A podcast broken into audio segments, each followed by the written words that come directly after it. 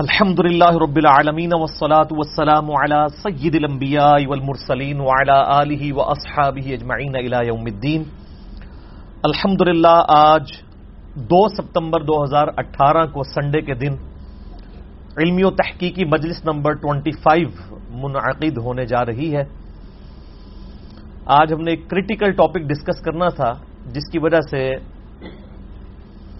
آج کی جو قرآن کلاس نمبر 301 ہے، اس کو ہم نے اگلے ہفتے کے لیے منسوخ کر دیا نیکسٹ سنڈے کو انشاءاللہ ہوگی وہ۔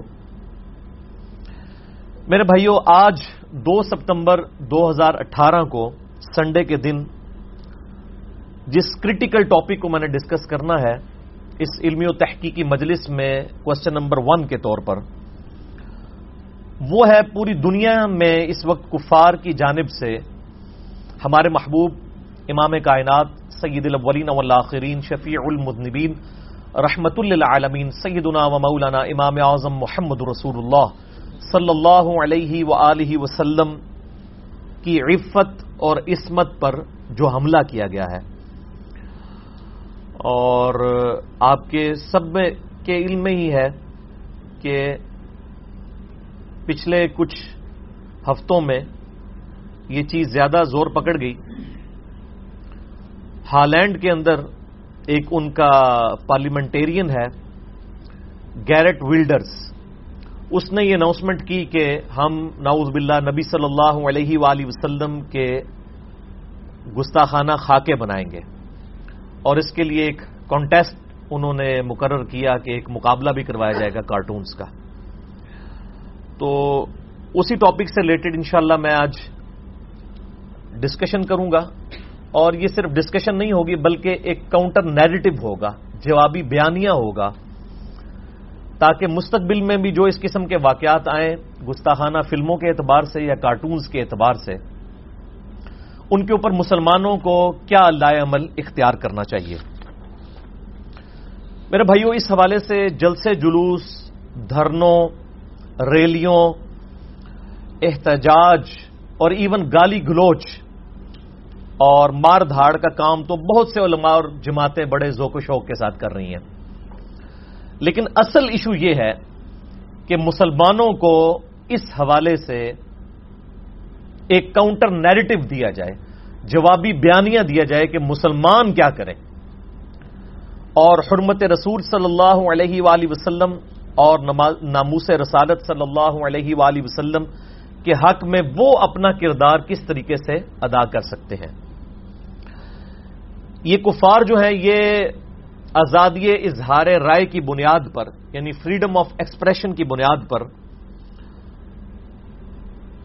اگر حقیقت میں دیکھا جائے تو دہشت گردی پھیلا رہے ہیں۔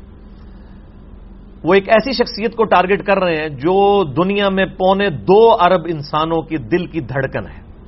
جن کے لیے دنیا کے پونے دو ارب انسان یعنی مسلمان اپنا تن من دھن سب کچھ لوٹانے کے لیے تیار ہے۔ اور یاد رکھیں کہ ہمارے محبوب صلی اللہ علیہ وآلہ وسلم کی مبارک ذات پہ جو یہ کیچڑ اچھالنے کا معاملہ ہے، یہ کوئی پہلا واقعہ نہیں ہے۔ اس سے پہلے بھی بہت واقعات ہوئے اور نہ یہ آخری واقعہ ہوگا، یہ واقعات رکیں گے نہیں، بلکہ بڑھیں گے۔ اللہ تبارک و تعالی نے سورت الانام میں آیت نمبر 112 میں اور سورت الفرقان آیت نمبر 31 میں اس کی طرف اشارہ بھی فرما دیا تھا۔ اعوذ باللہ من الشیطان الرجیم، بسم اللہ الرحمن الرحیم۔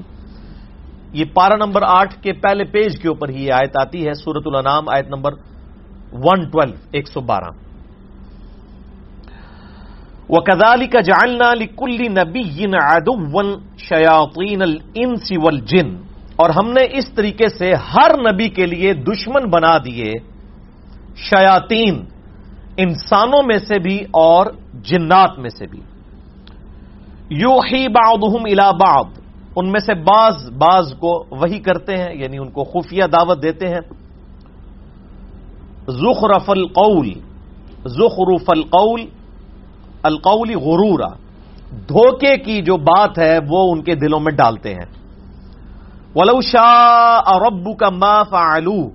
اگر تمہارا رب چاہتا یعنی زبردستی کرنا چاہتا، تو کسی کی ضرورت نہیں تھی کہ وہ اس طرح کے کام کرتے یعنی وقت کے پیغمبروں کے مخالف کھڑے ہوتے شیاتین یا جن۔ فضر ہم وما یفترون، تو نبی علیہ السلام، ان کو چھوڑ دیجیے اور جو کچھ یہ آپ پر جھوٹ باندھ رہے ہیں افطرا کر رہے ہیں، ان کو ان کے حال کے اوپر چھوڑ دیجیے۔ اسی سے ملتی جلتی آیت جو ہے، وہ سورت الفرقان آیت نمبر تھرٹی ون میں بھی آتی ہے کہ اللہ تعالی نے یہ جنات اور انسانوں میں سے شیاتین کو یہ کھلی چھٹی دے رکھی ہے کہ وہ وقت کے پیغمبر کی تعلیمات کے خلاف کھڑے ہوں گے۔ اور اللہ تعالیٰ فرما رہا ہے، اگر ہم چاہتے تو ان کی ضرورت نہیں تھی۔ یعنی دنیا میں اللہ تعالیٰ نے اختیار دیا ہوا ہے۔ انا ہدینہ حسبیل اما شاکر و اما کفورا چاہے وہ شکر گزاری کی روش کو اختیار کرے، خواہ وہ نہ شکری کی روش اختیار کرے۔ لیکن آخرت میں پکڑ ہوگی۔ پچھلے سو سالوں میں نبی صلی اللہ علیہ و وسلم کی مبارک ذات کے خلاف ساٹھ ہزار کتابیں لکھی گئی ہیں۔ صرف ان سو سالوں میں۔ جو روزانہ کی تقریباً دو کتابیں بنتی ہیں۔ کسی اور شخصیت کی پرسنالٹی کو ملائن کرنے کے لیے، بدنام کرنے کے لیے اتنی زیادہ کتابیں کبھی نہیں لکھی گئی ساٹھ ہزار کتابیں جسٹ ہنڈریڈ ایئرس میں۔ لیکن اللہ تعالیٰ کی خفیہ تدبیر ہے، واللہ خیر الماکرین، جتنا وہ اسلام کو بدنام کرتے ہیں، نبی صلی اللہ علیہ وآلہ وسلم کی مبارک ذات کو ٹارگٹ کر کے اتنا تیزی سے اسلام پھیلتا ہے اور پچھلے سو سالوں میں جتنی تیزی سے اسلام یورپ اور امریکہ میں پھیلا ہے، پچھلے تیرہ سو سال میں اتنا نہیں پھیلا۔ اس کی ریزن مختلف ہیں۔ ایک ریزن مسلمانوں کی آبادی کا بڑھنا بھی ہے۔ گوروں کا برتھ ریٹ جو ہے وہ تو نیگیٹو میں چل رہا ہے۔ اس کے علاوہ وہاں پر غیر مسلموں کا اسلام قبول کرنا بھی ہے۔ اور تیسرا، ان کی طرف سے جو امیگریشن کی آفرز ہوتی ہیں، ظاہر ہے کہ وہاں تو برتھ ریٹ نیگیٹو میں ہے، تو وہ پوری دنیا سے لوگوں کو وہاں پر امیگریشن دیتے ہیں، وہاں کی نیشنلٹی دیتے ہیں۔ تو یہ ساری وجوہات، لیکن اینڈ ریزلٹ یہ ہے کہ whatever the reason is مسلمانوں کی تعداد جو ہے وہ یورپ اور امریکہ میں بڑھ رہی ہے۔ اور اسی بات کا اصل میں کافروں کو قلق ہے۔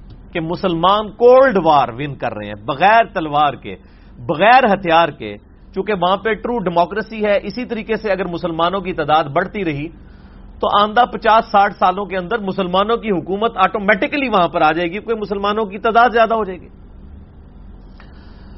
اور اسی وجہ سے وہ مسلمانوں کو اپنے پیغمبر صلی اللہ علیہ وآلہ وسلم سے متنفر کروانے کی کوشش کرتے رہتے ہیں۔ اس سے پہلے بھی آپ کو پتا ہے، امریکہ میں بھی یہ حرکت کی گئی ڈینمارک کے اندر بھی، فرانس کے اندر بھی گستاحانہ فلمیں اور کارٹون جو ہیں وہ متعارف کروائے گئے۔ اور دنیا میں پونے دو ارب مسلمان مل کر بھی کوئی ایک ویڈیو بھی یوٹیوب سے ان کی ڈیلیٹ نہیں کروا سکے۔ اور نہ یہ پاسبل ہے۔ اور یہاں پر میں صرف اصلاح عقیدہ کے لیے کسی کو اٹیک کرنا مقصد نہیں ہے، صرف لوگوں کے دماغ کھولنے کے لیے میں بات کروں گا کہ جن لوگوں کے یہ دعوے ہیں اپنے بزرگوں کے بارے میں کہ وہ ایک نگاہ مار کے جو ہے وہ دنیا زیر و زبر کر دیتے ہیں، ان بزرگوں نے کب ہمارے کام آنا ہے کہ ہمارے محبوب صلی اللہ علیہ وآلہ وسلم کی عزت سٹیک پہ لگائی ہوئی ان کافروں نے، یہ ایک نگاہ مار کے یوٹیوب سے ایک ویڈیو ڈیلیٹ کر کے بتا دیں۔ خود ان بزرگوں کی اپنی کتابوں میں کتنی گستاخانہ عبارتیں ہیں۔ جو میں اکثر ہائی لائٹ کرتا رہتا ہوں، میرا مسئلہ نمبر سیونٹی ون بی ہے۔ انڈیا اور پاکستان کے بزرگوں کی انیس گستاخانہ عبارات کا تحقیقی جائزہ۔ وہ کتابیں کشف الماجوب ہو حشت بہشت ہو، اسی طریقے سے ملفوظات اعلی حضرت ہو، حفظ الایمان ہو، اس قسم کی کئی کتابیں جن کے میں نے حوالے دیے ہیں۔ یہ تو آج تک چھپ رہی ہیں۔ ان پہ کوئی نگاہ مار کے ان عبارتوں کو غائب نہیں کرتا۔ کوئی بزرگ نگاہ مار کے جو ہے وہ یوٹیوب سے ویڈیوز ڈیلیٹ نہیں کرواتا۔ تو اس کا مطلب ہے کہ میں پھر پنجابی میں بولوں گا، میرا غصہ اسی وقت ٹھنڈا ہوتا ہے جب آپ پنجابی میں یہ خدا دا نہ جے کہانیاں کرانی بند کرو ان قوم نو۔ اتنے سو سال تو کہانیاں کروا رہے ہو۔ کچھ بھی نہیں ہونے کا میرے بھائی۔ میں کہتا ہوں جی ایسی بزرگی پہ لانت ہے کہ کسی شخص کے اوپر بزرگی ہے اور نبی علیہ السلام کے مبارک خاکے بن رہے ہیں، فلمیں چڑھ رہی ہیں یوٹیوب پہ، وہ ایک نگاہ مار کے یہ نہیں کرتا۔ وہ جی فلاں بزرگ تھے، ایک نگاہ مارتے تھے تو یہ کر دیتے تھے تو وہ کر دیتے تھے۔ تو وہ سب کچھ جھوٹ تھا، کچھ بھی نہیں ہوتا۔ یہ سارے مل کے بھی کچھ نہیں کر سکتے۔ جب تک کہ ہم ایک کاؤنٹر نیریٹو جوابی بیانیاں ان کے سامنے لے کر نہیں آتے علمی طریقے سے۔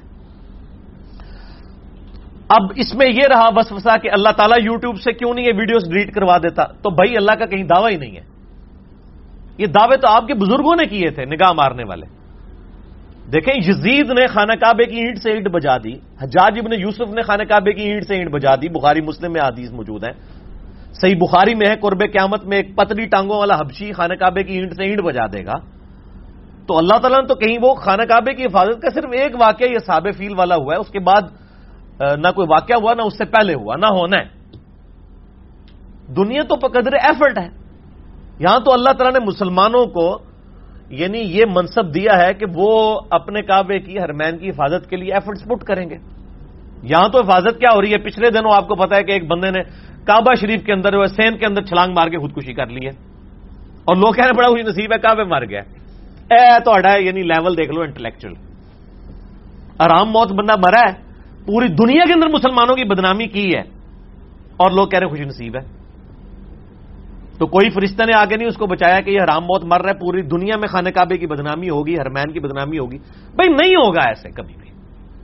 خانہ کعبے کے اندر لوگوں کی جیبیں کٹ جاتی ہیں۔ کئی لوگوں کے پیٹ کٹ کے انتڑیاں باہر آ گئی ہیں جیب کٹتے کٹتے۔ ٹھیک ہے۔ اور پھر معذ اللہ، استغفر اللہ، خانہ کعبہ شریف کے اندر تو آنکھوں کی حفاظت کرنا بڑا مشکل ہو جاتا ہے۔ تو بعض لوگ تو بالکل اس کو، وہ سپاٹ بنا کے آئے ہوتے ہیں بدنگاہی کرنے کے لیے۔ تو دنیا میں قدر ایفرٹ ہے، کچھ بھی نہیں ہوگا ایسا۔ یہ ہم نے خود ہی ایفرٹ پٹ کرنی ہے۔ تو میں یعنی ان بزرگوں کے بارے میں یعنی جو جھوٹے دعوے تھے میں اس کے لیے کر رہا ہوں۔ میرا تو کسی سے کوئی لینا دینا نہیں میرے بھائی۔ میں تو بار بار کہتا ہوں کہ نہ میں وابی نہ میں بابی، میں ہوں مسلم علمی کتابی۔ نہ میں سو کارڈ وہابی ہوں جو کوئی علمی بات کرے اسے کہتے ہیں وہابی ہو گئے۔ اور نہ میں بابوں کا دفاع کرنے والا، بابوں کا ماننے والا، فرقوں کا پجاری، بابی بھی نہیں ہوں۔ میں علمی کتابی مسلمان ہوں۔ جو اللہ تعالیٰ نے واضح قرآن حکیم میں فرمایا ایتونی بھی کتاب من قبل او اثارت من علم ان کن تم صادقین. اے محبوب صلی اللہ علیہ وآلہ وسلم، یہ اگر آپ سے بحث کرتے ہیں، قرآن کو نہیں مانتے تو ان سے فرمائیے، اس قرآن کے نزول سے پہلے اگر کوئی کتاب ہو، چلو وہ لے آؤ، یا انبیاء اکرام کے علم کے آثار چلتے آ رہے ہوں، وہ لے آؤ، دلائل کے ساتھ علمی کتابی بات کرو، اگر تم سچے ہو۔ تو علمی کتابی باتیں ہونی چاہیے، بجائے جذباتی ڈاکٹرائن کے۔ میرے بھائیو، ہالینڈ میں اس وقت بھی دس لاکھ کے قریب مسلمان ہیں۔ اباؤٹ ون ملین اور اصل ٹارگٹ ان کی زندگی کو حرام بنانا ہے، اس قسم کے خاکوں کے ذریعے تاکہ وہ پروٹیسٹ کریں، پھر پارلیمنٹ کے ذریعے ان پہ پابندی لگائی جائے، ان کو وہاں سے نکالا جائے۔ اور کہا جائے، مسلمان تو ہوتے ہی دہشت گرد ہیں، یہ تو بڑے جذباتی ہیں۔ یہ اصل ان کا مقصد ہے۔ اور پوری دنیا میں مسلمانوں کی طرف سے پرزور احتجاج کی وجہ سے سوشل میڈیا پر کمپین چلانے کے باعث فی الحال تو یہ مصیبت ٹل گئی ہے۔ دس نومبر دو ہزار اٹھارہ کو انہوں نے یہ کانٹیسٹ کرنا تھا، جو کہ اب یہ کانٹیسٹ جو ہے وہ پروسپون کر دیا انہوں نے وقتی طور پہ۔ کوئی زیادہ خوش ہونے کی بات نہیں، کیونکہ یہ پھر دوبارہ کریں گے، رکیں گے نہیں۔ اور یہاں پہ بھی کبھی کوئی جماعت ٹارگٹ لے رہی ہے، کبھی گورنمنٹ ٹارگٹ لے رہی ہے پاکستان کی یعنی وہ مسلمان جو ہے وہ اس کا کریڈٹ لے رہی ہے۔ اور انہوں نے میڈیا کو ٹارگٹ کیا ہوا اس حوالے سے کہ جی ہماری ایفرٹس ہیں۔ ہم نے جو ہے وہ یہ کریڈٹ ہمیں ملنا چاہیے۔ میرے بھائی، وہ کسی کے کہنے میں نہیں ہے۔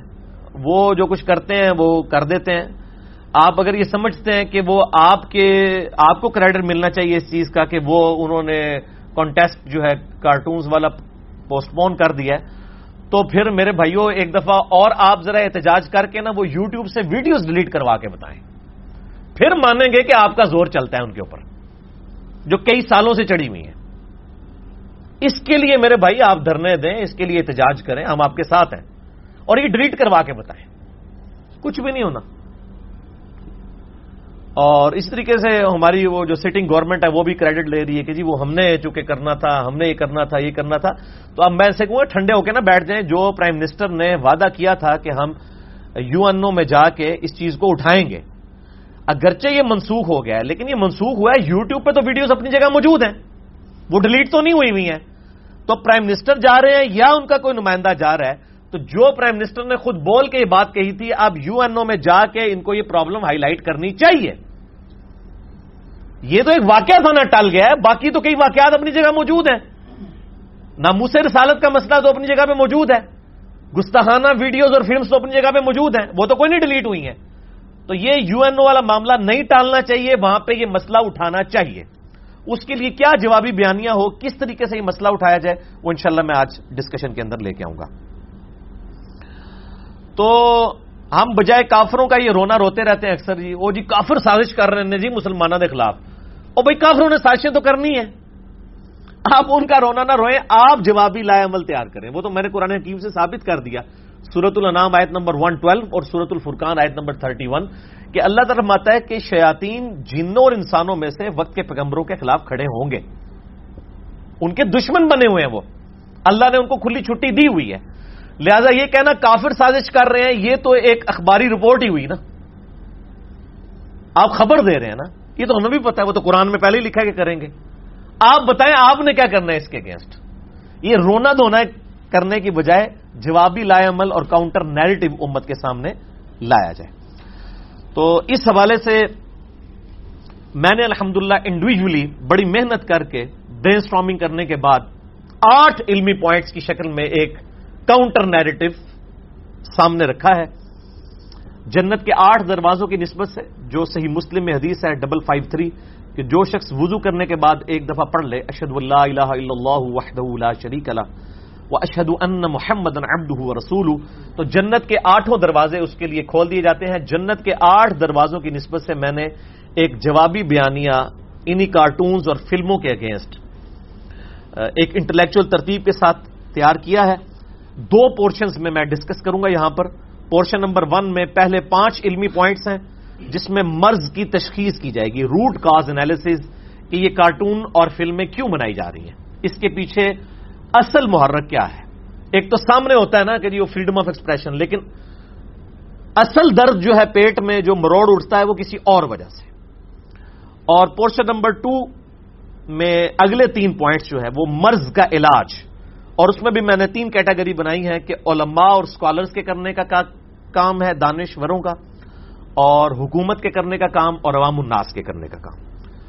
تو وہ سولوشن ٹو دا پرابلم ہوگا. یہ آٹھ علمی پوائنٹس انشاءاللہ میں ڈسکس کروں گا ایک انٹلیکچل ترتیب کے ساتھ، لیکن ڈیٹیل میں جانے سے پہلے ایک دفعہ دروشی پڑھ لیجیے. اللہ صلی علی محمد وعلی آل محمد، کما صلیت علی ابراہیم وعلی آل ابراہیم انک حمید مجید. اللہم بارک علی محمد وعلی آل محمد كما باركت على إبراهيم وعلى آل إبراهيم إنك حميد مجيد اللهم ربنا آتنا في الدنيا حسنة وفي الآخرة حسنة وقنا عذاب النار. ربنا آتنا من لدنك رحمة وهيئ لنا من أمرنا رشدا. لا إله إلا أنت سبحانك إني كنت من الظالمين. حسبنا الله ونعم الوكيل. ولا حول ولا قوة إلا بالله العلي العظيم. يا حي يا قيوم برحمتك أستغيث. آمين. علمی پوائنٹ نمبر ون میرے بھائیو، آج دو ستمبر دو ہزار اٹھارہ کے دن اس موجودہ دنیا میں پریزنٹ ورلڈ میں، مادہ پرستی اور مٹیریلزم کے جو ماننے والے لوگ ہیں، جن کی اکثریت ایتھیسٹ منکرین خدا ہو چکی ہے ڈینائل آف گاڈ کرنے والے لوگ ہیں۔ ان میں ایک خرابی ہے کہ وہ اپنی مرضی کی زندگی گزارنا چاہتے ہیں۔ اور یہ ہر بندے کی انسٹکٹ میں چیز داخل ہے کہ وہ اپنی مرضی کی زندگی گزارنا چاہتا ہے۔ میری مرضی کی زندگی کے دوران، میری ول اور میری مرضی کی زندگی کے درمیان جو سب سے بڑی رکاوٹ ہے، وہ گاڈ ہے۔ اگر میں خدا کو ہٹانے میں کامیاب ہو جاؤں تو میں اپنی مرضی کی زندگی گزار سکتا ہوں۔ چونکہ خدا ہے، وہ اکاؤنٹیبل ٹھہرائے گا انسان کو، اس لیے ہر وقت انسان کو اس حوالے سے ٹینشن رہتی ہے۔ اب خدا سے آنکھیں بند کرنے کے لیے یہ چیز ضروری ہے کہ انسان ڈینائل آف گاڈ کرتے۔ آپ دیکھیں کہ اس وقت یورپ اور امریکہ میں اکثریت کرسچنس کی وہ ایتھیسٹ ہو چکی ہے، وہ پریکٹسنگ رہی نہیں ہے۔ حتیٰ کہ ان میں سے کئی پادری جو ہیں، وہ مسلمانوں کے ہاتھ اپنے گرجے بیچ رہے ہیں۔ اور وہاں پہ مسجدیں بن رہی ہیں۔ جو میں کہتا ہوں نا کہ کولڈ وار مسلمان ون کر رہے ہیں۔ تو یہ جتنے مٹیریلزم کے ماننے والے لوگ ہیں ایتھیسٹ ہیں ڈینائل آف گاڈ کرنے والے لوگ ہیں، ان کو سب سے بڑا پیٹ میں مروڑ یہ ہے کہ Islam is the only practicing religion on the face of earth اس دنیا پہ اسلام ہی واحد دین ہے۔ یا مذہب بھی کہہ لیں کسی معنوں میں، جو پریکٹس کیا جاتا ہے، جس پہ لوگ چل رہے ہیں۔ آج کے اس پرفتن دور میں بھی چالیس سے پچاس lakh four to five million لوگ ہر سال حج کرتے ہیں۔ کروڑوں لوگ خدا کے سامنے جھکتے ہیں۔ الحمدللہ۔ اور یہ تو میں امال کی بات کر رہا ہوں۔ عقیدے میں تو ہمارے جو بے عمل مسلمان ہیں، وہ بھی اتنے راسخ العقیدہ ہیں جتنے کہ عمل کرنے والے مسلمان ہیں۔ عقیدے کا یہ حال ہے۔ کوئی بالکل میرے جیسا گیا گزرا مسلمان بھی ہے نا، اس کی بھی جو کمٹمنٹ ہے توحید کے ساتھ اور نبی صلی اللہ علیہ وآلہ وسلم کی محبت کے ساتھ، وہ ان میچبل ہے۔ کوئی کمپرومائز نہیں اس کے اوپر۔ اور یہ مسلمانوں کے پاس سب سے بڑا ایسٹ ہے کہ جتنا بھی گیا گزرا مسلمان حتیٰ کہ آپ دیکھیں جو یورپ اور امریکہ سے لوگ آتے ہیں، ان کے سسٹم کی کتنی تعریفیں کرتے ہیں۔ لیکن کبھی کسی مسلمان نے ان کے اس سسٹم سے امپریس ہو کے ان کا دین قبول نہیں کیا۔ وہ کہتے ہیں جی وہ لوگ بہت اچھے ہیں، سسٹم بہت اچھا ہے، بس کلمہ پڑھ لیں۔ یعنی اس بے عمل انسان کو بھی یہ بات پتا ہے کہ جو میرا عقیدہ ہے نا، یہ اتنا بڑا چوبیس کیرٹ سونا ہے کہ اس کے مقابلے میں کوئی چیز نہیں ہے۔ اگرچہ وہ ان کی ہر چیز سے متاثر ہوتے ہیں، لیکن اس کے باوجود ان کے دین سے متاثر نہیں ہوتے، یہ اسلام کی سب سے بڑی طاقت ہے۔ اور یہی اس وقت بھی تھی کہ جو اسلام قبول کرتا تھا، ایک دفعہ نبی صلی اللہ علیہ وآلہ وسلم کا مبارک دامن تھام لیتا تھا، وہ دوبارہ اس دین سے ہٹتا ہی نہیں تھا۔ وہ جو کیسرے روم کے دربار میں ابو سفیان کی گفتگو ہے، صحیح بخاری کے اندر آتی ہے۔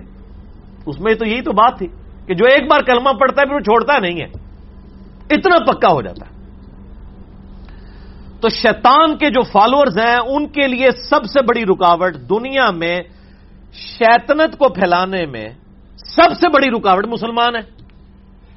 کیونکہ دنیا پہ گاڈ کے ریپرزینٹیٹو کون ہے مسلمان۔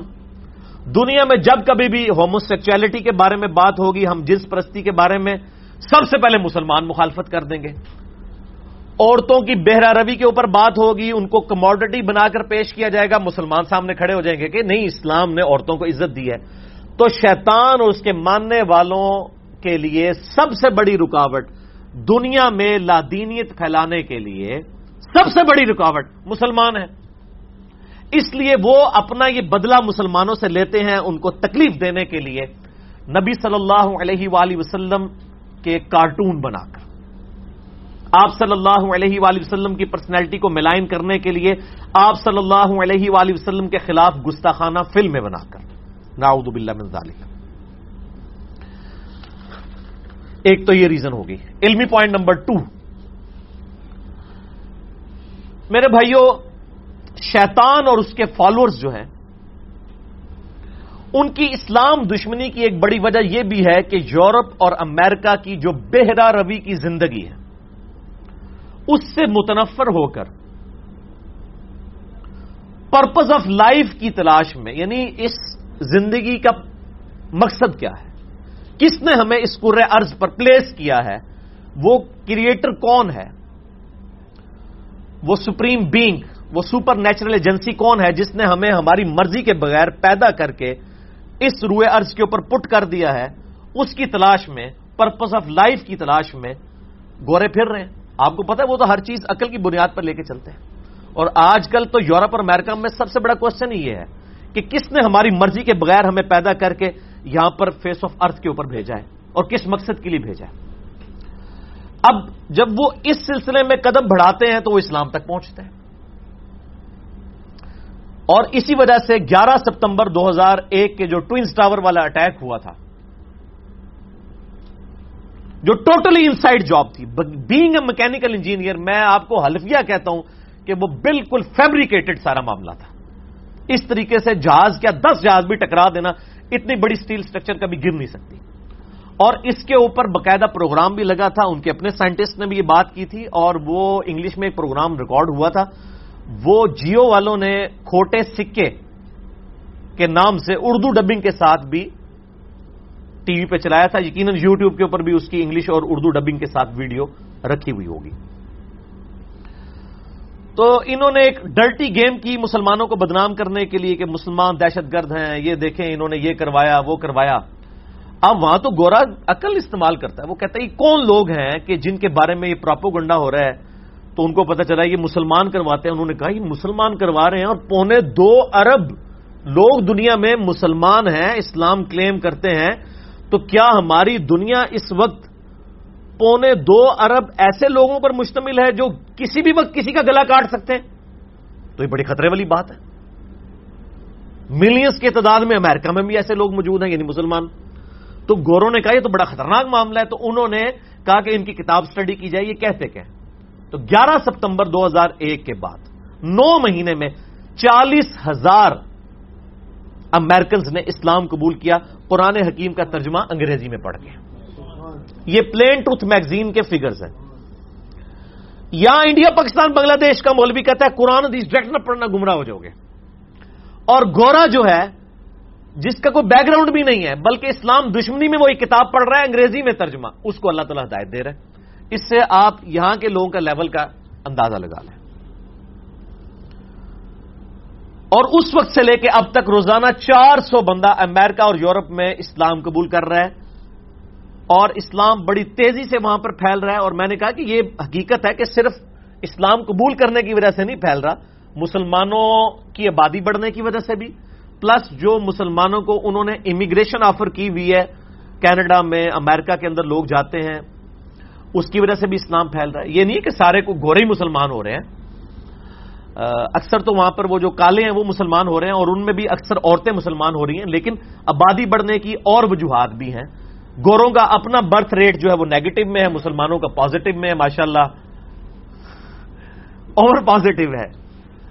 تو ساتھ امیگریشن بھی، ان ساری چیزوں کی وجہ سے آبادی وہاں پر بڑھ رہی ہے۔ اور یہی وجہ آپ دیکھیں ٹو تھاؤزینڈ سیون میں کلنٹن جو دو دفعہ پریزیڈنٹ رہ چکے ہیں امریکہ کے، وہ پاکستان آئے اور انہوں نے جیو کو انٹرویو دیتے ہوئے یہ بات کہی جو یوٹیوب کے اوپر بھی رکھی ہوئی ہے کہ Islam is the fastest growing religion in America یعنی امیرکا میں سب سے تیزی سے پھیلنے والا ریلیجن اسلام ہے۔ اور میں جب بھی ان کی بات سنتا ہوں یا ریکال کرتا ہوں تو مجھے نبی صلی اللہ علیہ وآلہ وسلم کی وہ مبارک حدیث یاد آ جاتی ہے جو صحیح بخاری اور مسلم دونوں میں موجود ہے۔ بخاری میں اس کا انٹرنیشنل نمبر ہے فور نائن ایٹ ون اور صحیح مسلم میں تھری ایٹی فائیو ہے۔ اور یہ حدیث مشکات المصابی میں بھی موجود ہے فائیو سیون فور سکس کہ نبی صلی اللہ علیہ وآلہ وسلم نے شاد فرمایا، اللہ تعالیٰ نے ہر نبی کو کوئی نہ کوئی معجزہ دیا تھا۔ اور اس نبی پر ایمان لانے والے لوگوں کی تعداد ڈپینڈ کرتی تھی اس معجزے پر۔ اور مجھے اللہ تعالیٰ نے وہی کا معجزہ دیا ہے یعنی القرآن۔ میں اللہ سے امید کرتا ہوں کہ قیامت والے دن سب سے زیادہ متبعین میرے ہوں گے، کیونکہ معجزہ سب سے بڑا ہے۔ اور آپ دیکھ لیں، آج عیسیٰ علیہ السلام کا معجزہ کوئی دکھا نہیں سکتا۔ ویڈیو دکھائے کوئی؟ مردے کو زندہ کرنے کی۔ آج موسا علیہ السلام کا آسا مل جائے۔ چاہے وہ امام کعبہ کے ہاتھ میں ہو، ویٹیکن سٹی میں بیٹھے ہوئے، عیسائی پاپ کے ہاتھ میں ہو یا یوروشلم میں بیٹھے ہوئے کسی یہودی پادری کے ہاتھ میں ہو، وہ دوبارہ سے اجدا بن ہی نہیں سکتا۔ لیکن یہ قرآن وہ معجزہ ہے جو صحابہ کرام کے پاس بھی معجزہ تھا اور قیامت تک آخری جو آنے والا انسان ہے، اس کے ہاتھ میں بھی نبی صلی اللہ علیہ وآلہ وسلم کا یہ زندہ معجزہ ہے۔ اور اسی کی وجہ سے لوگ اسلام میں داخل ہو رہے ہیں۔ مجھے ڈاکٹر اقبال کی بات یاد آ گئی، وہ کہا کرتے تھے کہ میں نے تاریخ سے یہ سبق سیکھا ہے کہ کبھی مسلمانوں نے اسلام کی حفاظت نہیں کی ہے۔ یہ اسلام اور قرآن تھا جس نے مسلمانوں کی حفاظت کی ہے۔ دیکھ لیں نا تاتاریوں کو مسلمانوں کی بنو عباس کی فوج تو نہیں ان کو جیت سکی۔ تاتاریوں کے دل اسلام نے جیتے نا۔ کعبے کو مل گئے پاسما سنم خانے سے۔ اور وہ پھر تاتاری آگے سلطنت عثمانیہ اور یہاں پہ جو مغل امپائر تھی، ٹوٹی پوٹی فارم میں جو بھی مسلمان حکومتیں تھیں، انہیں تاتاریوں کی اولاد ہے۔ تو یہ کفاروں کفار کو ہمیشہ قلق رہتا ہے کہ مسلمان جو ہے یورپ اور امریکہ میں بھی اپنی آبادی بڑھنے کی وجہ سے کولڈ وار ون کر رہے ہیں اور وہاں پہ ٹرو ڈیموکریسی ہے۔ آندہ پچاس ساٹھ سالوں کے بعد تو مسلمانوں کی حکومت آٹومیٹکلی ہو جائے گی۔ ان شاء اللہ تعالی۔ تو اس لیے یہ حرکتیں وہ کرتے ہیں۔ علمی پوائنٹ نمبر تھری۔ میرے بھائیوں شیطان کے فالوورز کو خوب یہ بات معلوم ہے کہ مسلمانوں نے کم از کم ایک ہزار سال تک پوری دنیا کی حکمرانی کا مزہ چکھا ہوا ہے۔ یہ کافروں کو تو مزہ چکھے ہوئے یہ تین سو سال ہی تقریباً گزرے ہیں۔ مسلمانوں نے چاہے وہ بنو امیہ ہو، تقریباً سو سال ان کی حکومت رہی، اس کے بعد سات سو سال تک بنو عباس کی حکومت، اور اس کے بعد بھی سلطنت عثمانیہ جب تاتاریوں نے اسلام قبول کر لیا، یہاں پہ بھی مغل امپائر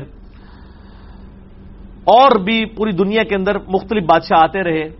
آلموسٹ ایک ہزار سال تک مسلمانوں نے اس دنیا پہ حکومت کی ہے۔ لہذا مسلمان اس حکمرانی کا مزہ چکھ چکے ہیں، یہ کافروں کو پتا ہے۔ اور ان کو یہ ہر وقت ڈر لگا رہتا ہے کہ اگر مسلمانوں میں کوئی ایسا معاملہ سلگ گیا تو دوبارہ سے یہ اپنی حکومت کو حاصل کرنے کی کوشش نہ کریں۔ کہ خدا کی اس دھرتی پہ خدا کا نظام ہونا چاہیے اور مسلمان آلریڈی ٹوٹی پوٹی فارم میں ملوکیت ہی صحیح مسلمانوں کی حکومت تو رہی ہے۔ اسلامی سزائیں کسی حد تک نافذ تو رہی ہیں۔ تو وہ اس وجہ سے وقتاً فوقتاً مسلمانوں کو ٹیسٹر لگاتے رہتے ہیں۔ چیک کرنے کے لیے کہ ان کے اندر کتنی رمک باقی ہے۔ کتنی تڑ ان کے اندر موجود ہے۔ اور وہ ٹیسٹر لگانے کا ان کا طریقہ یہ ہے کہ نبی صلی اللہ علیہ وآلہ وسلم کے مبارک ذات کو ٹارگٹ کیا جائے کہ مسلمان جو ہیں وہ ان کے اندر کوئی حص باقی ہے، وہ اس کو رسپانس کرتے ہیں یا نہیں کرتے ہیں؟ یا بالکل اسی طریقے سے وہ پڑے رہتے ہیں؟ میں اس رسپانس کی نہیں بات کر رہا کہ آپ گالی گلوچ کرنا شروع کر دیں یا اپنی املاک کو نقصان پہنچانا شروع کر دیں یا مار دھاڑ شروع کر دیں۔ یہ والے میں احتجاج کی بات نہیں کر رہا، میں پر امن احتجاج کی بات کر رہا ہوں جس طرح کہ یورپ اور امریکہ کے اندر ہوتا ہے۔ یہ انڈیا، پاکستان، بنگلہ دیش اور سب کانٹیننٹ والا احتجاج نہیں۔ لہٰذا جب بھی کوئی ایسا معاملہ ہو، ہم نے پازیٹیولی اس کو ریسپانس تو ضرور کرنا ہے، اس کو انٹینڈنٹ نہیں چھوڑنا، یہ تو ہو ہی نہیں سکتا۔ اور ان کی انشاءاللہ یہ کوششیں خاک میں ملیں گی۔ اللہ تعالیٰ کا وعدہ ہے اپنے نبی علیہ السلام کے ساتھ۔ اعوذ باللہ من الشیطان الرجیم، بسم اللہ الرحمن الرحیم۔ قرآن حکیم میں کم از کم تین دفعہ یہ آیت آئی ہے۔ سورت الفتح کے اندر آئی ہے سورہ التوبہ کے اندر سورہ اصف کے اندر، آیت نمبر نائن ہے۔ الذي ارسل رسوله بالهدى ودين الحق ليظهره على الدين كله ولو كره المشركون وہی اللہ ہے جس نے اپنے محبوب صلی اللہ علیہ وآلہ وسلم کو الہدا یعنی قرآن کے ساتھ بھیجا اور دین حق کے ساتھ، تاکہ اسے تمام ادیان پر غالب کر دے، خواہ کافر اس کا مشرق برا مان جائے۔ یہ دین سپر سیڈ کرے گا ان شاء اللہ تعالی۔ مسند احمد میں صحیح صنعت کے ساتھ یہ حدیث موجود ہے اور مشکات المصابی میں آپ کو شروع میں 42 نمبر پہ یہ حدیث مل جائے گی اور یہ مشکات میں اکثر کہتا ہوں اس کو مشکات آپ ضرور خریدیں یہ انسائکلوپیڈیا آف حدیث ہے، اہل سنت کی مین اسٹریم کی تیرہ کتابوں کا مجموعہ ہے۔ بخاری، مسلم مدعو ترمزی نصائب نے باجا جتنی ہم نے سامنے رکھی ہیں۔ اس کے علاوہ بھی اور کتابوں کے یہ نوٹس ہیں۔ اٹھارہ اٹھارہ ایم بیس کی تین فائل ہیں۔ ایل سنت پاک ڈاٹ کام ہماری ویب سائٹ سے آپ ڈاؤن لوڈ کر لیں فری۔ شیخ زبیلی زئی صاحب کی تحکیم اور تخریج کے ساتھ۔ اور آپ ہارڈ کاپی بھی مکبہ اسلامیہ سے خرید سکتے ہیں۔ آلموسٹ اس کی قیمت تقریباً پندرہ سو ہے یعنی پندرہ ڈالر بنتی ہے، اس سے بھی کم بنتی ہے۔ تو یہ مشکات میں اس کا فورٹی ٹو نمبر ہے۔ کہ نبی صلی اللہ علیہ وآلہ وسلم نے فرمایا، مسند احمد کے ریفرنس سے انہوں نے یہ حدیث لی ہے کہ اللہ تعالیٰ روئے زمین کے ہر شہر اور بستی کے ہر گھر میں اسلام کو ضرور داخل فرمائے گا۔ ابھی تک یہ وقت نہیں آیا، یہ قرب قیامت میں آنا ہے، جب امام محمد مہدی علیہ السلام نے تشریف لانا ہے۔ خواہ کوئی اسے عزت کے ساتھ قبول کرے یا ذلت کے ساتھ قبول کرے۔ اور اس حدیث کے راوی جو مقداد ہیں، رضی اللہ تعالیٰ نے وہ کہتے ہیں، گویا کے فیقون الدین کل اللہ کہ یہ جو قرآن حکیم میں دو دفعہ ہے نا، کہ پورے کا پورا دین اللہ کے لیے ہو جائے گا۔ یہ بشارت جو ہے وہ قرب قیامت میں پوری ہوگی، جب دنیا میں ہر گھر میں اسلام داخل ہو جائے گا۔ خواہ کوئی عزت سے اسے قبول کرے، خواہ ذلت کے ساتھ۔ ان شاء اللہ تعالی۔ اور اسی کو سپورٹو سن ابی دعود میں اوپر تلے تین چار احادیث ہے مسند احمد میں بھی ہیں، مشکات میں بھی اوپر تلے تین چار احادیث ہیں۔ انٹرنیشنل نمبر کے مطابق مشکات میں فائیو فور فائیو ٹو ہے فائیو فور فائیو تھری ہے فائیو فور ڈبل فائیو ہے کہ آپ صلی اللہ علیہ وآلہ وسلم نے فرمایا، قیامت اس وقت تک قائم نہیں ہوگی جب تک کہ میری بیٹی فاطمہ کی اولاد میں سے ایک ایسا شخص نہ آ جائے جس کا نام میرے نام پر ہوگا محمد بن عبداللہ المہدی، جو پوری دنیا کو انصاف سے بھر دے گا۔ اب یہ ڈیٹیل ٹاپک ہے، میرا ایک ڈیٹیلڈ پونے دو گھنٹے کا لیکچر ہے امام محمد بن عبداللہ المہدی علیہ السلام کے اوپر، مسئلہ number one twenty seven B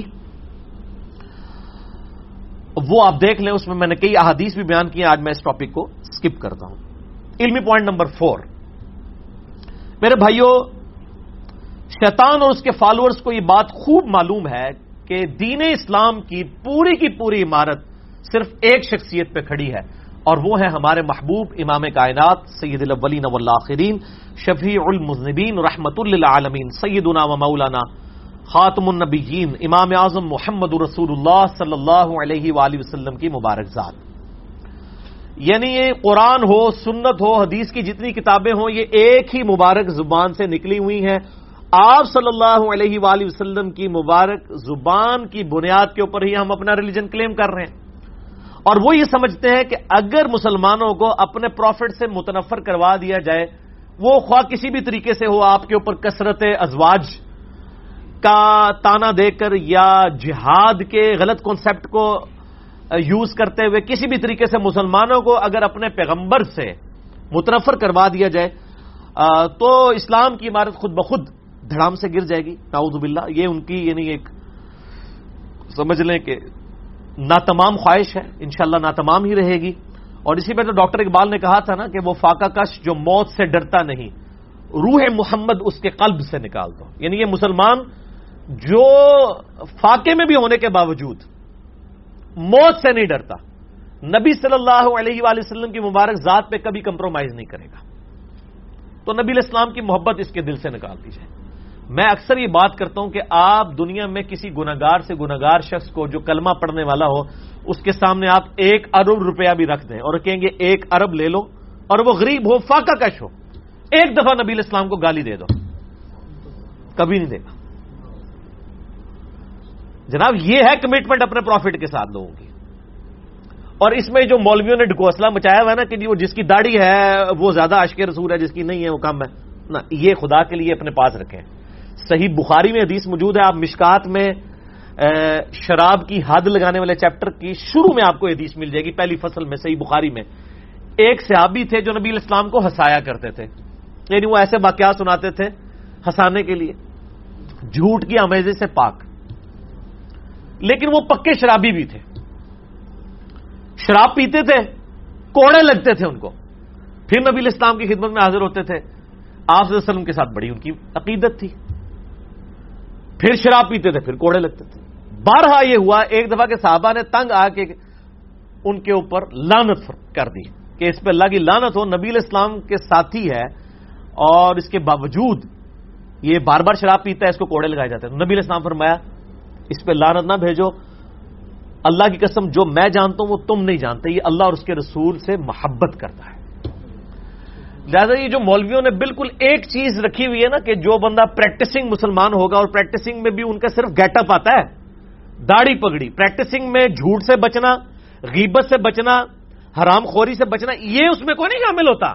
بس آپ کے پاس یہ لسنس ہے، آپ گیٹ اپ بنا لیں مولویوں والا، آپ پوری دنیا کو دھوکے دیتے رہے وہ صرف گیٹ اپ ہی ہے۔ اندر والا مسلمان بننا تو بڑا مشکل ہے۔ وہ ابھی میں کل پرسوں وہ پروگرام دیکھ رہا تھا یار، وہ کیا نام ہے، وہ جو اے آر وائی کے اوپر آتا ہے لڑکا؟ اقرار الحسن کا۔ یعنی داڑھی رکھی ہوئی ایک بندہ اور جالی پینٹس بیچ رہا ہے۔ ٹھیک ہے نا؟ یہاں پہ بھی آپ کو کئی داڑیوں میں ملیں گے، انہوں نے حدیث بھی لکھ کے لگائی ہوگی کہ جس نے ملاوٹ کی، وہ ہم میں سے نہیں اور ملاوٹ والا دودھ بیچ رہے ہوں گے۔ خالص کہہ کے۔ چلو ملاوٹ والا کہہ کے بیچیں، پھر تو ٹھیک ہے کہ جی اتنے پرسنٹ پانی ہے، پھر تو حلال ہوگا، لیکن خالص کہہ کے بیچ رہے ہیں۔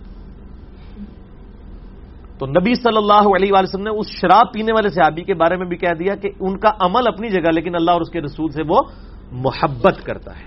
ٹھیک ہوگا جی؟ تو یہ چاہتے ہیں کہ نبی علیہ السلام سے لوگوں کو متنفر کروائیں اور اللہ کا وعدہ ہے قرآن حکیم میں وہ رفا کا ذکر اے نبی، ہم نے آپ کے لیے آپ کا ذکر بلند کر دیا۔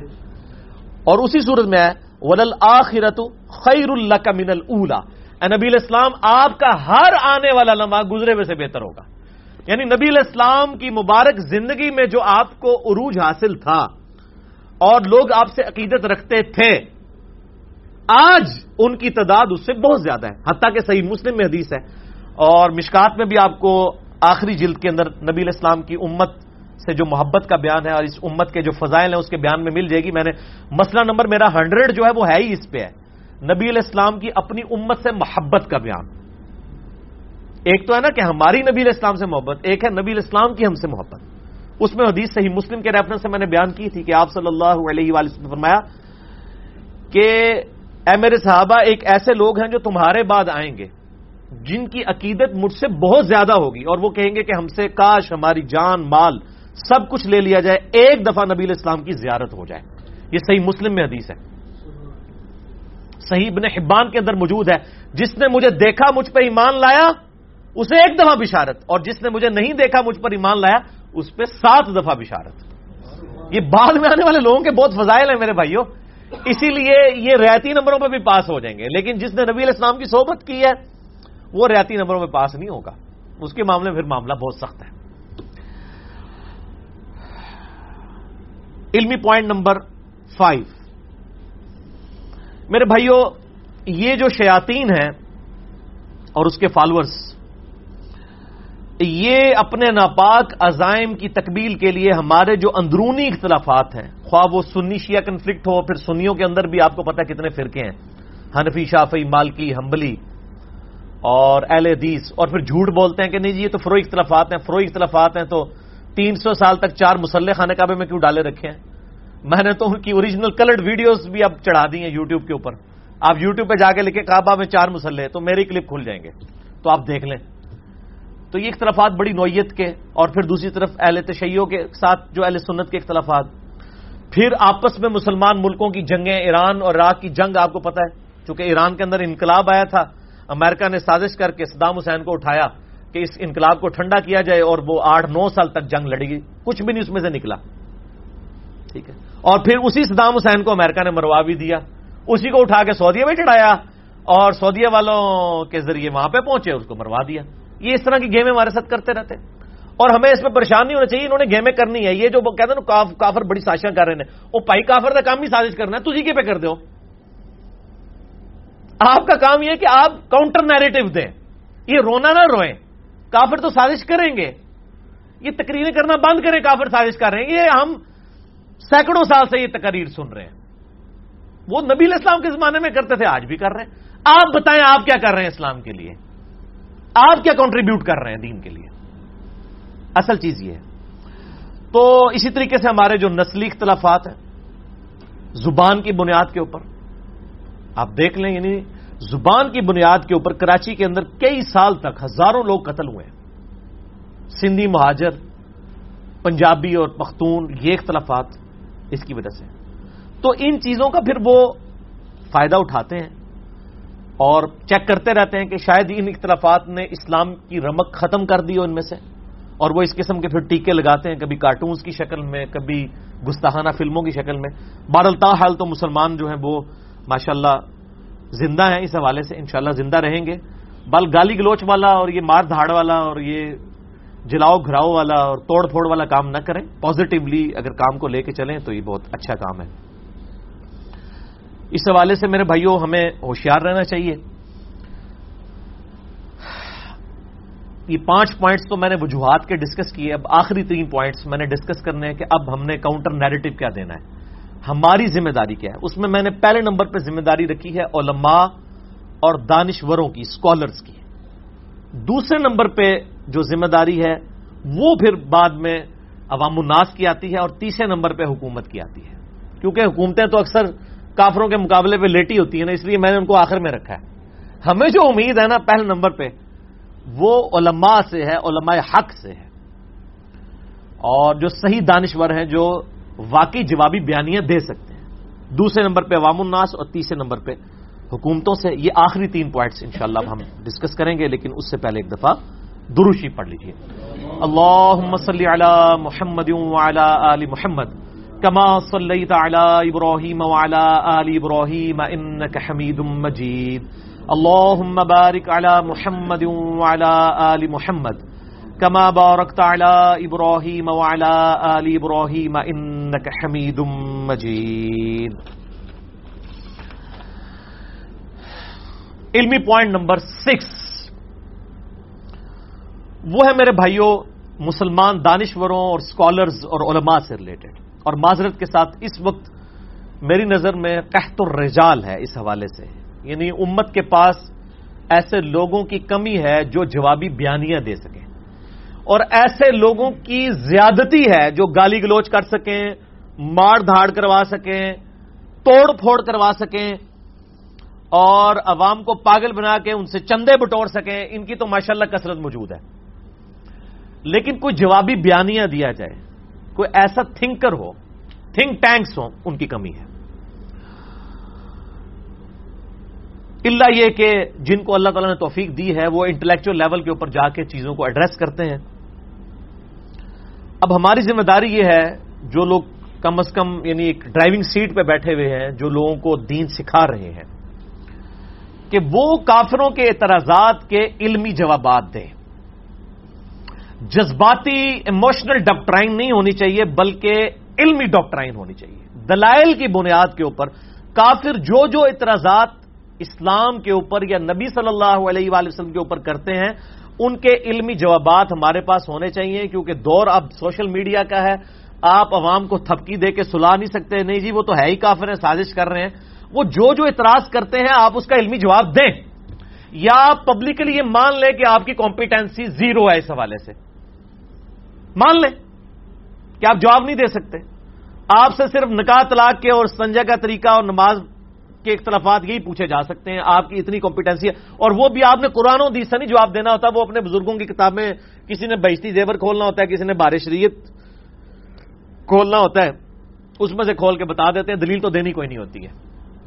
تو یہ جو اس طرح کی ایشوز ہیں وہ کیسے وہ کر سکتے ہیں؟ تو میرے بھائیوں ان کافروں کو بتانے کی ضرورت ہے، چلیں علماء تو اپنا حصہ خود ڈالیں گے، میں تو اپنا حصہ ڈال دوں نا۔ اور میں یہ خواہش کروں گا کہ میں جو آج لیکچر دے رہا ہوں آلموسٹ تقریباً ایک یا سوا گھنٹے کا بنے گا، یہ لیکچر علماء کم از کم یہ لیکچر ہی رٹ لینا اور اسی طریقے سے یہ منو ان اپنی پبلک کے سامنے بیان کر دے سوشل میڈیا پہ تو انشاءاللہ لاکھوں لوگوں تک پہنچے گا۔ لیکن جو گراس روٹ لیول کے اوپر جو علماء اردو سمجھتے ہیں وہ اسی کو کاپی کر کے پبلک تک پہنچا دینا تو ان شاء اللہ تعالیٰ اس کی وجہ سے بہت فائدہ ہوگا اور اللہ تعالیٰ کی برگاہ میں وہ سرخرو ہو جائیں گے۔ اس وقت کافروں کو بتانے کی ضرورت ہے کہ یہ جو آپ نے پلی لی ہوئی ہے نا فریڈم آف ایکسپریشن کی کہ آزادی اظہار رائے کی بنیاد پہ ہم کسی بھی شخصیت کو ٹارگٹ کر سکتے ہیں، یہ فریڈم آف ایکسپریشن یہ دیا ہوا ہی اسلام کا ہے۔ اسلام اس دور جدید کا خالق ہے۔ اسی ٹاپک کے اوپر ایک کتاب بھی لکھی ہے مولانا وحید الدین خان صاحب ہیں انڈیا کے۔ مجھے ان سے کئی معاملات میں اختلافات بھی ہیں، لیکن یہ ان کی بہت بڑی ایفرٹ ہے۔ یہ جو ان کی کتاب ہے، اسلام دور جدید کا خالق ہے۔ اور ایک انگلش میں بھی کتاب آئی ہے دا گاڈ ارائیز خدا ابھرتا ہے۔ اس میں انہوں نے واقعی یہ ٹروتھ ریویل کیا ہے کہ یہ جو دور جدید میں فریڈم آف ایکسپریشن کا خالق اسلام ہے۔ اسلام کے آنے سے پہلے فریڈم آف ایکسپریشن ہے ہی نہیں تھا۔ اور یہ فریڈم آف ایکسپریشن اسلام نے جہاد اور قتال اور تلوار کے زور پہ حاصل کیا ہے، جو سمم بونم ہے اسلام کا۔ Highest good of any philosophy Immanuel Kant کی فلاسفی میں اسے کہتے ہیں سمم بونم۔ یہ اسلام نے سمم بونم کے ذریعے، قتال کے ذریعے رومن اور پرشین امپائر کو جو اکھاڑا ہے، تب فریڈم آف ایکسپریشن لوگوں کو ملا ہے۔ یہ اسلام کی دین ہے۔ مذہبی جبر ختم کیا اسلام نے۔ اسلام سے پہلے جو جو بادشاہ ہوتے تھے وہ اپنی عبادت کروایا کرتے تھے۔ لوگ وقت کے بادشاہ کو سجدہ کرتے تھے۔ فرون سجدے نہیں کرواتا تھا۔ اسلام کو ایز اے لاسٹ ریزارٹ مجبوری میں تلوار اٹھانی پڑی کیونکہ ہزاروں سال کی یہ حکومتیں جو تھی پرشین اور رومن امپائر، جو اپنی عبادت کرواتے تھے، ان کے یعنی ان کی تو ساری کی ساری عزت اسٹیک پہ لگی ہوئی تھی اس حوالے سے کہ ان کو کوئی للکارتا اسلام نے للکارا تو پھر وہ تلوار کے زور پر ان کو جنگ یرموک اور جنگ کاسیا میں گھٹنے ٹکوائے گئے نا؟ تو وہ صرف وہ امپائرز نہیں ہمیشہ کے لیے ختم ہوئی اور نبی علیہ السلام کی بشارت دیکھیں بخاری مسلم میں۔ آپ نے فرمایا کہ ان قریب کیسر روم ختم ہو جائے گا، پھر قیامت تک کوئی کیسر نہیں ہوگا۔ اور ان قریب کسرا پرشیا کا وہ بھی ختم ہو جائے گا، قیامت تک کوئی کسرا نہیں ہوگا۔ دیکھ لیں وہ جس طرح آج امریکہ اور رشیا سپر پاورز ہے نا، نبی الاسلام کے زمانے میں رومن اور پرشین امپائر تھی تین بریازموں میں پھیلی ہوئی تھی رومن امپائر اور باقی جگہ پہ پرشین امپائر کی حکومت تھی۔ ود ان سیونٹین ایئرس یہ سب کے سب مسلمانوں کے قدموں میں گر پڑے۔ تو وہ مذہبی جبر ختم کیا۔ پہلے بادشاہ اپنی عبادت کرواتے تھے۔ کیا مسلمانوں کے بادشاہ نے کبھی اپنی عبادت کروائی ہے؟ وہ شخص جو کہ نبی علیہ السلام یعنی مسلمانوں کے ہادی اور رہنما بھی تھے۔ صرف ان کے لیڈر نہیں تھے پولیٹیکل یا بادشاہ نہیں تھے، بلکہ وہ مذہبی بھی عقیدت لوگ رکھتے تھے، لیکن ان کی بھی عبادت نہیں کی گئی۔ صحیح بخاری میں موجود ہے، ان کی میت رکھی ہوئی ہے اور ان کا جو سکسیسر ہے، حضرت ابو بکر صدیق، وہ خطبہ دے رہے ہیں، من کانا یا ابود محمد محمد اکدمات آگاہ ہو جاؤ، جو بھی محمد کی عبادت کرتا تھا، جان لے، محمد صلی اللہ علیہ وسلم فوت ہو گئے۔ جو اللہ کی عبادت کرتا تھا، وہ جان لے کہ اللہ کو کبھی موت نہیں آئے گی۔ ایسی تربیت ہوئی بھی تھی۔ یعنی نبی الاسلام کی میت پہ تو آپ کے فضائل سنانے چاہیے تھے۔ توحید راسک کروائے گی یہ نبی الاسلام کی تربیت تھی۔ مذہبی جبر اکھاڑ دیا۔ جامعہ ترمزی میں حدیث انس ابن مالک کہتے ہیں ہمیں ایک ایسا شخص موجود تھا جسے ہم اپنی جان، مال سب سے بڑھ کر عزیز رکھتے تھے۔ لیکن جب وہ ہم میں آتے تھے، ہم ان کے استقبال کے لیے کھڑے نہیں ہوتے تھے۔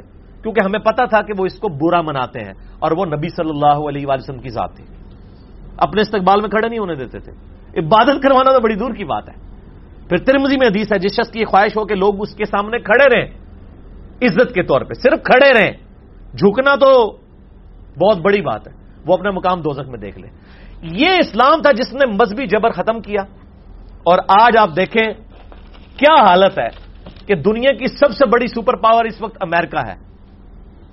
ان کا پریزیڈنٹ جو دنیا کا طاقتور ترین انسان ہے، ٹرمپ۔ تلاوت ہو رہی ہوتی ہے تو وہ بھی بیٹھ کے سن رہا ہوتا ہے۔ یہ فریڈم آف ایکسپریشن کس نے دیا ہے کہ آپ ٹرمپ کے سامنے بھی قرآن پڑھ رہے ہیں؟ آپ بے شک وید پڑھ لیں اس کے سامنے، آپ بے شک بائبل پڑھ لیں، وہ آپ کو نہیں روکے گا۔ آپ یورپ، امریکہ میں کسی بازار کے اندر جا کے اسٹریٹ دعوت کریں، آپ کو نہیں روکا جائے گا۔ یہ فریڈم آف ایکسپریشن کہاں سے آیا ہے؟ اسلام نے رومن اور پرشین امپائر کو اکھاڑا کہ یہ انسان ہماری طرح کہ ان کی عبادت نہیں ہو سکتی۔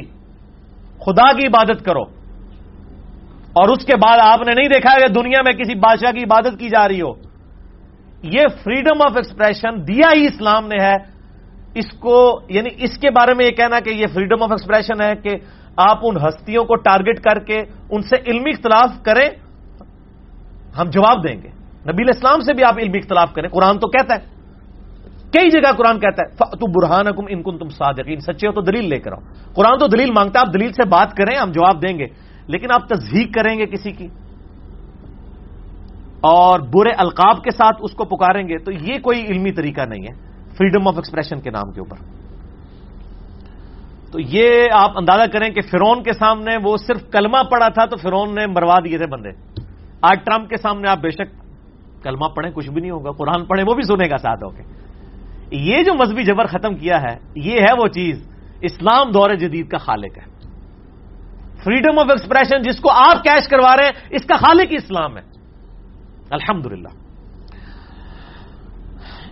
اس حوالے سے میرے بھائیوں جو یہ رومن اور پرشین امپائر کو اکھاڑا گیا، پھر لونڈیوں کا سسٹم یہ جہاد اور قتال، جتنے غیر مسلموں کے اعتراضات ہیں نا، اس کے اوپر میرے علم میں، بلکہ پوری دنیا میں آپ بڑے بڑے اسکالر سے پوچھ لیں، ایک ہی کتاب ہے جو لکھی گئی ہے۔ وہ مولانا مدودی رحمہ اللہ تعالی کی کتاب ہے، الجہاد فی الاسلام۔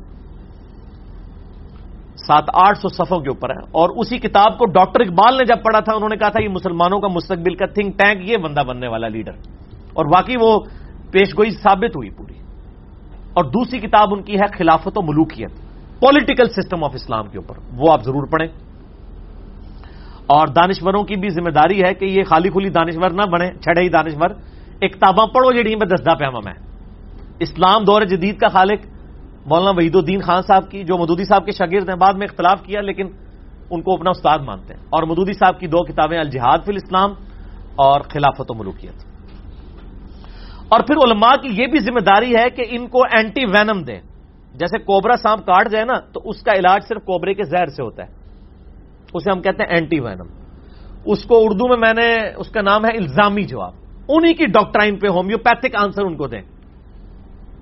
پنجابی میں اسے کہتا ہوں پھکی، کہ آپ کے یورپ کے ممالک کے اندر ہالو کاسٹ کے اوپر بات کرنا ایک جرم ہے۔ ہالو کاسٹ کیا ہے؟ نائنٹین فورٹی سے لے کے نائنٹین فورٹی فائیو تک پانچ سالوں کے اندر ہٹلر نے ساٹھ لاکھ یہودیوں کو قتل کروایا۔ وہ آج بھی یوٹیوب پہ ویڈیوز رکھی ہوئی ہیں۔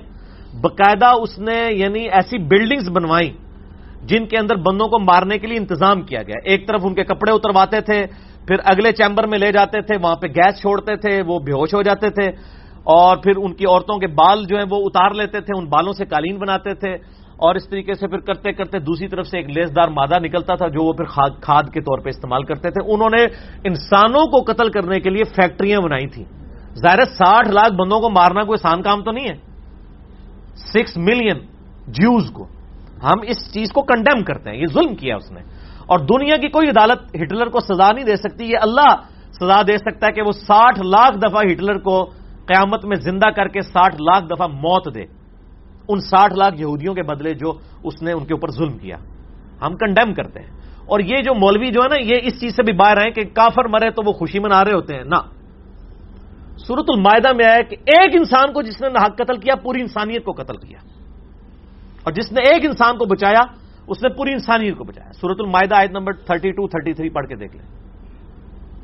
یہ خالی مسلمانوں کا رونا نہ رویا کریں، انسانیت کا رونا روئے۔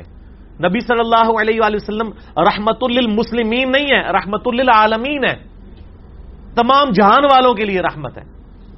جانوروں کے لیے بھی، انسانوں کے لیے بھی، نباتات کے لیے بھی، حیوانات کے لیے بھی۔ تو ہالو کاسٹ پہ بات کرنا جرم ہے، ان کو پھکی دیں۔ کہ جس طریقے سے تم یہ سمجھتے ہو ہالو کاسٹ پہ بات کرنے سے یہودیوں کے دل دکھتے ہیں، یہودی تو بہت تھوڑے ہیں، مسلمان تو پونے دو ارب ہیں۔ آپ لوگ جس طریقے سے تصدیق کرتے ہیں، علمی اختلاف کریں، آپ کریں، ہم جواب دیں گے۔ اور الحمد علماء دے رہے ہیں۔ علماء سے مراد میں یہ انڈیا، پاکستان، بنگلہ دیش کے مدرسوں کے علماء کی بات نہیں کر رہا ان بیچاروں کی کمپیٹنسی نہیں ہے۔ علماء سے مراد میں جو جینیس لوگ ہیں، مولانا مدودی جیسے مولانا وحید الدین خان جیسے جاوید احمد غامدی صاحب جیسے لوگ، ان سب سے میں اختلافات رکھتا ہوں، لیکن جو ان کی پازیٹو چیزیں میں بتا رہا ہوں۔ ڈاکٹر ذاکر نائک جیسے لوگ، احمد دیداس صاحب جیسے لوگ۔ یہ جو اسکالرس ہیں۔ تو یہ ان کو بتایا جائے کہ جیسے ہالو کاسٹ میں بات کرنا آپ کی ریڈ لائن ہے، ہماری ریڈ لائن یہ ہے کہ اللہ اور اس کے رسول کی توہین کی جائے۔ تو اس حوالے سے یہ پھر روٹ کاز انالیس دہشت گردی کی وجوہات کیا ہیں؟ چونکہ سب سے پورٹڈ جذبہ جو ہے وہ ریلیجن ہی ہے، اسی بنیاد پہ ہی کوئی اپنی جان دے سکتا ہے۔ تو ریلیجن ہی بنیاد بنتا ہے دہشت گردی کی۔ اس صورت میں جب آپ غلط طریقے سے ریلیجن کے ماننے والے لوگوں کی جو مقدس ہستیاں ہیں، ان کی آپ تصدیق کرتے ہیں۔ اب رہا میرے بھائیوں گستاخ رسول کا مسئلہ، اس کی سزا کا۔ تو آپ کو پتا ہے کہ میں آج کی اس مجلس کو کرکرا نہیں کرنا چاہتا اس ٹاپک پہ بات کر کے۔ میرا چونکہ موقف ڈفرنٹ ہے اس حوالے سے۔ اس کے لیے آپ یوٹیوب پہ میرا کلپ دیکھ لیں، امام ابن تیمیہ اور گستاخ رسول کی سزا۔ اور بولانا وحید الدین خان صاحب کی کتاب ہے شاطم رسول کی سزا، وہ بھی آپ دیکھ لیں۔ بہت اچھی کوشش ہے۔ میرے نزدیک جو فساد فل ارد کرنے والا آدھی مجرم ہے گستاخ رسول۔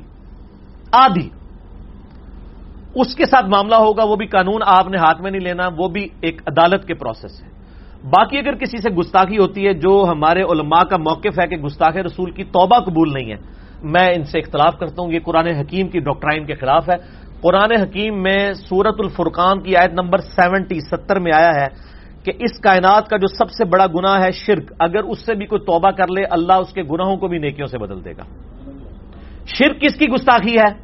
اللہ کی قرآن میں سورہ مریم میں آیا کہ جو رحمان کے لیے بیٹا تجویز کرتا ہے، قریب آسمان پھٹ پڑے۔ اور زمین شک ہو جائے اور پہاڑ ریزا ریزا ہو جائے۔ ام داؤل رحمانی والا کہ انہوں نے رحمان کے لیے بیٹا تجویز کیا۔ اگر زمین و آسمان اور پہاڑوں کے احساسات ہوتے، ان پہ پھٹ پڑتے۔ رحمان کو گالی دینے والے کی بھی توبہ قبول ہے، قرآن میں ہے۔ مرنے سے پہلے اگر وہ توبہ کر لیتا ہے، تو نیکیوں سے بدل دیے جائیں گے اس کے گنا تو گستاخ رسول کی بھی توبہ قبول ہے۔ یہ مولویوں نے جو جس طریقے سے ڈاکٹرائن پھیلائی ہے اور پھر اس کے پھر ماشاءاللہ پاکستان میں تو گستاخ رسول کسی کو بھی کسی وقت ڈکلیئر کیا جا سکتا ہے۔ اور میرے بھائی، یہ وہ ملک ہے جدھر کروڑوں لوگوں کا یہ عقیدہ ہے کہ اگر آپ نبی علیہ السلام کو کہہ دینا کہ وہ انسان تھے، مرتبے میں نہیں، بات ہو رہی صرف اسپیشیز میں۔ تو وہ کہتے ہیں آپ گستاخ رسول ہو۔ آپ وہاں رسک لیں گے اس طرح کی چیزوں کے۔ تو اس حوالے سے میں امام نتامیہ سے سخت اختلاف رکھتا ہوں۔ اور میرا وہ ریکارڈڈ ہے، میں آج آپ کا مزہ کرکرا نہیں کروں گا، ایک ہی طرف گفتگو جاتی رہے۔ یوٹیوب پہ آپ جا کے لکھیں امام ابن تیمیہ اور گستاخ رسول کی سزا، انجینئر محمد علی مرزا۔ میرا کلپ کھل جائے گا۔ بس میں ایک اشارت ایک تلخ بات کر دوں کہ ہمارے علماء نے یہ فتوے اس زمانے میں لکھی ہوئے ہیں جب ہم دنیا کے حکمران تھے۔ جب آپ دنیا پہ حکومت کر رہے ہوتے ہیں نا، تو آپ کا دماغ ہوتا ہے آسمانوں پہ۔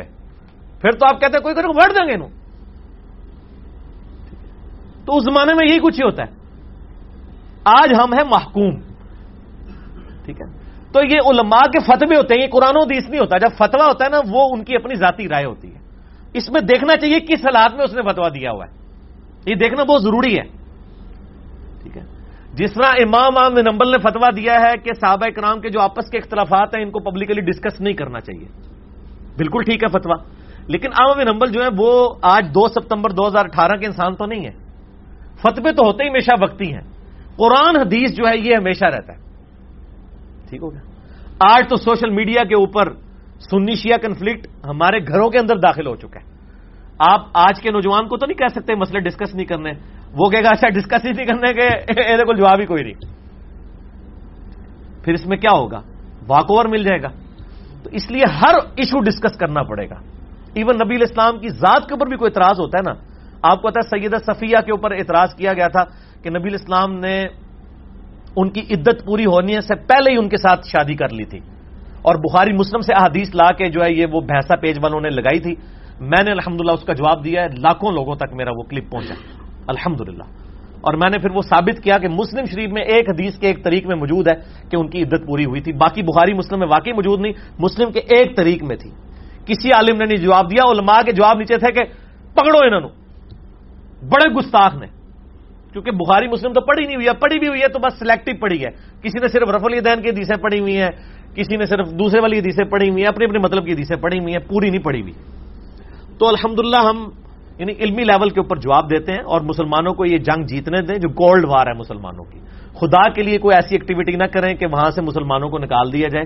آپ بتائیں، پچاس لاکھ کے قریب تو فرانس میں بھی لوگ رہ رہے ہیں، دس لاکھ کے قریب ہالینڈ میں رہ رہے ہیں۔ ان کو نکلوانا ہے وہاں سے۔ اور وہاں پہ وہ وہاں کے لوگ بڑے خوش ہیں ان سے۔ اور میں اکثر پریشان ہوتا تھا کہ پاکستانیوں سے تو ہم تانگ ہیں۔ یہ وہاں جا کے اتنے اچھے کیسے ہو گئے کہ گورے ان سے خوش ہیں؟ اس کی ایک وجہ کہ قانون کی حکمرانی ہے۔ جو مولا علی علیہ السلام کا کال ہے نا کہ کوئی بھی حکومت بغیر دین کے تو چل سکتی ہے، بغیر انصاف کے نہیں چل سکتی۔ وہاں پہ انصاف کا نظام ہے۔ اور مسلمانوں کے تو دین میں پہلے ہی انصاف تھا۔ بچارے جرم تو ویسے ہی ان کو پتا تھا کہ گناہ ہے کرنا۔ وہاں جا کے قانون بھی اتنا سخت ہو گیا۔ تو وہ فلرش کر گئے۔ وہ اتنے اچھے ہوئے کہ گورے بھی ان پہ رش کرتے ہیں کہ یار بڑے چنگے نہیں تھے۔ ویسے ہے کوئی نہیں سن ہوتے جا کے ہوئے انہیں۔ تو یہ چینج کس طرح آئی؟ یعنی دین کو پریکٹس کرنے کے لیے سازگار ماحول وہاں پر ملا۔ اس وجہ سے۔ تو وہاں پہ ان کو رہنے دیں۔ اور نبی الاسلام کے بارے میں تو اللہ تعالیٰ کا وعدہ ہے۔ سورت الحجر کی آیت نمبر ہے نائنٹی فائیو۔ ان نا کفئی نا کل مستحزین اے محبوب صلی اللہ علیہ وآلہ وسلم، بے شک ہم کفایت کریں گے آپ کی طرف سے استحضا کرنے والوں کے خلاف۔ یہ نہیں ہے کہ ان کو اللہ تعالیٰ جو ہے وہ زمین میں دسا دے گا، یہ نہیں ہوگا۔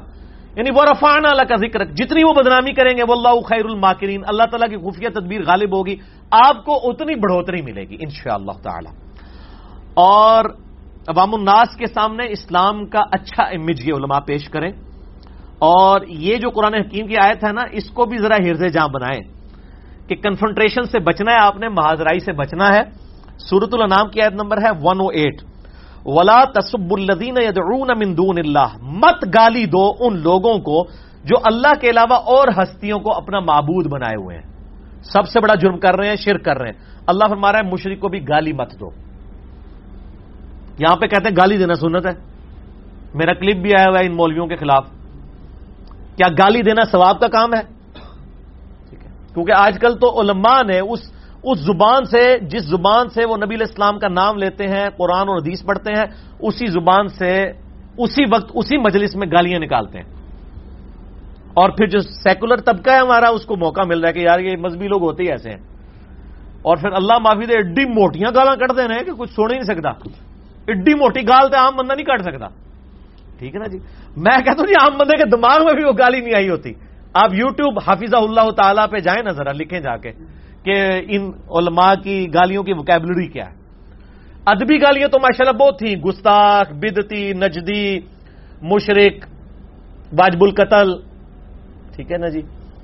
اس قسم کی بہت تھی اب غیر ادبی گالیاں بھی ان کی مارکیٹ میں آ گئی تو اللہ تعالیٰ ہمارا سورت النام آیت نمبر ایک سو آٹھ، ولا تصب الدین دون اللہ مت گالی گلوچ کیا کرو ان لوگوں کو جو اللہ کے ساتھ اور ہستیوں کو پکارتے ہیں یعنی شرک کرتے ہیں۔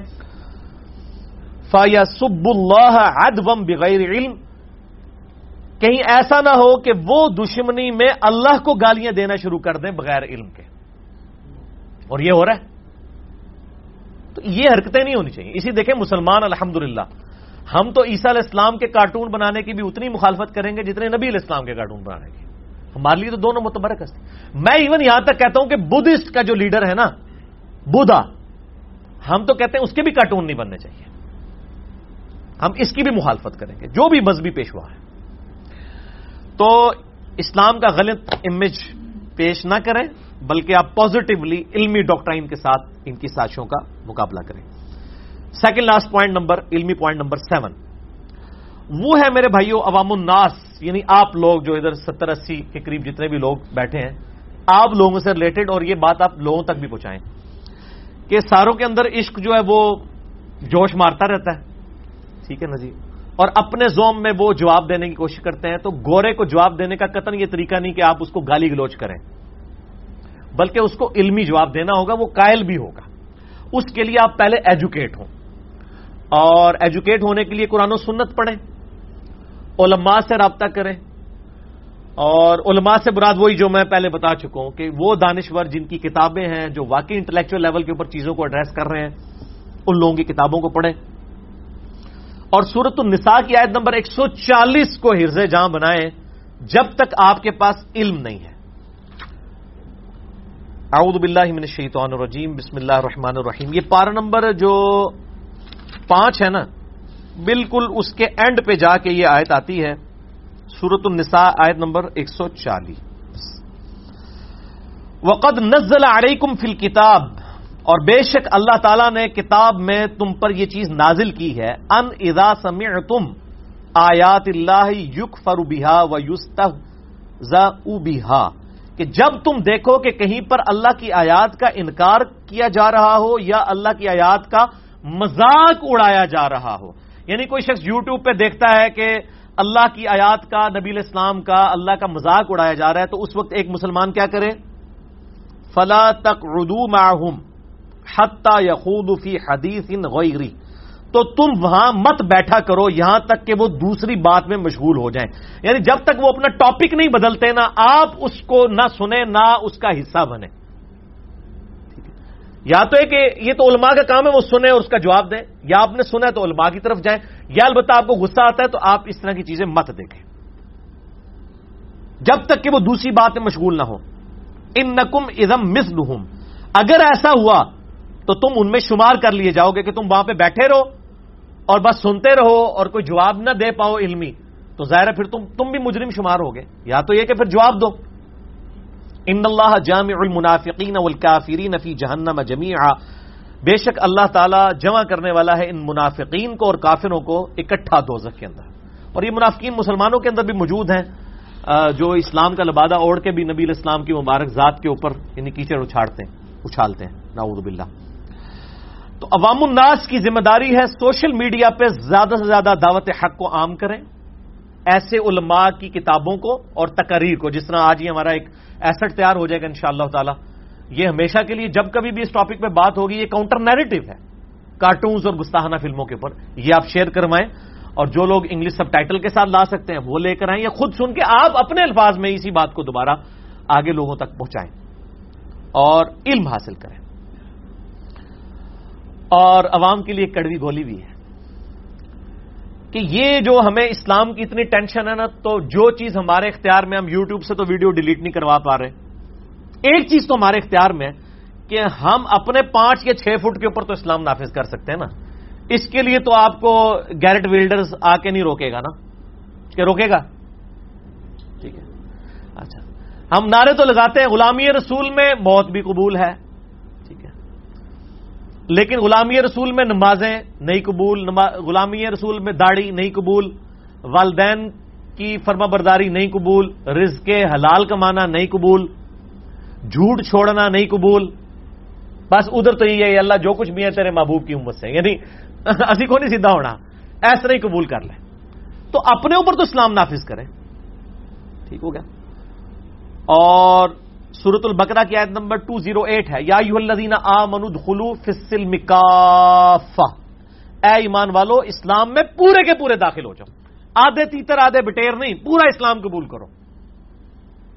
ولا تتبعو خطوات الشیطان، اور شیطان کے راستوں کی پیروی مت کرو۔ ان نحو لکم عدو مبین، بے شک وہ تمہارا کھلا دشمن ہے۔ تو نوجوانوں کی ذمہ داری ہے، جیسے آپ کو پتا کئی سال پہلے انڈیا کے اندر ایک بلیڈ کی کمپنی کے اشتہار کے لیے نا ہزاروں لوگوں نے، ہزاروں نوجوانوں نے اکٹھی اجتماعی شیو کی تھی۔ اور Guinness Book of World Record میں وہ نام ڈالا گیا تھا کہ جی اتنے ہزار نوجوانوں نے ایک جگہ جمع ہو کے شیو کی۔ تو سر، آپ کے اور میرے محبوب صلی اللہ علیہ وآلہ وسلم جو ہمارے مشترکہ محبوب ہیں، ان کی مبارک داڑھی کے اندر بم رکھ کے کارٹون بنائے گئے ہیں۔ ناؤز باللہ۔ تو اب یہ جو عشق رسول کا نعرہ لگانے والے لوگ ہیں، ان سے میں گزارش کروں گا کہ کم از کم پاکستان میں ایک ملین ملین مارچ تو یہ کرتے ہیں نا، دس لاکھ نوجوان تو ایسے ہیں جو عشق رسول کا نعرہ لگاتے ہیں، بلکہ دس کروڑ ہی ہوں گے۔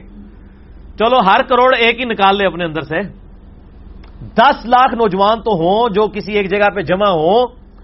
اور لائیو میڈیا سارا بلایا جائے، جیو کو ایئر وائی کو، سما کو، دنیا ٹی وی کو۔ سب کو بلایا جائے۔ ان کی ویڈیوز بنے اور پوری دنیا کو میسج دیں پاکستانی نوجوان کہ آپ نے ہمارے نبی علیہ السلام کی داڑھی مبارک میں بم دکھایا ہے۔ ہم نے ابھی تک داڑھی نہیں رکھی تھی، آج کے بعد ہم داڑھی کی نیت کرتے ہیں۔ اور میں آپ کو گارنٹی دیتا ہوں کہ آپ یہ کام کریں۔ اور آپ اپنے فیس بک کے اوپر جو آئے دن عجیب و غریب تصویریں چڑھاتے رہتے ہیں نا، ایک بغیر داڑھی والی تصویر اور ایک داڑھی رکھنے کے بعد، مہینے کے بعد کی تصویر اپلوڈ کریں۔ ایسی سیلفی کھینچنے کے اوپر بھی آپ کو سواب کی بشارت میں دیتا ہوں، جو نبی الاسلام کے لیے کھینچی جائے۔ ابھی تک تو اپنی ذات کے لیے کھینچی تھی نا۔ کم از کم اتنی داڑھی رکھ لیں جسے عرف عام میں داڑھی کہا جاتا ہے۔ یعنی شیو نہ ہو، چھوٹی چھوٹی بے شک رکھ لیں۔ مٹھی رکھیں تو بہت اعلیٰ بات ہے۔ میرا یو ٹیوب پہ کلپ ہے، داڑھی کی لمبائی کتنی ہو۔ لاکھوں لوگوں نے دیکھا وہ آپ دیکھ لیں۔ یعنی ایک ایسی داڑھی جس کو عرف عام میں داڑھی کہا جائے، جو عورتوں سے مشابت سے بچ جائے انسان۔ یعنی اتنے بال اگ آئیں تو وہ داڑھی ہی شمار کی جائے گی۔ کم از کم اتنی داڑھی تو رکھ لیں۔ تو اور آپ دیکھیں پھر کیا جناب امیج جائے گا کافروں کو؟ ٹھیک ہے نا؟ تو میں آپ کہتا ہوں اس کا بڑا افیکٹ ہوگا کہ محمد سے وفاتوں نے تو ہم تیرے ہیں۔ یہ جہاں چیز ہے کیا؟ لوہ قلم تیرے ہیں۔ یہ ڈاکٹر اقبال نے کہا نا کہ اگر نبی اسلام کے ساتھ وفا کرو گے تو اللہ تعالیٰ تمہارا ہو جائے گا اور جب اللہ تمہارا ہو جائے گا، پھر لوہ قلم پہ جو فیصلے ہیں، وہ تمہاری دعاؤں کی وجہ سے ہوں گے۔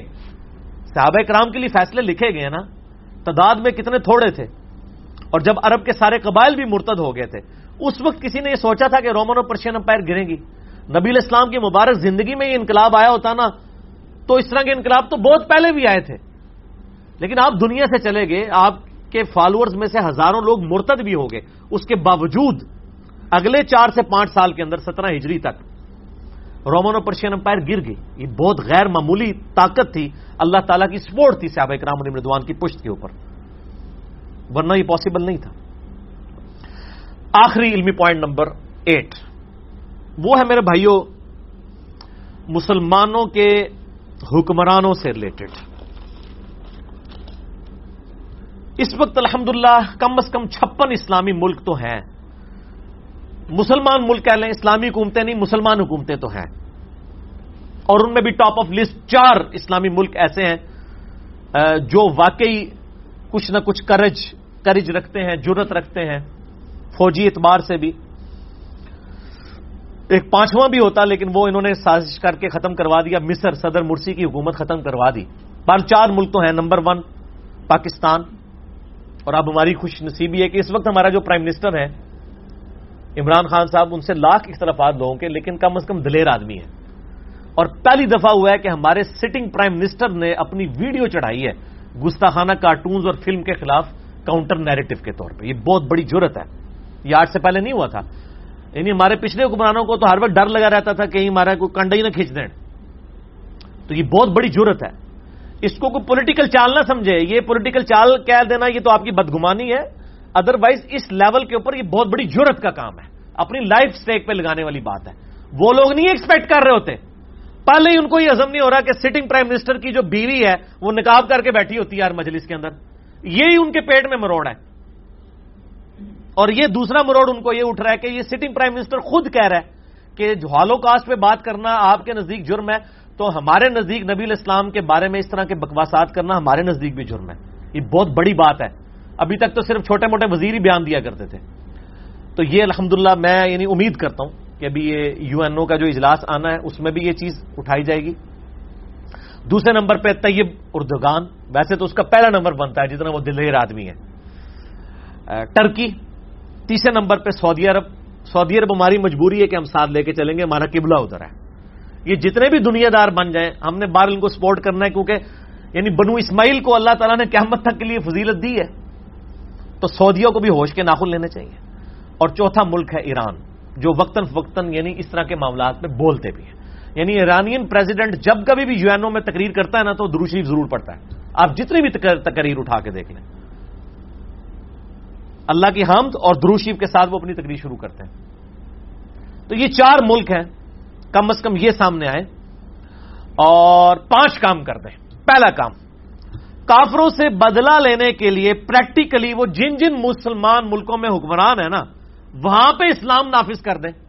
ایٹ لیسٹ اسلامی سزائیں نافذ کریں ڈیٹرنس ہوگی۔ عدلیہ کو آزاد کریں اور آپ اس کی برکات دیکھیں اور پوری دنیا کو بتائیں کہ یہ اسلامی سسٹم نفاذ کر کے ہم نے کیا برکات حاصل کی ہے۔ بے حیائی میڈیا سے ختم کریں۔ یہ تو وہ کر سکتے ہیں، اس کے لیے تو ان کو کسی گستاخ رسول سے جال لینے کی ضرورت نہیں ہے نا۔ یہ پہلا کام کریں۔ دوسرا کام O I C organisation of Islamic countries جس کو وہ شام نورانی صاحب کہتے تھے او آئی سی کہ جب بھی کوئی معاملہ ہوتا ہے یہ پھر اینڈ میں کہتے ہیں، اوہ ایک ہو گیا؟ او آئی سی انگلش والا۔ ان کا مشترکہ اجلاس بلایا جائے، یہ چار ملک آگے آئیں اور بین المذاہب کانفرنس کروائی جائے۔ اس میں امام کعبہ کو بھی بلایا جائے ویٹیکن سٹی کے پاپ کو بھی بلایا جائے، یوروشلم میں بیٹھے ہوئے یہودی جو پریسٹ ہیں ان کو بھی بلایا جائے اور بدھ مت کے ماننے والے لوگ جو ہیں وہ تبت میں بیٹھے ہوئے ہیں، ان کو بھی بلایا جائے۔ دنیا میں جتنے ٹاپ کے ریلیجن ہیں، ان کے تمام لیڈرز کو او آئی سی کے پلیٹ فارم پہ بلایا جائے اور ایک مشترکہ اعلامیہ جاری کیا جائے کہ آپ صرف مذہبی شخصیات کے ساتھ علمی اختلاف کریں، ان کے کارٹون نہ بنائیں تزہیق آمیز رویہ اختیار نہ کریں۔ میں کہتا ہوں بدھا کا کارٹون بھی نہیں بننا چاہیے۔ عیسیٰ علیہ السلام تو چلے ہمارے ایمان کا حصہ ہے نا۔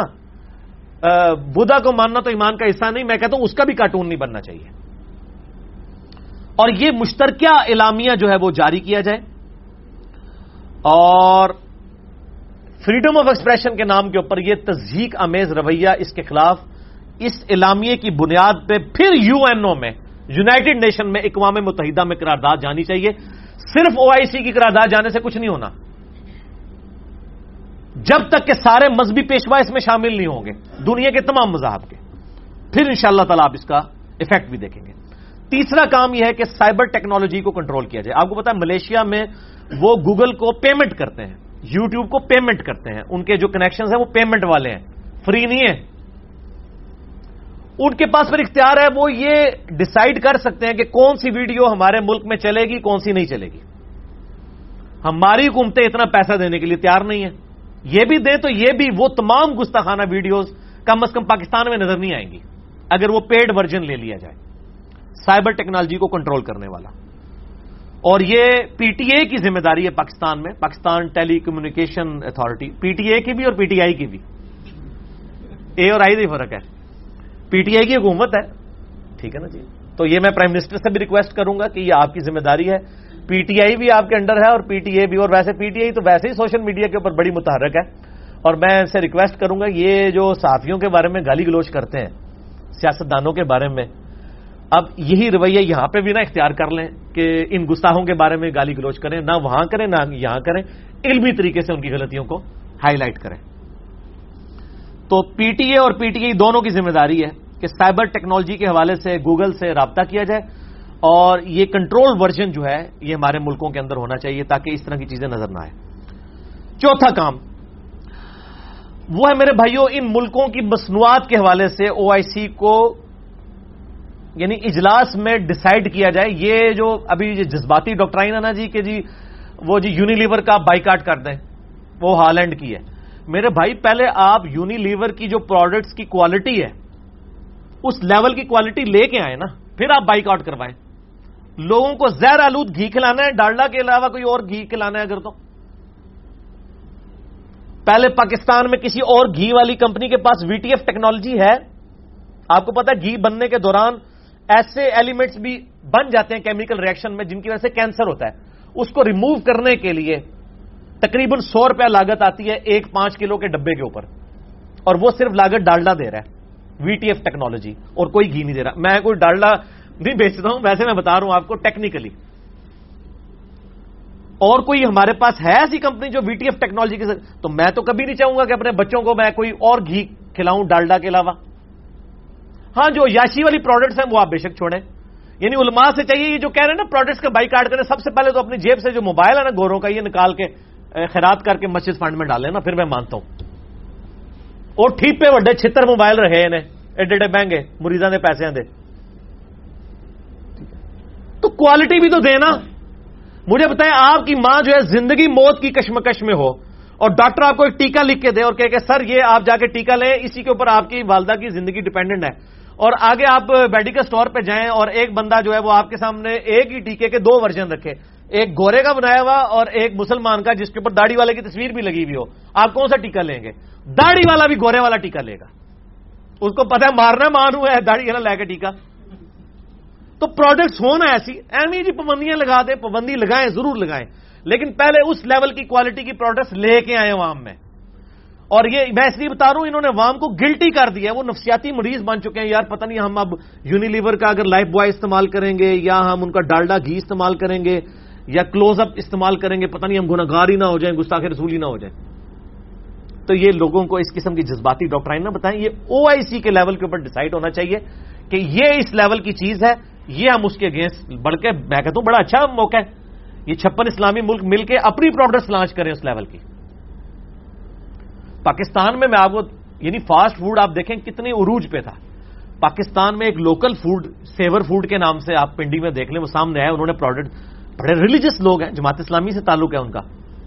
وہاں آپ کو کوئی گندے بینرز نہیں، آیات ہی لکھی ہوئی نظر آئیں گی۔ یعنی ڈیلی کا ان کا کروڑوں کا بزنس ہے۔ ایک ایک آؤٹ لیٹ کے اوپر۔ لیکن پروڈکٹ دے رہے ہیں وہ، دیکھ لیں آپ۔ اسی طریقے سے عرب کے اندر البیک والے ہیں، انہوں نے فیل کر دیا ہے کے ایف سی کو بھی میکڈونلڈ کو بھی۔ ان کا اپنا لوکل برانڈ ہے۔ تو آپ بھی کوئی لوکل برانڈ لے کے آئے نا اس طرح کے، پھر آپ یہ کہیں پروڈکٹس کے اوپر پابندی ہونی چاہیے۔ ٹھیک ہو گیا جی؟ کوالٹی بھی دیں۔ آخری اور پانچواں کام وہ یہ ہے کہ او آئی سی کے انڈر جتنے ملک ہیں وہ اپنے ملکوں میں گائیڈ لائنس دیں کہ مسلمانوں کو ایجوکیٹ کیا جائے ایٹ لیسٹ بیچلر لیول کے اوپر۔ جتنے بھی اختلافی موضوعات ہیں، خصوصاً نبی الاسلام کی ذات کو بدنام کرنے کے لیے جو پلی لیتے ہیں یہ لوگ، جہاد کے نام پہ فریڈم آف ایکسپریشن کے نام کے اوپر، میں نے جو بتایا کہ جو مسلمان دانشور ہیں، مولانا مدودی جیسے یا وحید الدین خان صاحب جیسے، ان لوگوں کی جو کتابیں ہیں نا، یہ سلیبس کا حصہ بنائی جائیں۔ اور ان سب سے پہلے قرآن حکیم کو سلیبس کا حصہ بنایا جائے، جس طرح ہاں ابھی گورنمنٹ کی طرف سے اناؤنسمنٹ ہوئی ہے۔ میٹرک تک پورا قرآن پاک تک میں کہتا ہوں جی یہ کام اگر ہو جائے ان شاء اللہ آندہ پندرہ بیس سال کے اندر شرک کافی حد تک پاکستان سے ختم ہو جائے گا، صرف قرآن کا ترجمہ ہی۔ اپنے اپنے فرقے کا ہی پڑھ لیں۔ میں نہیں کہتا کسی ایک کا پڑھیں۔ بریلوی احمد بریلوی کا پڑھ لیں جو بندی شری تھانوی کا پڑھ لیں، اہل حدیث جونا گڑی صاحب کا پڑھ لیں، شیعہ سید فرمان علی شاہ کا پڑھ لیں، اور جو بیچارے سادے مسلمان ہیں میرے جیسے وہ مدودی صاحب کا پڑھ لیں۔ کسی کا ترجمہ پڑھ لیں۔ اوور آل کا نابود کا نستعین کا ترجمہ کسی نے یا علی مدد نہیں کیا ہوا۔ سب نے یہ کیا، اللہ تیری ہی عبادت کرتے ہیں، تجھی سے مدد چاہتے ہیں۔ تیری ہی عبادت کریں تجھی سے مدد چاہیں۔ تو انشاءاللہ یہ جو ہے وہ مسلمانوں کے لیے ایک خوشائن قدم ہوگا۔ اگر ہم اپنے سلیبس کے اندر مسلمانوں کو ایجوکیٹ کریں بیچلر لیول کے اوپر یہ کتابیں پڑھائی جانی چاہیے۔ کیونکہ سوشل میڈیا کے آگے آپ طوفان نہیں باندھ سکتے، یہ بات یاد رکھیں۔ اب آپ یہ نہیں کہہ سکتے کہ یا چھوڑ دو جی یہ گلا نہیں کرنی چاہیے جی۔ یہ سوال نہیں، لوگ پوچھیں گے آپ سے سوال۔ اور جب سوال پوچھیں گے، علماء کے پاس نہیں ہوں گے، اصل میں جواب نہیں ان کے پاس ہوتے، اس لیے کہتے ہیں ایسی باتیں نہیں کرنی چاہیے۔ پھر ویڈیوز جو ہیں وہ پھر ہماری منظر عام پہ آئیں گی نا۔ ٹھیک ہے نا؟ آج آپ یوٹیوب پہ جا کے لکھیں، خدا کو کس نے پیدا کیا؟ تو میری ویڈیو لاکھوں لوگوں نے دیکھی ہوئی ہے نا who created God Richard Dawkins کی جو کتاب ہے دا گاڈ ڈلوژن منکرین خدا کے لیے سمجھ لیں، ایک بائبل ہے وہ ان کی ایتھیزم کی۔ اس کا جواب میں نے دیا نا پڑھ کے۔ تو جو الحمدللہ دین کی خدمت کرنے والے لوگ ہیں مستقبل میں پھر وہ اسی لیے تو پھر آپ لوگ جو ہے وہ کیوں سن رہے ہیں؟ کہتے ہیں ہمارے لمحہ کو نہیں سنتے، علی کی ویڈیو چڑھتی ہے، ایک گھنٹے کے اندر اتنے ہزار لوگ دیکھ لیتے ہیں۔ اس لیے کہ میرے بھائی، آپ کو مواد لے کے آئے نا سامنے۔ آپ کا مواد یہ ہوتا ہے کہ جناب reply to engineer Muhammad Ali Mirza. ٹھیک ہے؟ تو یہ نہ کیا کریں، آپ لوگوں کو یعنی ایجوکیٹ کریں۔ آج ہم نے یہ یعنی نیریٹو پیش کیا ڈیڑھ گھنٹے کے اندر، جوابی بیانیاں۔ کاؤنٹر نیریٹو گستانہ فلموں کے اوپر اور کارٹونز کے اوپر۔ انشاءاللہ آپ یہ دیکھیں یہ ویڈیو کتنی لوگوں تک پہنچے گی اور علماء سے میری آخر میں ریکویسٹ ہے۔ ہم نے آپ کی طرف دوستی کا ہاتھ بڑھایا ہے کہ آپ ہماری ویڈیوز دیکھیں اور اپنی پبلک تک یہ باتیں پہنچائیں۔ اپنے نام سے ہی پہنچا دیں، یہ نہ کہ ہم نے علی کو دیکھ کے کاپی کیا آپ اپنے لیول پہ ہی پہنچا دیں، لیکن کم از کم یہ چیزیں دیکھیں تو صحیح کہ جو لوگ انٹلیکچوئل لیول پہ اسلام کا دفاع کر رہے ہیں ان لوگوں کا اگر آپ ان کے پلیٹ فارم سے نہیں بات کرنا چاہتے آپ اپنے پلیٹ فارم سے کریں، اپنے الفاظ میں یہ باتیں لوگوں تک پہنچائیں۔ اللہ تعالیٰ سے دعا ہے، جو حق بات میں نے کہی، اللہ تعالیٰ ہمارے دلوں میں راسک فرمائے۔ اگر جذبات میں میرے منہ سے کوئی غلط بات نکل گئی، تو اللہ تعالیٰ ہمارے دلوں سے ہی معاف کر دے۔ ہمیں کتاب و سنت کی تعلیمات پر عمل کر کے دوسرے بھائیوں تک پہنچانے کی توفیق عطا فرمائے۔ سبحانك اللهم وبحمدك اشهد ان لا اله الا انت استغفرك واتوب اليك وما علينا الا البلاغ المبين. جزاكم الله خيرا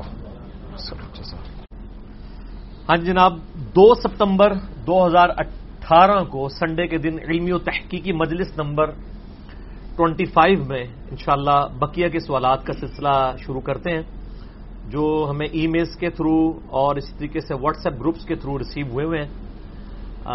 ہمارے بلال بھائی ان شاء اللہ تعالیٰ ون ٹو ون کوشچن کریں گے، انہوں نے اس حوالے سے تیاری بھی کی ہوئی ہے ماشاء اللہ جتنے کوشچن ریسیو ہوئے غلام محی الدین بھائی کو یا ابرار بھائی کو ان کے پاس آ چکے ہیں۔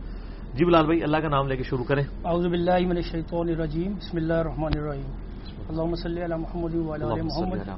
السلام علیکم ورحمۃ اللہ وعلیکم السلام ورحمۃ اللہ پہلا کوشچن ہے چہرے کی پلاسٹک سرجری کروانا شرعی اعتبار سے جائز ہے کیا؟ ہاں جی یہ مشکل سوال ہے چہرے کی پلاسٹک سرجری کے حوالے سے۔ یہ دیکھنا ہوگا یہ کس لیے کروائی جا رہی ہے؟ اگر کسی شخص کا یعنی ایکسیڈنٹ کے دوران چہرہ ڈیمیج ہو گیا، پھر تو الگ چیز ہے، وہ تو بالکل ضرور کروانی چاہیے۔ سن نبی دعود میں صحیح صنعت کے ساتھ یہ حدیث ہے، مشکات میں بھی آپ کو مل جائے گی کتاب اللباس چیپٹر کے اندر، کہ نبی صلی اللہ علیہ وآلہ وسلم کے مبارک زمانے میں ایک صحابی کی ناک کٹ گئی تھی۔ تو آپ صلی اللہ علیہ وآلہ وسلم نے انہیں حکم دیا کہ یہ چاندی کی ناک لگوا لیں۔ انہوں نے چاندی کی ناک لگوائی تو اس میں بدبو پڑ گئی ظاہر ہے چاندی جو ہے آپ کو پتا ہے اس میں زنگ لگ جاتا ہے۔ پھر آپ نے حکم دیا کہ سونے کی ناک لگوائی جائے۔ ظاہر اب ناک ہی کٹی ہو تو بنے گا حسن چہرے کا مان پڑ جاتا ہے۔ تو آپ صلی اللہ علیہ وآلہ وسلم نے اگرچہ مرد کے لیے سونا حرام ہے لیکن سونے کی ناک لگوانے کا حکم فرما دیا۔ اس سے یہ بات پتہ چلی کہ اگر کسی شخص کی ناک کٹ جائے تو وہ ناک بھی لگوا سکتا ہے اسی طریقے سے اگر دانت کسی کا ٹوٹ گیا ہے اور وہ سونے کا دانت لگوانا چاہتا ہے، وہ لگوا سکتا ہے۔ اب وہ حکم نہیں لگے گا کہ جی وہ مرد پہ سونا آرام ہے۔ یعنی یہ کیٹاسٹرافک کنڈیشن ہے۔ کیونکہ سونا واحد میٹل ہے آن دا فیس آف ارتھ جس کو آپ اگر ایک ہزار سال کے لیے بھی زمین میں بھی دفنا دینا پانی کے اندر پھینک دیں، اس کو زنگ نہیں لگے گا۔ اور سونے کی اگر تاریں ہوتی نا، تو بجلی کبھی ضائع نہ ہوتی۔ ہنڈریڈ پرسینٹ یہ کنڈکٹیوٹی ہے اس کی سونے کی، لیکن وہ مہنگا ہی بہت ہے۔ تو پلاسٹک سرجری بھی اگر کسی کے اس طریقے سے کوئی ڈیمیج ہو گیا معاملہ وہ کروانا چاہتا ہے، ضرور کروائے لیکن میرا خیال ہے جو عموماً سوال کیا جاتا ہے نا پلاسٹک سرجری کا، وہ یہی ہوتا ہے کہ کوئی عورت بوڑھی ہو گئی ہے اور اب وہ اس کی کھال کھینچ کے اس کو سیدھا کرنا چاہتی ہے، تو یہ تو بالکل غرر میں آتا ہے۔ اور یہ اللہ کی تخلیق بدلنا ہے اس حوالے سے، اور یہ بالکل گناہ ہے۔ اگر کوئی جوان عورت ہے اور اس کے دانت ٹیڑے نکلے ہوئے ہیں اور اس کو اب یہاں پہ تارے لگوا کے دانت سیدھے کرنے پڑتے ہیں، تو اگرچہ یہ بھی تخلیق بدلی جا رہی ہے، لیکن یہ تخلیق وہ بدلی جا رہی ہے جو آلریڈی خراب ہے۔ اس کو سیدھا کیا جا سکتا ہے۔ سورہ نساء کی نمبر ون نائنٹین ہے نا، شیطان نے کہا تھا، ولا عام فلا یوگ خلق اللہ کہ میں تیری مخلوق کو ابھاروں گا کہ وہ اللہ کی بنائی ہوئی تخلیق کو بدلیں گے۔ بعض تخلیق کا بدلنا وہ سنت میں داخل ہے۔ جیسے صحیح مسلم میں حدیث ہے کہ دس چیزیں جو ہیں وہ فطرت میں داخل ہیں۔ ان میں سے زیر ناف بال مونڈنا، حالانکہ یہ بھی فطرت بدلی جا رہی ہے۔ فطرت میں تو اگ رہے ہیں، لیکن مونڈنے اور اس میں یہ ہے کہ داڑھی رکھنا، داڑھی کو نہ مونڈنا فطرت ہے۔ زیر ناف بالوں کو مونڈنا فطرت ہے، مونچھوں کو پس کرنا، بغلوں کے بال صاف کرنا۔ اور اسی طریقے سے ختنے کروانا۔ اب ختنہ تو اوریجنلی تو بغیر ختنے کے تو نہیں انسان پیدا ہوتا، لیکن یہاں پہ ختنہ کروانا یعنی اس تخلیق کو بدلنا فطرت ہے۔ کہیں پہ تخلیق بدلنا فطرت ہوتی ہے، کہیں پہ تخلیق کو نہ بدلنا فطرت۔ یہ ڈیفائن جو ہے وہ پھر وقت کا پروفٹ کرتا ہے۔ تو یہ والی جو سرجری ہے، جس میں کوئی بوڑھی عورت جو ہے وہ اس طریقے سے جوان دکھنا چاہ رہی ہے وہ جو ہے ظاہر غرر میں آتا ہے، وہ ظاہر اسی طریقے سے گزارے۔ البتہ اگر اس کو کوئی ایسا اسکن کا ایشو ہو گیا ہے کوئی بیماری لگی ہے اس کی ریموول کے لیے اس کو کوئی ایسا معاملہ کرنا پڑتا ہے۔ اب وہ الگ بات ہے بیماری میں تو پھر ساری کی ساری چیزیں جو ہے وہ کیٹاسٹرافک ہوں گی وہ حلال ہو جائیں گی۔ ٹھیک ہوگی اگلا کوشچن ہے پانی کے پاک یا ناپاک ہونے کا فیصلہ کیسے کریں؟ میں نے پچھلی دفعہ بتایا تھا کہ اس کے اوپر تو اجماع ہے اور مشکات میں آپ تہارت والا چیپٹر کھول لیں بخاری مسلم میں بھی کہ پانی کا اگر رنگ بو اور ذائقہ تبدیل نہیں ہوا ہوا تو وہ پانی پاک ہی تصور کیا جائے گا۔ رنگ تبدیل ہونے سے مراد یہ نہیں ہے کہ اب بعض جگہ تو مٹیالے کلر کا پانی ہوتا ہے مٹی کی وجہ سے۔ اب مٹی کی وجہ سے جو کلر تبدیل ہوا ہے وہ پانی پاک ہی رہے گا۔ یعنی رنگ یہ ہے کہ اگر اس میں کوئی ایسا رنگ آتا ہے جس سے آپ کو یہ شائبہ ہوتا ہے کہ اس میں کوئی گندگی والی چیز ہوئی ہے۔ تو اگلا ٹیسٹ کیا پرفارم ہوگا کہ آپ کلی رکھ کے اس کا ذائقہ چیک کریں گے یا اس کی بو سونگیں گے۔ اگر ذائقہ اور بو میں فرق آ گیا ہے اور تافن والی چیز ہے اور آپ کو پتا چل گیا کہ کوئی مرا ہوا جانور اس میں گرا ہوا تھا، اس کا تافن اس قدر پھیل گیا ہے، یا اسی طریقے سے اس میں یعنی پیشاب کی بہت زیادہ گٹر کا پانی مل گیا تو وہ ظاہر ہے وہ پانی ناپاک ہوگا۔ باقی جو دریاؤں کے اندر گٹروں کا پانی بھی جا رہا ہوتا ہے، لیکن دریا کا پانی جو ہے وہ دہ در دہ ہوتا ہے۔ دہ در دہ فک کیٹر میں یعنی بہت زیادہ ہوتا ہے تعداد میں۔ اس میں اگر کوئی چیز ڈل جائے، وہ ناپاک نہیں ہوتی۔ اسی طریقے سے ایک بڑا تالاب ہے۔ اس میں یعنی فکہ کا اتفاق ہے کہ اگر وہ دس فٹ بائی دس فٹ کا ہوگا اور دس بائی دس گز کی لمبائی چوڑائی اور یہ فٹ جو ہے وہ شری گز ہوں گے جو ڈیڑھ فٹ کا ہوتا ہے شری گز جو ہے یہ ایک ہاتھ ہوتا ہے نا ڈیڑھ فٹ تو یعنی آپ پندرہ فٹ بائی پندرہ فٹ ہمارا جو فٹ پاؤنڈ سسٹم میں پندرہ فٹ بائی پندرہ فٹ کا اگر کوئی تالاب ہو تو وہ اتنا بڑا تالاب ہے کہ اس کے اندر اگر کوئی ناپاک چیز تھوڑی سی تعداد میں پھینکی جائے تو وہ پانی ناپاک نہیں ہوگا اس طریقے سے گندے کپڑے اس میں دھوئے جائیں تو وہ کپڑے پاک ہو جائیں گے۔ اس سے کم والا اگر ہوگا تو وہ کپڑے بھی ناپاک ہی رہیں گے پانی بھی ناپاک ہوگا۔ تو رنگ بو اور ذائقہ یہ تین چیزیں اس کی چیک کرنی ہوگی۔ باقی زیادہ وہم کرنے کی ضرورت نہیں عام ہم جو کیچڑ وغیرہ بارش کی وجہ سے سڑکوں پہ ہوتا ہے یہ پاک ہی تصور کیا جائے گا جب تک کہ آپ کو کنفرم نہ ہو کہ اس کے اندر کوئی گٹر کا پانی شامل نہیں ہوگا۔ کیونکہ مٹی تو فی نفسی پاک ہے۔ وہ اگر آپ کے جسم کے ساتھ لگ جاتی ہے چاہے وہ گیلی فارم میں لگے بارش کے پانی سے چاہے خشک و پاک، اس میں وہم کرنے کی ضرورت نہیں۔ حتیٰ کہ ابود میں ایک حدیث ہے، کچھ عورتوں نے نبی اسلام کو شکایت کی کہ ہم مدینہ شریف میں گلیوں سے گزرتی ہیں تو ہمارا پیرہن جو ہے وہ بڑا ہوتا ہے۔ بعض اوقات یہ مٹی میں نیچے یعنی رگڑ کھا رہا ہوتا ہے۔ ہمیں شک ہی رہتا ہے، ہمارے کپڑے ناپاک ہیں کہ پاک ہیں۔ تو آپ صلی اللہ علیہ وآلہ وسلم نے فرمایا کہ اس ناپاک مٹی کے بعد کیا کوئی پاک پورشن بھی مٹی کا آتا ہے؟ تو عرض کیا گیا، آتا ہے۔ فرمایا جب اس سے رگڑ کھاتا ہے تو وہ پاک ہو جاتا ہے۔ اسی طریقے سے آپ کی جو جوتیاں ہیں، جن کے تلوے سیدھے ہوتے ہیں جن میں یعنی وہ امپریشن نہ بنے ہوئے ہوں۔ جیسے خصوں کے تلوے ہوا کرتے تھے۔ پہلے زمانے میں تو تلوا سیدھا ہی ہوتا تھا۔ اس طرح کی جوتیاں جو ہیں وہ زمین پر رگڑ کھانے سے پاک ہی ہو جاتی ہیں۔ وہ ناپاک رہتی ہی نہیں ہے ایسی جوتیوں کے ساتھ آپ مسجد میں بھی نماز پڑھ سکتے ہیں، بشرطے کے قالین نہ ہو، وہاں پہ بھی فرش ہی ہو۔ آج کل والی جو مسجدیں یہ قالین والی ہیں، اس میں تو آپ صاف جوتیوں کے ساتھ بھی نہیں جائیں گے۔ جب تک کہ بالکل نیا جوڑا نہ ہو، جس کے نیچے کچھ نہ ہو، آپ یعنی بازار سے خریدیں۔ اور اندر جا کے پہنے۔ وہ تو صحیح بخاری میں حدیث موجود ہے نبی اسلام نے بھی صحابہ نے بھی جوتیوں میں نماز پڑھی ہے۔ آج بھی ہمارے جو فوجی حضرات ہیں سیاچین میں باقی جگہوں میں جوتیوں سے نماز پڑھتے ہیں۔ اگر وہ پاک ہوں گی تو آپ نماز پڑھ سکتے ہیں ان کے اوپر مسا بھی کر سکتے ہیں۔ ایک دفعہ وضو کر کے آپ جرابیں چڑھا کے بوٹ پہن لیں تو مسا بھی کر سکتے ہیں۔ تو یہ یعنی ناپاکی کے اعتبار سے ان چیزوں کو دیکھنا ہوگا۔ ٹھیک ہوگی نیکسٹ کوشچن ہے جی کیا مسلمان صدقے کے پیسے سے ہندوؤں کو کھانا کھلا سکتا ہے؟ کھلائے کیوں نہ کھلائے؟ جو فرض صدقہ ہے نا، اور جو منت کا صدقہ ہے، اس کے اولین حقدار تو ہیں مسلمان۔ اگر مسلمان غریب آپ نے سارے بھگتا لی ہیں، تو آپ ہندوؤں کو بھی دیں۔ ویسے اس میں کوئی ایشو نہیں ہے جو یہ کہا جاتا ہے نا کہ جی وہ غیر مسلم کو آپ صدقے میں سے نہیں، بھائی آپ جس کو بھی کھانا کھلائیں گے، وہ اللہ کے اللہ نے قرآن پاک میں کہیں یہ مینشن نہیں کیا کہ آپ نے صرف غریبوں کو یعنی مسلمان غریبوں کو کھلانا ہے، وہ تو کیٹاگوریکل مینشن ہوا ہے کہ خود بھی کھاؤ، غریبوں کو بھی کھلاؤ۔ نبی الاسلام تو تلیف قلب کے لیے غیر مسلموں کو مال غنیمت میں سے بھی دے دیا کرتے تھے کہ ان کا دل اسلام کی طرف جھک جائے۔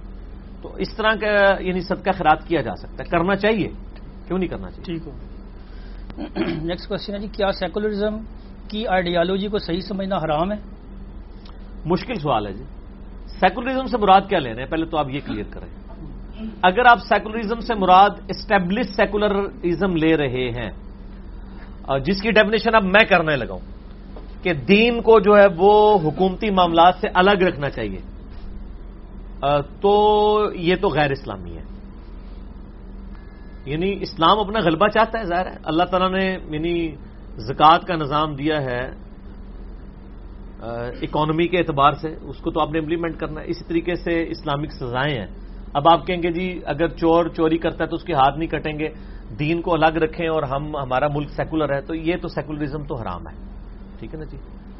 اور اس قسم کے سیکولرزم کی تو کوئی اسلام کے اندر گنجائش نہیں۔ لیکن اگر سیکولرزم سے مراد اگر کوئی یہ لے رہا ہے کہ آپ کو مذہبی آزادی ہے اپنی، آپ جو مرضی کریں، اور آپ جس کمیونٹی سے بلانگ رکھتے ہیں، آپ کے فیصلے جو ہیں وہ آپ کے مذہب کے مطابق کیے جائیں گے، پھر تو بالکل ٹھیک ہے۔ اس میں کوئی اس سیکولرزم سے کوئی حرض نہیں ہے، بلکہ میں آپ کو بتاؤں پرسنلی یعنی ہمیں تو یعنی ایک مذہبی قسم کی جو حکومتیں ہیں نا، ان سے تو ڈر ہی لگتا ہے۔ یعنی پاکستان کے اندر اگر ایک فرقے کی حکومت آ گئی، مذہبی طبقے کی، وہ دوسرے کو پرسیکیوشن کرے گا۔ آپ دیکھ لیں، جو لوگ اپنی مسجدوں میں دوسرے فرقوں کے لوگوں کو نماز نہیں پڑھنے دیتے ہیں، آپ ان سے کیسے ایکسپیکٹ کریں گے کہ کل کو ان کی حکومت آ جائے تو وہ آپ کو اپنی مسجد میں بھی نماز پڑھنے دیں؟ تو ایسے مذہبی یعنی حکومت جو کسی ایک خاص فرقے کو سپورٹ کرے، باقیوں کو جو ہے وہ تشدد کا نشانہ بنائے، اس سے تو کروڑ ہا درجے بہتر سیکولرزم ہے، وہ سوٹ کرتا ہے۔ کہ کم از کم آپ سکون کی زندگی تو گزاریں گے نا آپ کو خطرہ نہیں رہے گا۔ میں نے آپ کو کہا نا کہ میں روڈ سے گزر رہا ہوتا ہوں نا، مجھے پانچ چھ داڑیوں والے ٹوپیاں پہنے ہوئے یوں کر کے گور کے دیکھے نا تو مجھے ڈر لگتا ہے۔ اس کی بجائے پانچ چھ سو گورا بھی مجھے یوں دیکھے، مجھے ڈر نہیں لگے گا۔ مجھے خطرہ ہی مولویوں سے اس لیے کہ مطلب دین کی دعوت دینے کی وجہ سے ان کے معاملات اسٹیک پہ لگے ہیں۔ اور یہ علمی اختلاف نہیں کرتے ہیں اٹمپٹس پہ اتر آتے ہیں۔ یعنی ہم تو بڑی یعنی مشکل کی زندگی ادھر گزار رہے ہیں، سیدھی سی بات ہے۔ اس حوالے سے۔ ہمیں خطرہ کافروں سے نہیں ہے یہاں پہ، اپنے ملک پاکستان میں۔ مسلمانوں سے ہر لمحے خطرہ ہے۔ کسی بھی وقت کوئی بھی جو ہے نا مجاہدہ ملت بننے کی کوشش نہ کرتے سیدھی سی بات ہے۔ اور یہ سب کے ساتھ ہی ایسے ہی ہے۔ آپ یعنی آپ دیکھیں کہ آپ کسی مسجد کے اندر آمین تھوڑی سی بلند آواز میں کہہ دیں اور وہ مسلک اس کو نہ مانتا ہو، تو آپ امام مسجد دیکھیں آپ کے ساتھ کیا سلوک کرے گا۔ یہ تو اب تھوڑی سعودی عرب کا چینل نظر آنا شروع ہوا ہے، لوگوں میں تھوڑی بہت ٹالرنس آئی ہے۔ پہلے تو یہ بھی ٹالرنس نہیں تھی، مسجد ہوتے تھے، مسجد سے نکال دیا کرتے تھے۔ ٹھیک ہوگی نیکسٹ کوشچن ہے جی؟ کیا حنفی مسلک میں سر کا مسا ایک بڑا تین کرنا چاہیے؟ شریعت میں اس کا کیا حکم ہے؟ یہ شریعت انہوں نے خود ہی بنائی ہے جی ایک بٹا چار مسا۔ قرآن میں تو واضح ہے سر کا مسا کرو۔ ایک بٹا تین۔ ایک بٹا تین کا تو ذکر نہیں ایک بٹا چار کرتے ہیں۔ یہ کہتے ہیں چوتھائی سر کا مسا فرض ہے پورے سر کا سنت ہے۔ ہم کہتے ہیں پورے سر کا ہی سنت ہے اور پورے سر کا ہی فرض ہے۔ کیونکہ قرآن پاک نے کوئی تفریق نہیں کی ہے۔ سورت المائدہ آپ خود پڑھ کے دیکھ لیں وضو کے چار فرائض جو آئے ہیں کہ چہرہ دھو اس میں تو یہ نہیں کہتے ایک بٹا تین دھو۔ دونوں ہاتھ کونیوں تک۔ بالکل۔ تو وہ لمٹ ڈیفائن کر دی نا۔ جی۔ اور سر کا مسا کرو۔ اس میں کوئی لمٹ ڈیفائن نہیں کی ہے وہ سر کا مسا بخاری مسلم کھول کے دیکھیں نبی الاسلام یوں ایک دفعہ پیچھے لے کے جاتے تھے پھر یوں ہے واپس لے کے آتے تھے۔ اور کانوں کا مسا سنت ہے وہ فرض نہیں ہے۔ سر کا مسا جو ہے وہ فرض ہے۔ تو چوتھائی نہیں ہے پورے سر کا ہی مسا کرنا۔ ٹھیک ہے۔ نیکسٹ کوشچن ہے جی۔ گروی مکان کی شریعت شریع حیثیت کیا ہے؟ جائز ہے نبی الاسلام کے مبارک زمانے میں بھی یہ یعنی رواج تھا کہ آپ یعنی قرض لے سکتے ہیں چیز کو گروی رکھنے۔ کے عوض یہ جائز ہے۔ نیکسٹ کوشچن ہے اللہ تعالیٰ نے فرشتوں کو نور سے جنوں کو آگ سے انسانوں کو مٹی سے پیدا کیا۔ جانوروں کو کس چیز سے پیدا کیا؟ ہاں یہ صحیح مسلم میں حدیث ہے کہ اللہ تعالیٰ نے فرشتوں کو نور سے اور جنات کو آگ سے اور انسان کو مٹی سے پیدا کیا۔ اور یہ تو قرآن میں بھی آیا سورت الحجر میں کہ ہم نے جنات کو جو ہے وہ آگ کی لپٹ سے پیدا کیا اور انسان کو مٹی سے پیدا کیا۔ اور فرشتوں کا جو ہے وہ حدیث کے اندر آیا ہے۔ باقی رہے جانور جانور بھی ظاہر ہے مٹی سے پیدا ہوئے ہیں۔ سورت الانبیاء کی عید نمبر تیس میں آیا نا کہ ہم نے ہر زندہ چیز پانی سے پیدا کی ہے۔ انسان بھی پانی سے پیدا ہوا ہے۔ پانی، مٹی، یہ سارے انگریڈینٹس ہیں نا۔ جیسے چائے بنانے کے لیے دودھ بھی چاہیے ہوتا ہے، پتی بھی، چینی بھی، ساری چیزیں ہی ہوتی ہیں نا۔ مین انگریڈینٹ جو ہے وہ پانی ہے۔ تمام زندہ چیزیں پانی سے پیدا ہوئی ہیں۔ اور قرآن حکیم میں یہ بھی آیا کہ ہم نے اسی مٹی سے تمہیں پیدا کیا، اسی میں تم لوٹائے جاؤ گے۔ اسی کی خوراک سے ہم پروان چڑھتے ہیں۔ تو یہ جو جانور ہیں وہ بھی مٹی سے ہی پیدا ہوئے ہیں۔ کا گدے کا جو ذکر آیا ہوا ہے وہ مٹی ہو گیا تھا ہاں، وہ مٹی ہو گیا تھا تو وہ دوبارہ سے ہڈیوں پہ اللہ تعالیٰ نے گوشت چڑھا دیا جی۔ تو اس پہ اتفاق ہے کہ وہ مٹی سے ہی پیدا تو یہ ویسے انفارمیشن کے لیے ہوتی باقی اس سے کوئی دین کے ساتھ تو کوئی تعلق نہیں چیزوں کا کہ اس سے کوئی دینی مسئلہ پتہ چلے۔ نیکسٹ کوشچن ہے کیا یزیدی اور ناسبی میں کوئی فرق ہے؟ اس دور پہ تو تقریباً ایک جیسے ہی ہو چکے ہیں۔ بالکل صحیح کہہ رہے ہیں۔ ہاں وہ اس لیے کہ دیکھیں جزیدی تو وہ ہیں جو جزید کو سپورٹ کرتے ہیں حسین علیہ السلام کے مقابلے پہ۔ اور وہ کلیم کہتے تھے کہ جی ہم دیکھیں حضرت علی سے بکس نہیں رکھتے ہیں۔ لیکن ہم نے تو دیکھا ہے جب کوئی جزیدی ہوتا ہے تو اللہ تعالیٰ کی لانت اس پہ ایسی پڑتی ہے کہ وہ ناسبی ہو ہی جاتا ہے۔ حضرت علی کے بکس میں بھی وہ مبتلا ہو ہی جاتا ہے۔ اور ایک تلخ بات کروں اگر آپ کو برا نہ لگے۔ ضرور۔ ہاں جی۔ سنی تقریباً سارے ہی نا تھوڑے سے ناسبی ضرور ہوتے ہیں۔ زکام ناسبیت کا لگا ہوتا ہے۔ اس کا طریقہ یہ کہ آپ یعنی محرم کے مہینے میں آپ ذرا سنیوں کے کسی مسجد میں بھی چاہے وہ بریلوی ہوں سنی جو بندی سنی ہو یا اہل حدیث سنی ہو آپ محرم کا جمعہ حضرت علی حسین کے فضائل پہ پڑھا دیں اور تھوڑا سا جزید کو کنڈیم کر دیں اور پھر آپ ان کی عوام سے اور وہاں جو مولوی بیٹھے ہیں ان سے فیڈ بیک لے لیں تو وہ آپ کو پتا چل جائے گا کہ ناسبیت کس طریقے سے گھسی ہوئی ہوتی ہے۔ محرم میں سنیوں کا کام صرف یہ ہوتا ہے کہ ماتم کے خلاف جمعے پڑھائے جائیں۔ جزید کے خلاف تو جمعے نہیں پڑھائے جاتے، بلکہ اہل حدیثوں کی تو حالت یہ ہے کہ وہ تو جزید کے فضائل میں جمعے پڑھا رہے ہوتے ہیں۔ یہ تو اب تھوڑا ہمارے وجہ سے تھوڑی چینج آئی ہے جب ہم نے بخاری مسلم سے ناسبیت کے خلاف احادیث لوگوں کے سامنے ہائی لائٹ کی ہیں۔ ادروائز پہلے ان کا حال کیا تھا؟ اب دیکھیں وہ مولوی جو کل تک مولا علی نہیں کہتے تھے، شرک سمجھتے تھے۔ اب وہ مولوی بھی سرخ رومال والے، مولا علی مولا علی کہہ رہے ہیں۔ نیچے لوگوں نے کمنٹس بھی کہیں گے یہ کہ جناب ہوں مولا علی ہو گیا، پہلے نہیں سی مولا علی، پہلے تو شرک سی۔ من کن تم مولا ہوں فہذا علی، مولا ہوں یہ دیس متبادر اکیس سے ہے۔ یہ میری دنیا میں آنے سے پہلے سے حدیث موجود تھی۔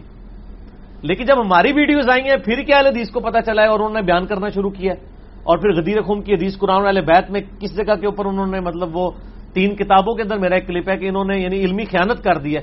اہل بیت کو ہٹا کے مسلم شریف کی حدیث میں وہاں پہ سنت ڈال دی ہے۔ ٹھیک ہے نا؟ سنت والی روایت تو حاکم کی ہے، وہ الگ سے تو یہ میرا خیال ہے پریکٹیکلی تو یہ نازمی ہے۔ ٹھیک ہے نا؟ کہ حضرت علی سے بکس ہو ہی جائے گا جب حسین علیہ السلام سے کسی کو بکس ہوگا یا ان کو نیچے کرنے کی کوشش کرے گا۔ اور میرا ان کو مشورہ ہے۔ اگر یہ اتنے کانفیڈنٹ ہیں، ہم حضرت می باویہ رضی اللہ تعالیٰ کو صرف ایک بینیفٹ دیتے ہیں کہ سیابی ہونے کی وجہ سے ہم ان پہ لانت کے قائل نہیں ہیں۔ باقی جو کچھ انہوں نے امت کے ساتھ کیا، جو بخاری مسلم نے کلیئر بتایا کہ انہوں نے جس طرح کا نظام حکومت چلایا ہے سیابا کا قتل عام ہوا ہے، ان کے دور کے اندر انہوں نے کروایا۔ حجر بن ادی کا قتل کروایا، جس پہ حضرت عائشہ نے کہا تھا کہ معاویہ اللہ کو کیا منہ دکھائے گا؟ اور حضر بن ادی نے ادی نے کہا تھا کہ مجھے میرے انہی کپڑوں میں دفن کرنا، میں پورے رات میں معاویہ کا گربان پکڑوں گا۔ اور المستدل علاقے میں آپ صحابہ کا چیپٹر کھولیں، حجر بن ادی کا چیپٹر کھولیں، یہ ساری حدیثیں آپ کو مل جائیں گی۔ باقی بخاری مسلم سے تو میرا ایک کلپ چڑھا ہے نا۔ ریپلائی ٹو مولانا لیاس قادری آن حضرت معاویہ رضی اللہ تعالیٰ تو اگر یہ اتنے کانفیڈنٹ ہیں میں کہتا ہوں یہ ان کو چاہیے دعا کریں کہ اللہ تعالیٰ ان کا حشر یزید کے ساتھ کرے۔ میں یہ دعا کرتا ہوں، اللہ تعالیٰ میرا حشر حسین اور علی کے ساتھ کرے۔ بس، اگر ان میں اعتماد ہے تو یہ دعا کریں۔ ہم تو کہتے ہیں ہمارا حشر جو ہے خلفۂ راشدین ابو بکر، عمر عثمان علی کے ساتھ ہو۔ یہ اگر سمجھتے ہیں کہ یزید جنتی ہے، جو ان کو ابن تعمیہ نے ایک پٹی پڑھا دی تھی، تو یہ کہیں کہ ابن تعمیہ کا حشر بھی یزید کے ساتھ ہو اس کے محبت کرنے والوں کا بھی اثر یزید کے ساتھ۔ تو فوراً آتموں کو آمنا شروع ہو جاتے ہیں۔ وان تم تالم ان کو پتا تو اندر سے ان کو ہے انہوں نے کام ڈالا ہوا ہے۔ ٹھیک ہے نا؟ اب تو ہمارا جب ریسرچ پیپر آیا یہ واقعہ کر بلا کا پس منظر والا بہتر سی الاسناد حدیث کی روشنی میں اس نے تو سارا ٹروتھ ریویل کر دیے۔ تو میرا خیال ہے اس ٹاپک کو ادھر تک ہی رہتے جی جی آپ کو پتا ہے میرا جذباتی ٹاپک ہے۔ نیکسٹ کوشچن ہے جی اللہ نے آزمائش کے لیے انسانوں کو سیدھا زمین پر کیوں نہیں بھیجا؟ جنت میں امتحان یا آزمائش کیوں لی گئی؟ دیکھیں ول آف گاڈ ہے۔ ول آف گاڈ میں آپ چیلنج نہیں کر سکتے کہ اللہ تعالیٰ نے اولاد کی پیدائش کا ذریعہ ماں کو کیوں بنایا، باپ کو کیوں نہیں بنایا؟ یہ بھی تو سوال ہو سکتا ہے۔ ول آف گاڈ یہ بھی ول آف گاڈ یہ تو ہے اصولی جواب۔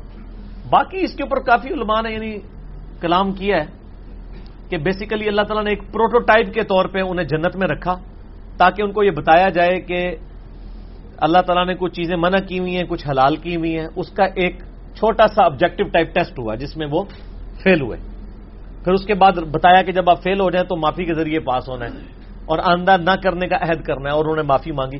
تو اس لیے ان کو اللہ تعالیٰ نے ایک جنت میں ایک پروٹوٹائپ کے طور پہ یہ چیز طے کروائی تاکہ زمین پہ جا کے جب بڑا امتحان ان کے اوپر آئے گا، اس امتحان میں ان کو پتا چلے۔ اور سورت العراف کے اندر اللہ تعالیٰ نے واضح فرمایا کہ ہم نے قصہ آدم اور ابلیس اس لیے لوگوں سے بیان کیا ہے تاکہ لوگوں کو یہ پتا چل جائے کہ ابن آدم کو یہ بات پتا چل جائے کہ جس طرح ان کے ماں باپ کو شیطان نے ورگلا دیا تھا، کہیں اسے ورگلانا تھا۔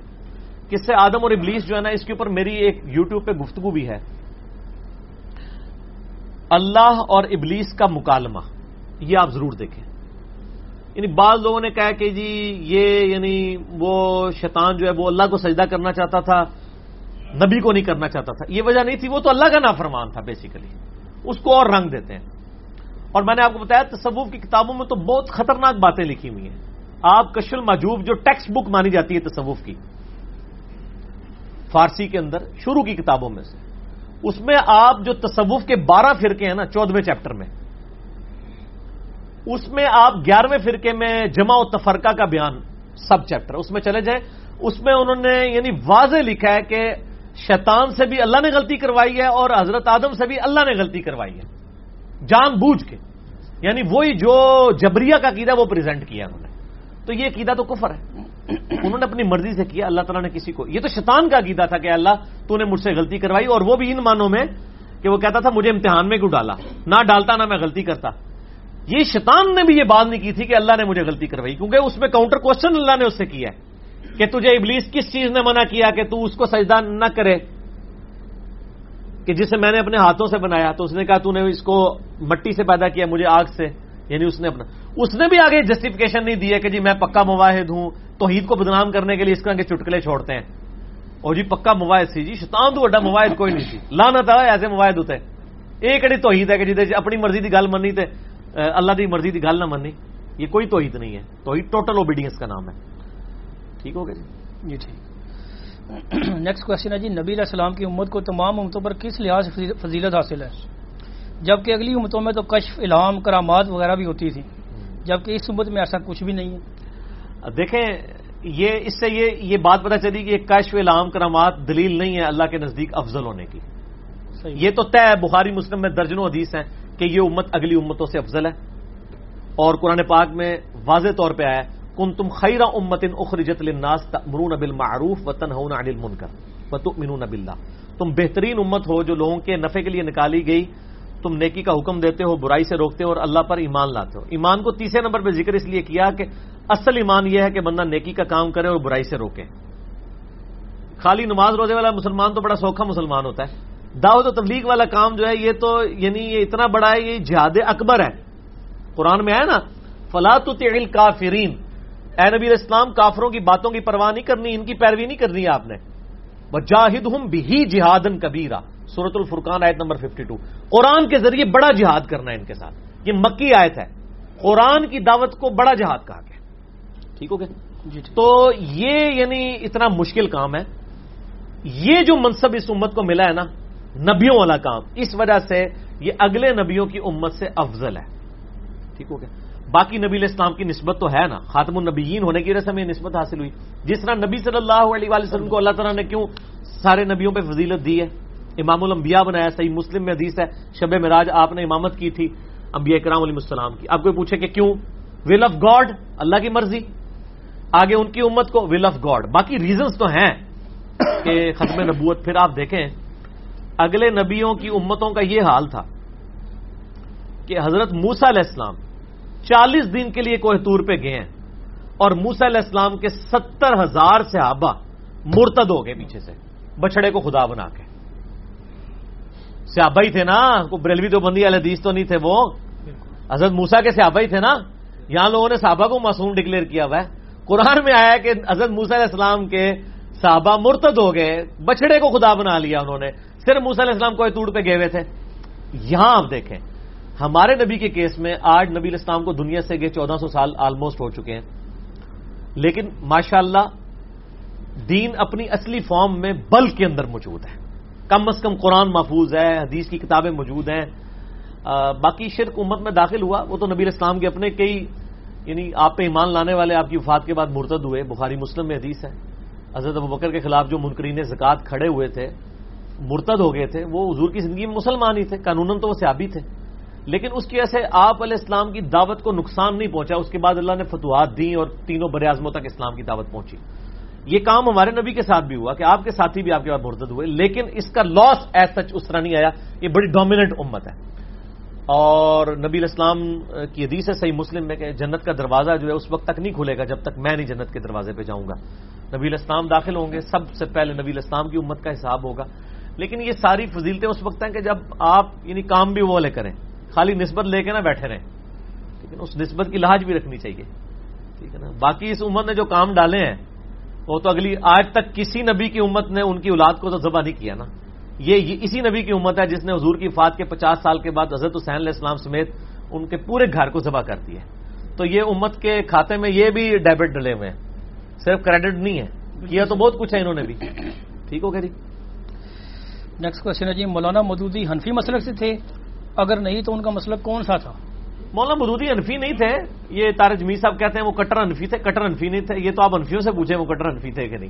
وہ کہتے ہیں ساڑھا لاکھ کی پانچ چڑھا مدودی نے۔ مدودی صاحب کے بارے میں میں ایک جملہ بولوں گا مدودی صاحب نے ہنفیوں کو ہنفی نہیں رہنے دیا۔ وہ کچھ اور بنے نہ بنے ہنفی نہیں ان کو رہنے دیا۔ انہوں نے کم از کم دماغ کی بریکیں کھول دی۔ تو وہ کتاب و سنت کے ماننے والے تھے۔ اور میں آپ کو ایک اور بات بتاؤں۔ اکثر لوگ مدودی صاحب کی تفہیم القرآن پہ اعتراضات کرتے ہیں۔ میں کہتا ہوں آپ خود ذرا پڑھ کے دیکھیں۔ وہ کہتے ہیں نہیں، مدودی صاحب جگہ جگہ لکھتے ہیں تفہیم القرآن میں میں یہ کہتا ہوں۔ تو انہوں نے نیا دین پیش کیا۔ اب یہ اسی طریقے سے جیسے آپ قرآن سے جملہ اٹھا لیں کہ قرآن میں لکھا ہے، نماز کے قریب مت جاؤ۔ لکھا ہوا ہے؟ آگے لکھا ہے، جب تم نشے کی حالت میں ہو۔ قرآن میں یہ بھی لکھا ہے کہ حضرت عیسیٰ علیہ السلام اور سیدہ مریم، حضرت عیسیٰ علیہ السلام اللہ کے بیٹے ہیں۔ لیکن یہ بھی سال لکھا ہے، یہ کفر ہے۔ مودودی صاحب نے کیا کیا کہ وہ جب قرآن کی تفسیر کرتے ہیں، جہاں پہ اختلافی موضوعات آتے ہیں، وہ احادیث اور کراس ریفرنس کے طور پہ آیات لے کے آتے ہیں۔ اس کے بعد وہ بتاتے ہیں کہ اس مسئلے میں امام منیفا کی یہ رائے ہے، امام شافی کی یہ رائے ہے، امام عام نمبل کی یہ رائے ہے، امام مالک کی یہ رائے ہے، امام اوزائی کی یہ رائے ہے، امام جعفر صادی کی یہ رائے ہے۔ سارے بڑے بڑے آئمہ کی آرا وہ لکھتے ہیں اینڈ پہ وہ کہتے ہیں۔ اور میرے نزدیک یہ رائے بہتر ہے۔ یہ رائے ان میں سے اماموں میں سے کسی کی ہوتی ہے؟ ان کی اپنی گھر بنائی ہوئی نہیں ہوتی ہے۔ سمجھ آئی؟ تو اس میں کون سا جرم ہے؟ ٹھیک۔ ہے۔ بالکل تو یہ انہوں نے جملہ پکڑا ہے کہ وہ اپنی رائے پیش کر رہے ہوتے ہیں۔ وہ پہلے سارے اماموں کی رائے ڈسکس کرتے ہیں۔ اس کے بعد وہ بتاتے ہیں کہ اس مسئلے میں امام عنیفا کی رائے بہتر ہے۔ میرے نزدیک یہ رائے بہتر ہے۔ وہ میرے نزدیک جو رائے بہتر کہہ رہے ہوتے ہیں نا وہ آلریڈی ڈسکس کر چکے ہوتے ہیں۔ تو وہ کئی جگہ آپ کو امام شافی کو سپورٹ کرتے نظر آئیں گے۔ کئی جگہ امام عنیفا رحمہ اللہ کو سپورٹ کرتے نظر آئیں گے، کئی جگہ امام مالک کو نظر آئیں گے۔ اس سے یہ بات تو کلیئر ہوگی کہ وہ حنفی نہیں تھے۔ ورنہ تو وہ آنکھیں بند کر کے ایک ہی چیز کے پیچھے چل رہے ہوتے ایسے تو وہ نہیں چلتے تھے۔ اور دوسرا، میں نے مدودی صاحب کے اوپر یہ جو یعنی پیڈ قسم کے علماء ہیں نا، فرقوں کے، جو جھوٹے الزامات لگاتے ہیں، وہ بھی میں نے کلیئر کیا۔ اور میں عوام سے بھی ریکویسٹ کروں گا کہ مولوی تو ٹرک دی بتی مگر لانا سے ٹور پہ ٹھیک ہے نا؟ یہ یعنی ان کی اکثریت جھوٹ بولتی ہے۔ اور وہ جھوٹ بولنے والوں میں سے بھی اکثریت جو ہے نا وہ جہال جہالت کی بنا پہ بول رہی ہوتی ہے۔ انہوں نے اپنے بزرگوں سے یہ سنا ہوتا ہے۔ میں ان کو کہتا ہوں، یہ خلافت و ملوکیت پہ بات کرتے ہیں، یہ قرآن پہ حلف دیں۔ ان کے نزدیک تین طلاقیں تین ہے نا۔ حنفی، بریلوی، دیوبندی، سارے مفتی مجھے قرآن پہ حلف دیں کہ ہم نے خلافت و ملوکیت مکمل پڑھ کے اس کے ریفرنسز اوریجنل کتابوں سے چیک کیے ہیں۔ اور اگر ہم جھوٹ بول رہے ہیں تو ہماری بیوی کو ایک مجلس میں تین طلاقیں۔ سارے جو ہے نا متعلقہ ہو جائیں گی، ساروں کی عورتیں۔ جتنے اس کے خلاف کلپ چڑھا رہے ہوتے ہیں۔ خود پڑھی نہیں ہوئی۔ بس ایک بدنامی جیسا میرے بارے میں کبھی کچھ چڑھا دیا، کبھی کچھ چڑھا دیا۔ اور اس کا فا... مجھے تو فائدہ ہو رہا ہے۔ کیونکہ جو لوگ سنتے ہیں، اصل میں میں مولوی سے ہوں گا تھی ہوں لیٹ ہو گئے ہو۔ کیونکہ ان لوگوں نے سن لیا ہوا ہے۔ سٹارٹ جی تھی یہ جھوٹ مار لینا نا، جس طرح باقی لوگ تھی دبا لینا دب جاتا کام ایک لوگ پڑھ لکھ گئے ہیں، دوسرا اب مسئلہ ہو گیا خراب، لوگوں نے سنا ہوا ہے۔ اب لوگ خود میرے حق میں کلپ چڑھا رہے ہوتے ہیں کہ یہ کہہ رہے علی بھائی نے یہ کہہ علی بھائی نے تو یہ کہا ہوا ہے؟ تو سر ہم تو چاہتے ہیں کہ ان کے علماء کی اصلی چہرے ان کی پبلک کے سامنے آئے۔ تو ہماری خواہش تھی کہ ہم ایک گرم تولیہ لے کے نا ان کے چہرے پہ پھیر کے نا ان کا اصل میک اپ کے اندر والا چہرہ دکھاتے۔ لیکن وہ لوگ خود ہی کر رہے ہیں، ان کی عوام خود ہی کر رہی ہے کہ اچھا آپ نے یہ کہا، علی بھائی نے یہ کہا ہوا ہے۔ ٹھیک ہو کہنا جی۔ تو بڑا اچھا ہو رہا ہے۔ علماء کے جھوٹ اب پکڑے جا رہے ہیں۔ پہلے اصل میں سوشل میڈیا نہیں تھا نا۔ تو جیسے سیاست دانوں کی دو نمبریاں نہیں پکڑی جاتی تھی نا۔ تو اب دیکھیں نا وہ کیسے پکڑی جا رہی ہیں۔ ابھی وہ مجھے کل بھی آج وہ چیف جسٹس کی خبر سن رہا تھا، وہ کراچی میں ایک بندے نے تھپڑ مارا تھا۔ پرائم منسٹر نے خود بھی اس کے اوپر پلنٹی ڈالی تھی۔ بہت اچھا سٹیپ لیا کسی بھی پرائم منسٹر نے پہلی دفعہ ضرورت کی ہے کہ اپنی پارٹی کے بندے کے اوپر ڈسپلنری ایکشن لیا۔ چیف جسٹس نے تیس لاکھ کا اس کے اوپر جرمانہ۔ اس کے لیے تیس لاکھ کچھ نہیں ہے۔ لیکن یہ ہے کہ کم از کم یعنی اس طریقے سے ان لوگوں کو عقل تو ٹھکانے آئے گی۔ نیکسٹ کوشچن ہے جی کیا کھانا کھانے کے بعد میٹھا کھانا سنت ہے؟ یہ سنی سنائی بات ہے، ہم نے تو کہیں نہیں پڑھا۔ اچھا میں یہ بتا دوں، یہ بعض لوگ پوچھیں گے کہ وہ چیف جسٹس نے جو تیس لاکھ کا جرمانہ ڈالا ہے، یہ اسلام میں حرام ہے یا حال ہے؟ تعزیر کے طور پہ قاضی کوئی بھی جرمانہ ڈال سکتا ہے۔ تعزیر کے طور ایک تو ہے نا حدود اللہ کی۔ حدود تو ڈیفائنڈ ہے کہ چور کے ہاتھ کٹیں گے، وہ بھی ایک خاص لمٹ تک جب چوری کرے گا۔ اے نہیں کہ ہر بندے ہاتھ کاٹ دینے رکھے اس میں بھی سرکمسٹانس دیکھنے۔ زانی کی بھی حد ہے۔ یہ ہوتی ہے حدود۔ مسئلہ فورٹی سکس ہے میرا۔ حدود میں جو اللہ نے ڈیفائن کر دی ہیں کچھ ایسی سزائیں جو اللہ نے ڈیفائن نہیں کی۔ مثلا اگر کوئی لڑکا کسی لڑکی کو چھیڑتا ہے کالج کے بعد کھڑے ہو کے۔ اب قرآن دی اس میں کیا سزا ہے اس کی؟ اس کے لیے پھر تعزیر ہوتی ہے۔ تعزیر کے لیے جج کو اختیار دیا گیا کہ وہ اس کے اوپر کر سکتا ہے۔ جیسے انڈیا میں مجھے بڑی خوشی ہوئی۔ کہ یہ تعزیر کی گئی کہ انہوں نے وہ جو لڑکے لڑکیوں کے کالج کے بعد کھڑے ہو کے ان کو واضح کستے تھے نا، تو ان کے جج نے ڈسیزن کیا کہ ایک بڑا سا پنجرا بنوایا جائے اسی کالج کے سامنے اور ان لڑکوں کو اس پنجرے میں رکھا جائے۔ جہاں وہ کھڑے ہو کے چھیڑتے تھے لڑکیوں کو، سامنے پنجرے میں آپ آئے ٹھیک ہو گیا۔ اس قسم کی، اسی طریقے سے اسلام میں آپ کو کئی تعزیرات ایسی ملیں گی یعنی اس وقت قاضیوں نے فیصلہ کیا کہ جی آپ جو ہے نا وہ اس شخص کے چہرے پہ کالک مل کے گدے پہ بٹھا کے جوتیوں کا ہار پہنا کے پورے شہر میں چکر لگوائیں۔ اب یہ کوئی قرآن اس کی سزا نہیں ہے لیکن تعزیر کی ہے یہ والی سزا دی جا سکتی اچھا یہ وقفہ آ گیا۔ افران بھائی اس کو بند کر دیجیے نماز اثر کے وقفے کے بعد ان شاء اللہ تعالیٰ باقی ان شاء اللہ جی جناب نماز اثر کے وقفے کے بعد اگلے سوالات۔ نیکسٹ کوشچن جی احرام کی چادر تحمد کی طرح باندھنا کیوں ضروری ہے؟ اسکرٹ یا ساڑی کی طرح باندھنا کیوں ضروری نہیں ہے؟ دیکھیں جو بخاری مسلم میں حدیث ہے نا، نبی صلی اللہ علیہ وآلہ وسلم نے احرام کی حالت میں سلا ہوا کپڑا پہننے سے منع کیا۔ یہ پتہ نہیں وہ کیا سمجھ رہے ہیں۔ میرے خیال ہے وہ عموماً لوگ جو ہے نا، وہ بیلٹ باندھ کے نا، اس کو سیدھا ایسے کر کے وہ تحمد باندھتے ہیں۔ تحمد جس طرح مرضی باندھیں، بس وہ سلی بھی نہیں ہونی چاہیے۔ یعنی دو انسلی چادریں ہوں۔ ایک بنگلہ دیش والی تحمد بھی ہوتی ہے نا، جس میں وہ لفافے کی طرح یوں نیچے سے چڑھ جاتی ہے، سامنے سے سلائی ہوئی ہوتی ہے۔ اس میں پردہ زیادہ ہے، لیکن وہ احرام کی حالت میں نہیں آپ پہن سکتے۔ احرام میں آپ نے وہ والی تحمد پہننی ہے جو یعنی جس کے دونوں سرے کھلے ہوئے ہوں گے، آپ نے یوں کر کے باندھنی ہے، وہ آپ چاہے تحمد کے سٹائل میں باندھ لیں، چاہے وہ جن لوگوں کو بچاروں کو نہیں باندھنے آتی نا، وہ یوں کر کے، یوں کر کے ایسے پھر اوپر بیلٹ باندھتے ہیں تاکہ نا کھول نہ جائے۔ وہ لوگوں نے خود سے بنایا، آپ جس طریقے سے مرضی باندھ۔ اور یہ تحمد جو ہے، یہ ضروری نہیں ہے کہ آپ نے جو احرام پہنا ہوا ہے، اسی کے اندر آپ نے حج کرنا ہے۔ آپ روزانہ دو چادریں بدلیں بے شک۔ اصل میں حج کے دنوں میں آپ نے سلے ہوئے کپڑے نہیں پہننے۔ یہ نہیں ہے کہ جو آپ نے ایک احرام پہن لیا ہے، اب آپ نے جو ہے وہ پانچ دن تک وہی پہن کے رکھنا ہے، چاہے گندا بھی ہوتا رہے، کوئی عرض نہیں۔ پسینے میں آپ چینج کر لیں۔ یہ تو آج کے زمانے کی بات ہے نا۔ اگلے زمانوں میں تو لوگ پیدل جب حج کے لیے نکلتے تھے، تو میکات کے بعد بھی ان کو تین تین ہفتے پیدل سفر کرنا پڑتا تھا۔ تو تین ہفتے تک کیا انہوں نے ایک ہی احرام پہنا ہوا ہوتا تھا؟ احرام تو وہاں سے باندھ لیا نا۔ احرام دو چادروں کا نام ہے، ان کے لیے وائٹ ہونا بھی ضروری نہیں ہے۔ کوئی سی دو چادریں ہوں، بس آپ روزانہ بے شک کپڑے بدلیں۔ وہ چادر اتار کے کوئی اور باندھ لیں۔ وہ والی میلی ہو جاتی ہے یا وہ گندی ہوئی ہے یا آپ کو اس میں سے پسینے کی بدبو آ رہی ہے، وہ ریپلیس کر کے اور باندھ لیں۔ بس جب تک آپ احرام کی بندیوں سے آزاد نہیں ہوتے نا، اس وقت تک آپ ان سیلی دو چادریں پہن کے رکھیں گے۔ اور نبی صلی اللہ علیہ وآلہ وسلم کی عام حالت میں بھی لباس یہ دو چادریں ہوا کرتی تھیں۔ کبھی آپ کرتا پہن لیتے تھے تیبت کے اوپر اور کبھی تیبت کے اوپر آپ صلی اللہ علیہ وآلہ وسلم یوں چادر لے لیا کرتے تھے۔ اسی لیے حدیث میں آتا ہے نا کہ آپ نے دعا کے لیے ہاتھ بلند کیے تو بغلوں کی سفیدی نظر آئی۔ کرتے میں تو بغلوں کی سفیدی نظر نہیں آتی۔ لیکن اگر میں نے کرتا اتار کے صرف چادر اوڑی ہوئی ہو اور میں یوں ہاتھ اٹھاؤں سر سے اوپر سنت کے مطابق تو یہ میری بغلوں کی سفیدی ظاہر ہو جائے گی۔ ٹھیک ہو گیا؟ تو وہ عمومی لباس بھی تھا آپ صلی اللہ علیہ وآلہ وسلم کا۔ نیکسٹ کوشچن ہے جی۔ جوائنٹ فیملی سسٹم میں رہنے والی خواتین کا چہرے کا پردہ نہ کر سکیں تو اس میں شریعت کا کیا حکم ہے؟ دیکھیں مسئلہ مہمانوں کا آنا جانا لگا رہتا ہے بہت زیادہ۔ مسئلہ number one sixty one B جو ہے وہ عورتوں کے پردے کے مسائل سے ریلیٹڈ میں نے کچھ سوا دو گھنٹے گفتگو کی تھی۔ اس میں میں نے بتایا تھا کہ جوائنٹ فیملی سسٹم میں جب آپ کے پاس کوئی اور گھر نہیں الگ رہنے کے لیے تو وہاں پہ پھر جو بہت قریبی رشتہ دار ہیں، ان سے ظاہر ہے کہ جو اس کے آپ کے ساتھ رہ رہے ہیں، وہ پھر آنکھوں کا ہی پردہ ہوگا۔ چہرے کا پردہ تو ظاہر پاسبل نہیں ہے۔ لیکن یہ ہے کہ وہ اسکارف وغیرہ پہن کے رکھیں، چہرہ بے شک کھلا رکھ لیں۔ اور اس میں نگاہوں کا پردہ ہوگا، وہاں سے دونوں طرف سے پردہ ہونا چاہیے۔ دیور کا کام بھی ہے کہ وہ بھی پردہ کرے، اور بھابھی کا کام ہے کہ وہ بھی پردہ کرے۔ پردوں سے مراد آنکھوں کا پردہ، قرآن میں پہلا پردہ تو یہ ہے نا۔ اسی لیے غد بسر میں مسئلہ 161 اے جو ہے میرا سترہ احادیث میں نے غد بسر پہ بیان کی تھی، نگاہوں کو نیچے رکھنے پہ۔ اور 161 بی کے اندر میں نے عورتوں کے پردے کے احکام بتائے تھے۔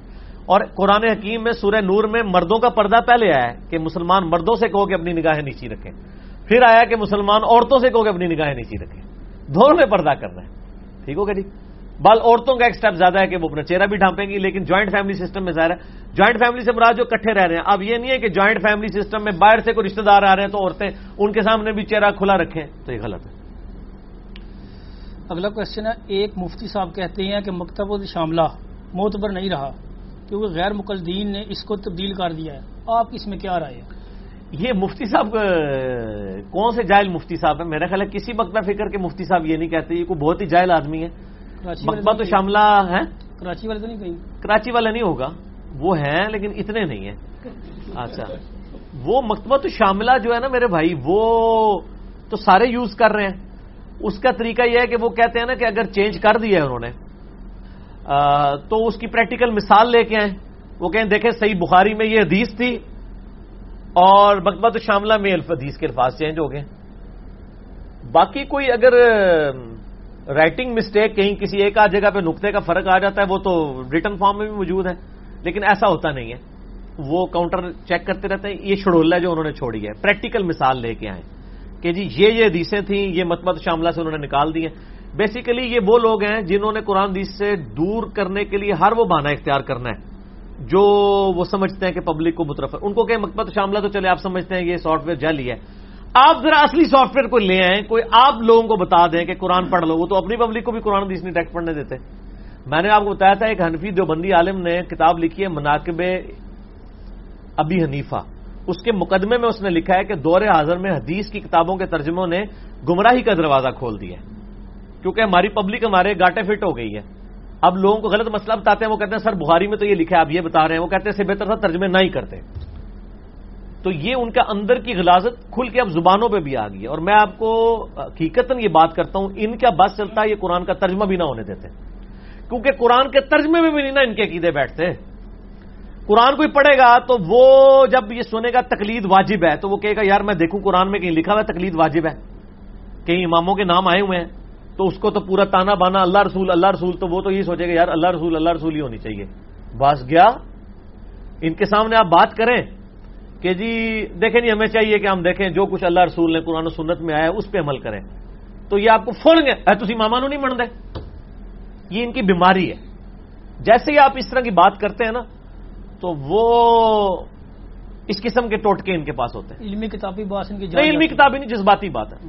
تو یہ مطلب آخری سانس لے رہے ہیں اپنے لینے دیں ان کو۔ ٹھیک۔ نیکسٹ کوشچن ہے سنت داڑھی کی شیپ بہتر کرنے کے لیے ٹرم کروایا جا سکتا ہے؟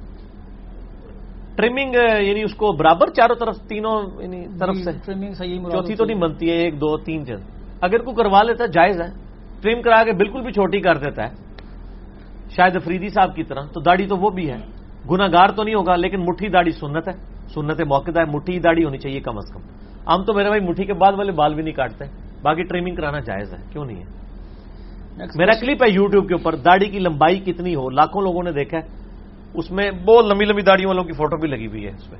وہ آپ دیکھ لیں۔ لگی ہوئی۔ ہاں جی۔ نیکسٹ کوشچن ہے جی۔ اگر تالاب میں نہاتے ہوئے کوئی شخص پیشاب کر دے تو تب بھی اس میں نہانے والے کا غسل ہو جائے گا۔ اس میں آگے دو قسم کا آ رہا ہے کہ نہانے والے کا خود جو پیشاب کر گیا ہے یا پھر کوئی اور نہا رہا ہے اور کسی نے پیشاب کر دیا دونوں کا غسل ہو جائے ہو جائے گا اگر تالاب بڑا ہے مجھے میں پہلے بتایا نا دہ در دہ ہے اگر تالاب یعنی پندرہ فٹ بائی پندرہ فٹ کا تالاب ہے۔ اس میں اگر کوئی پیشاب کر دیتا ہے تو وہ اس کا استنجا بھی ہو جائے گا اس کا غسل بھی ہو جائے گا۔ ٹھیک ہو گیا جی؟ نیکسٹ کوشچن ہے بغیر کوئی غلط عقیدہ رکھے ہاتھ یا گلے میں ڈوری یا دھاگا باندھنا کیسا ہے؟ کس لیے باندھنا چاہ رہا ہے وہ؟ بس ویسے فیشن کے طور پر۔ فیشن کے طور پہ باندھ رہا ہے تو پھر ظاہر اس کی نیت کا اعتبار ہوگا اس پہ تو ہم فتوا نہیں لگائیں گے۔ فیشن کے طور پہ اور کام کریں نا گھڑی باندھیں اور وقت کی قدر کریں اگر آپ نے کرنا پہنچے خالی دھاگا باندھنے کی تو کوئی مسئلہ نہیں۔ پہنچ شلوار سے اوپر کرے جو اسلام کا فیشن ہے۔ ہاں اسلام کا فیشن ہے لیکن وہ عورتوں نے کرنا شروع کر دیا۔ ٹھیک بات کر نیکسٹ کوشچن ہے ہمارے گاؤں میں واٹر سپلائی کا بل بہت زیادہ آ گیا۔ کیا ہم قربانی کا گوشت یا کھالیں بیچ کر بل ادا کر سکتے ہیں؟ نہیں نہیں وہ تو لادہ سے چیز ہے یہ کیوں ہے؟ بل اس لیے زیادہ ہے کہ میرے بھائی آپ یہ سمجھتے ہیں کہ یہ مفت ہے۔ آپ ساتھ ساتھ بل ادا کرتے رہے بہت تھوڑا بل ہوتا ہے سو ڈیڑھ سو روپے مہینے کا بل ہوتا ہے۔ جو آپ ایک دن میں بچے کو چپس کھلا دیتے ہیں نا مارکیٹ سے لے کے اور گندی نمکو وغیرہ، اتنا آپ کا مہینے کا پانی کا بل ہوتا ہے، وہ آپ نے نہیں دیا ہوا۔ دس دس، بیس بیس سال سے نہیں دیا ہوا۔ اب وہ کٹھے بل یا بل آتے تھے، آپ جمع نہیں کراتے تھے یہ جمع کرانا ہے، وہ اب کٹھے ڈلنے شروع ہو گئے ہیں لوگوں کو۔ ہمارے محلے میں بڑا شور مچا ہوا ہے۔ ہم، ہمارا گھر ہمارے محلے میں تھا جو ہم ہمیشہ سے بل جمع کرا رہے ہیں، ہمارا تو بل کوئی نہیں آیا۔ باقیوں کا کسی کا اٹھارہ ہزار آیا ہوا ہے، کسی کا بیس ہزار آیا ہوا ہے۔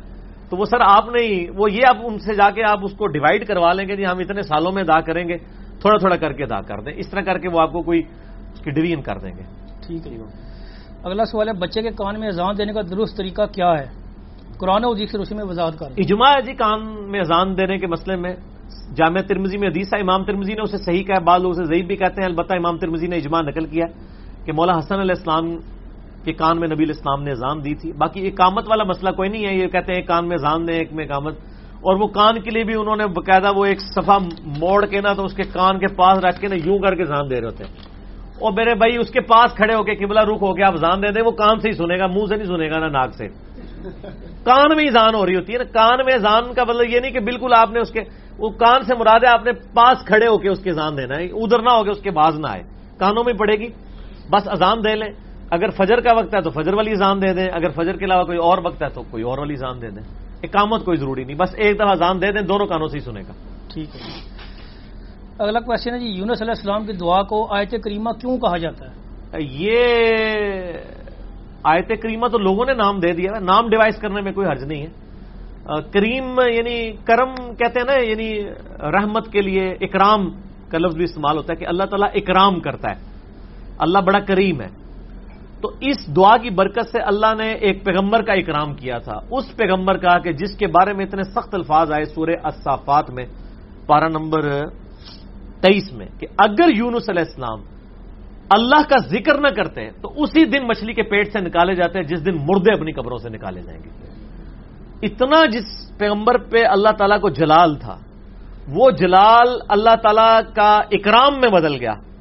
اس دعا کرنے کی برکت سے۔ لا الہ الا انت سبحانک انی کنت من الظالمین۔ اور سورۃ الانبیاء میں آئے، جو یہ دعا کرے گا، کذالک ننجل المؤمنین۔ کوئی مومن بھی یہ دعا کرے، ہم اسے بھی نجات دے دیں گے۔ اور جامعہ ترمزی میں صحیح صنعت کے ساتھ حدیث ہے۔ مشکات میں آپ کو دعاؤں والے چیپٹر میں مل جائے گی کہ جو شخص بھی یونس علی نبینا علیہ الصلوۃ السلام کی دعا کے ساتھ اللہ کی طرف متوجہ ہو، اللہ تعالیٰ سے معروم نہیں لٹاتا۔ تو یہ آیت کریمہ جو ہے اسماء اعظم میں سے ہے۔ میرا یوٹیوب پہ کلپ لاکھوں لوگ دیکھ چکے ہیں۔ تین وظائف، مصیبت اور پریشانی سے بچاؤ کے تین وظائف۔ لا الہ الا انت، سبحانک انی کنت من الظالمین۔ حسبنا اللہ ونعم الوکیل۔ یا حی یا قیوم۔ برحمتک استغیث یہ تین وظائف۔ تو اس میں یہ بھی ہے تو آیت کریمہ اس لیے کہا جاتا ہے اور باقی ناموں سے کوئی فرق نہیں ہوتا۔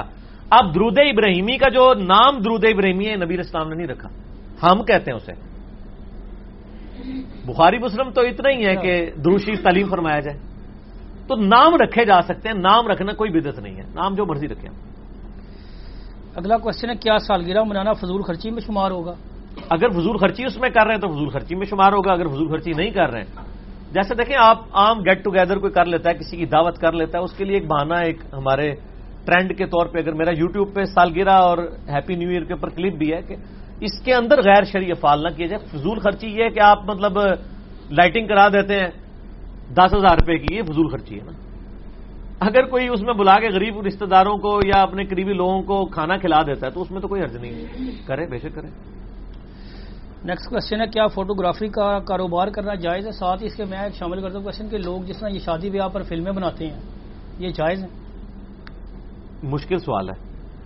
اس میں صرف میں ایک یعنی اصولی جواب دوں گا کہ میں نے پہلے بھی اس کے اوپر ایڈریس کیا تھا کہ شادی بیاہ کے موقع کے اوپر وہی سین حلال ہوں گے جو عام حالت میں بھی حلال ہیں۔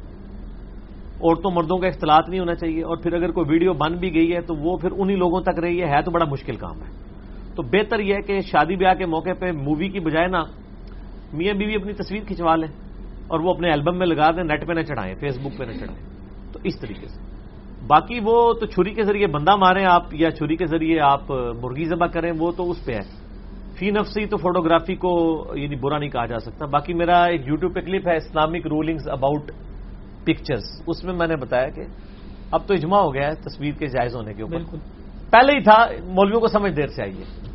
ٹھیک ہو نیکسٹ کوشچن ہے اگر کسی چیز پر اجماع ہو تو صحیح حدیث بھی نہیں مانی جائے گی۔ کیا یہ بات درست ہے؟ اور صحیح حدیث کے معاملے میں اجماع کو اہمیت دینا کیا نبی علیہ السلام کی مخالفت نہیں؟ کوئی نبی علیہ السلام کی مخالفت نہیں اس لیے کہ وہ حدیث صحیح ہوتی ہی نہیں ہے۔ نمبر ایک۔ نمبر دو یا وہ حدیث منسوخ ہوتی ہے۔ اجماع کو اس لیے اجت مانا جا رہا ہوتا ہے کہ آپ کسی حدیث کو، مثلا میں مسلم شریف سے صحیح حدیث آپ کو پیش کرتا ہوں کہ نبی صلی اللہ علیہ وآلہ وسلم نے آگ پہ پکی ہوئی چیز کھائی اور اس کے بعد وضو کیا۔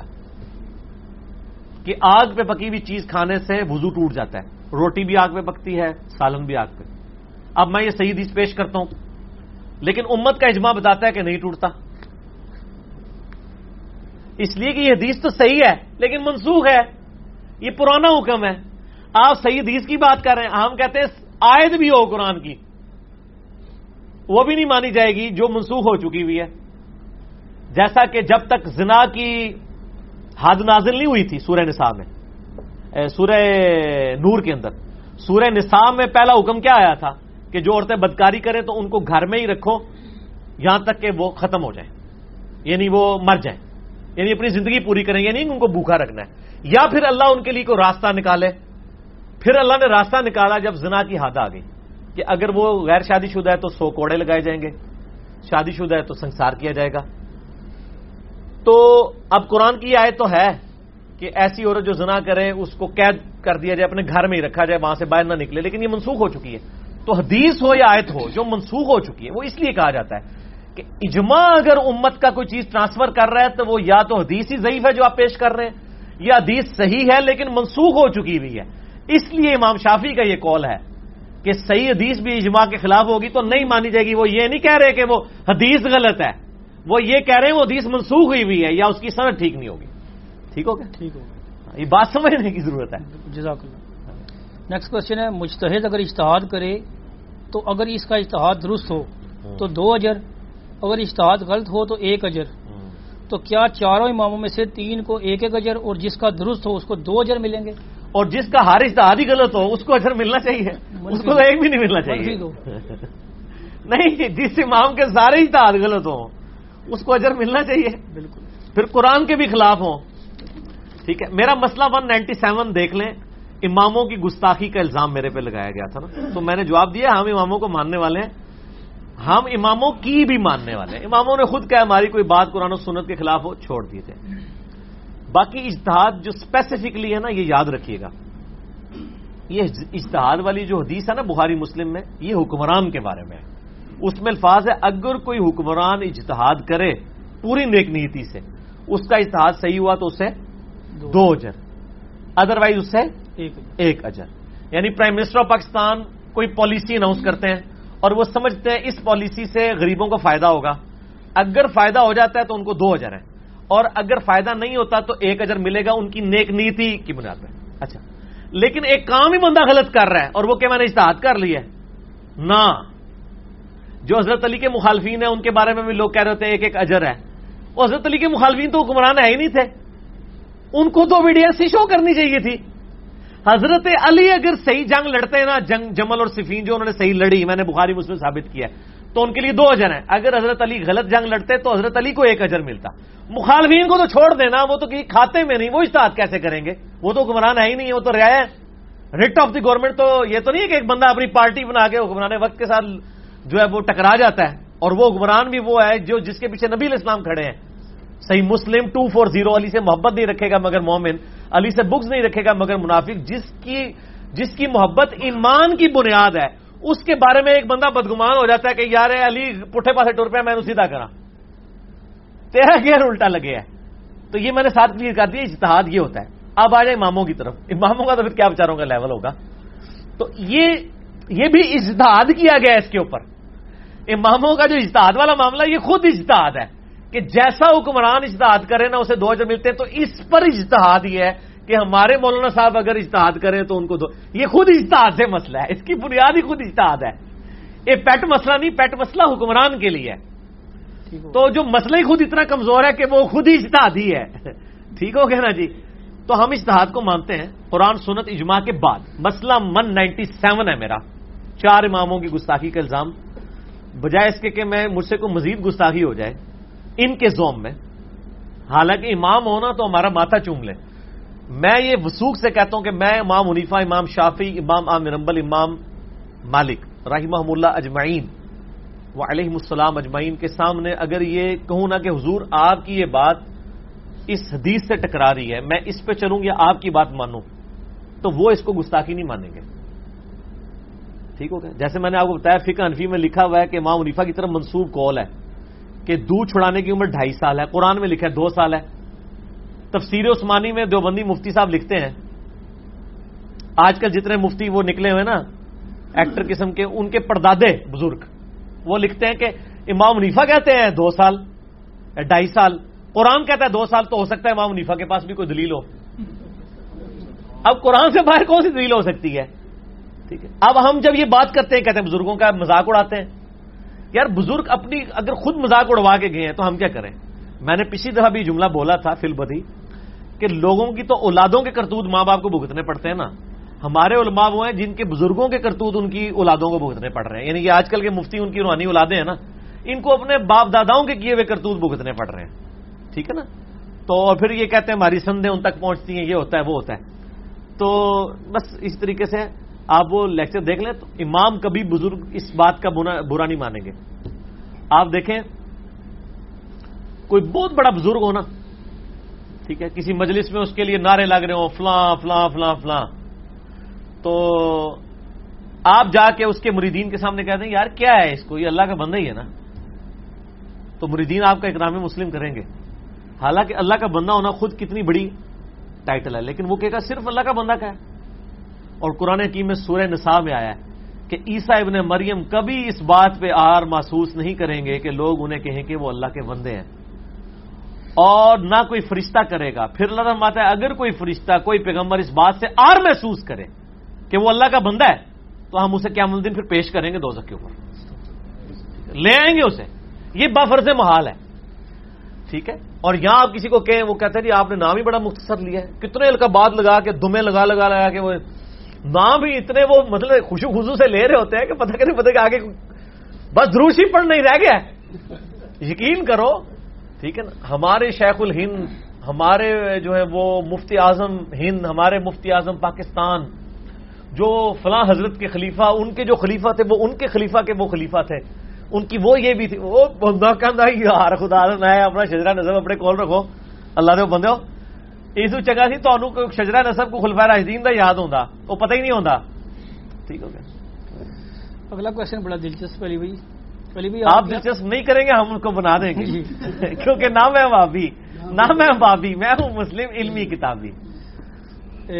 سوال یہ آیا کہ علی بھائی آپ کے اصاب بہت مضبوط ہے اصاب مضبوط کرنے کا کوئی طریقہ بتائیں۔ اصاب الحمد مضبوط ہر اس مسلمان کے ہوں گے جس کو اپنے یعنی مسلمان ہونے پر یقین کامل ہو۔ مشرق ہمیشہ کمزور ہوتا ہے۔ مواحد ہمیشہ دلیر ہوتا ہے۔ یہ حقیقت بات ہے۔ مشرق تو ہر ایک بندے کے آگے جھکتا ہے اور اسے ہر وقت ہر لوگوں سے دھڑکا لگا رہتا ہے۔ اور جو بندہ اللہ پر پکا ایمان رکھنے والا ہوتا ہے، اس کے اصاب خود بخود مضبوط ہو جاتے ہیں۔ جس کو اپنی عزت سے بڑھ کر اسلام کی عزت پیاری ہو، اپنی منفیت سے بڑھ کر دین کی منفیت پیاری ہو، اس کی کوئی چیز بھی پھر اسٹیک پہ نہیں لگتی نا اس حوالے سے۔ وہ کہتا ہے، جو بھی لوگ بات کرتے ہیں میں کروں گا۔ تو آساب مضبوط کرنے کا طریقہ یہ ہے کہ آپ علماء حضرات کو دین کے پیارے پیارے وہ مسئلے بتایا کریں، جن مسئلوں میں وہ غلط ہیں، بڑے پیار محبت کے ساتھ۔ اس کے بعد ان کی آئی ہوئی تکلیف پہ صبر کریں۔ تو آہستہ آہستہ آپ کے اصاب مضبوط ہو جائیں گے۔ اگر آپ نے زبردستی کروانے ہیں، تو میں تو ورزش ہی دسنی ہے نا۔ ورزش تو پھر رہی ہے، اور کوئی طریقہ نہیں ہے۔ اگر آپ کے خود بخود ہو جائیں گے، تو ایسے تو نہیں ہوگا۔ تو میرے بھائی، ہم نے تو پھر علماء کی طرف سے تکلیف اٹھائی ہے نا بچپن سے لے کے ابھی تک۔ تو اس کی وجہ سے اصاب خود بخود جو ہے وہ مضبوط ہو جاتے ہیں۔ باقی اللہ سے دعا کریں صبح شام کے اذکار کا اہتمام کریں۔ اور نماز کے علاوہ بھی دعا مایا کریں۔ اللہ محدین سراط المستقیم۔ سراط الدین انعمت علیہم۔ غیر المغبوب علیہم الضالین۔ آمین۔ ٹھیک ہو گیا اگلا کوشچن ہے کیا اس سال ثواب کے غرض سے ایک سے زیادہ لوگوں کو کیا جا سکتا ہے سال ثواب؟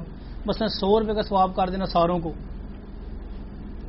پہلی بات یہ کہ سال سواب پہ میرا ایک لیکچر ہے، مسئلہ سیونٹی فور۔ کہ سال سواب کی صورتیں کون سی ہیں؟ صدقہ اور خیرات بھی ایک صورت ہے۔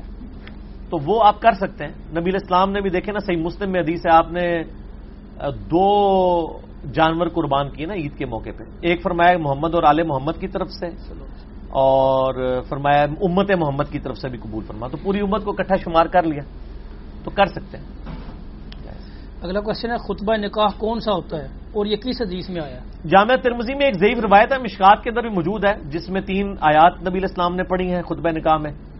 سورہ نساء کی شروع کی آیت پڑھی ہے سورت العذاب کی آیت پڑھی ہے سورہ حشر کی آیت پڑھی ہے۔ لیکن وہ روایت کمزور ہے۔ صحیح خطبہ تو وہی ہے جو مسلم شریف میں اور سن نسائی میں جو ہم لیکچر کے شروع میں پڑھتے ہیں۔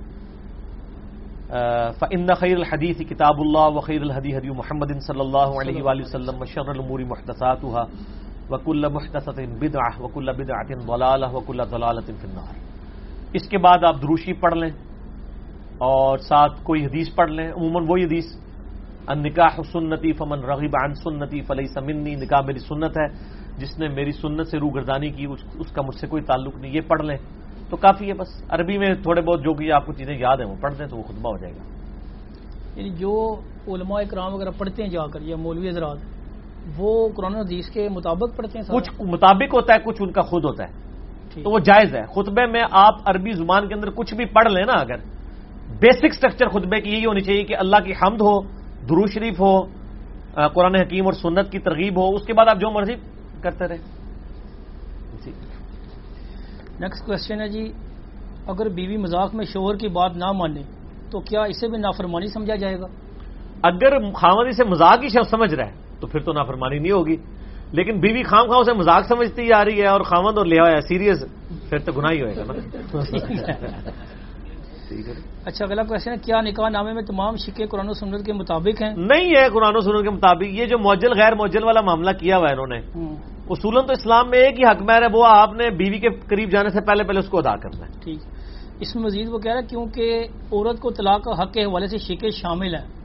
غلط ہے نہیں ہونی چاہیے۔ ٹھیک۔ طلاق جو ہے وہ مرد کا ہی حق ہے اسی کو دینا چاہیے۔ عورت کا حق الگ سے ہے وہ کھلا ہے۔ وہ مرد کی اجازت کے بغیر بھی کھلا لے سکتی ہے۔ عدالت میں جا کے عدالت اس کو بلا کے ایک مرد کو کہہ سکتی ہے۔ میرا نکاح کھلا طلاق کے اوپر یعنی کلپ موجود ہے۔ بعض لوگ کہتے ہیں کہ جی وہ جب تک فکا نفی کا یہ مسئلہ ہے نا کہ جب تک مرد طلاق نہ دے تو عورت علیحدہ ہو ہی نہیں سکتی غلط ہے۔ ورنہ تو کھلا کا کانسیپٹ ہی ختم ہو جائے گا۔ Without any reason without any reason سب سے بڑی ریزن یہ ہے کہ وداؤٹ اینی ریزن لے لے وہ۔ خطرناک معاملہ جی ہاں وہ کہہ رہی میں تیرے ساتھ نہیں رہنا۔ ٹھیک ہے۔ اگر وہ نجائز کر رہی ہے تو آخرت میں عذاب بھگتے گی۔ ٹھیک ہو گیا۔ دنیا میں اسٹیبلش ہوگی۔ مجھے بتائیں کئی مرد بھی تو وداؤٹ اینی ریزن سالن میں نمک کم ہونے کی وجہ سے طلاق دے دیتے ہیں۔ آج تک کسی نے یہ تو نہیں پوچھا کہ جی وہ طلاق ہو جاتی ہے؟ طلاق تو ہو جائے گی۔ لیکن وہ گناگار ہوگا نا۔ اس طرح اگر کوئی عورت بھی نجائز کھلا لے رہی ہے اسٹیبلش ہو جائے گا یہ اس کا حق ہے۔ وقت کا پیغمبر بھی اسے انفورس نہیں کر سکتا۔ بخاری میں حدیث نہیں ہے۔ وہ جو ایک عورت تھی وہ آزاد ہو گئی۔ اگر عورت غلام ہو اور اس کا خامن بھی غلام ہے۔ ان دونوں میں سے کوئی ایک آزاد ہو جائے نا تو شریعت نے اسے حق دی ہے کہ وہ تنسیح نکاح کروا سکتا ہے۔ تو اس عورت نے کہا، میں تو ہوگی ہوں آزاد عورت۔ میں تو اب کسی آزاد مرد سے شادی کروں گی۔ میرا خامند ہے غلام۔ بخاری کے الفاظ ہیں، وہ خامند مدینے کی گلیوں میں پھرتا تھا، اس کی داڑھی آنسوں سے تار ہو جاتی تھی۔ سر تو آڈے شاید اترو نہ کدھر نکلے اور نبی اسلام کا یارس اللہ، اس کو کہیں کہ میرے ساتھ ہی رہے۔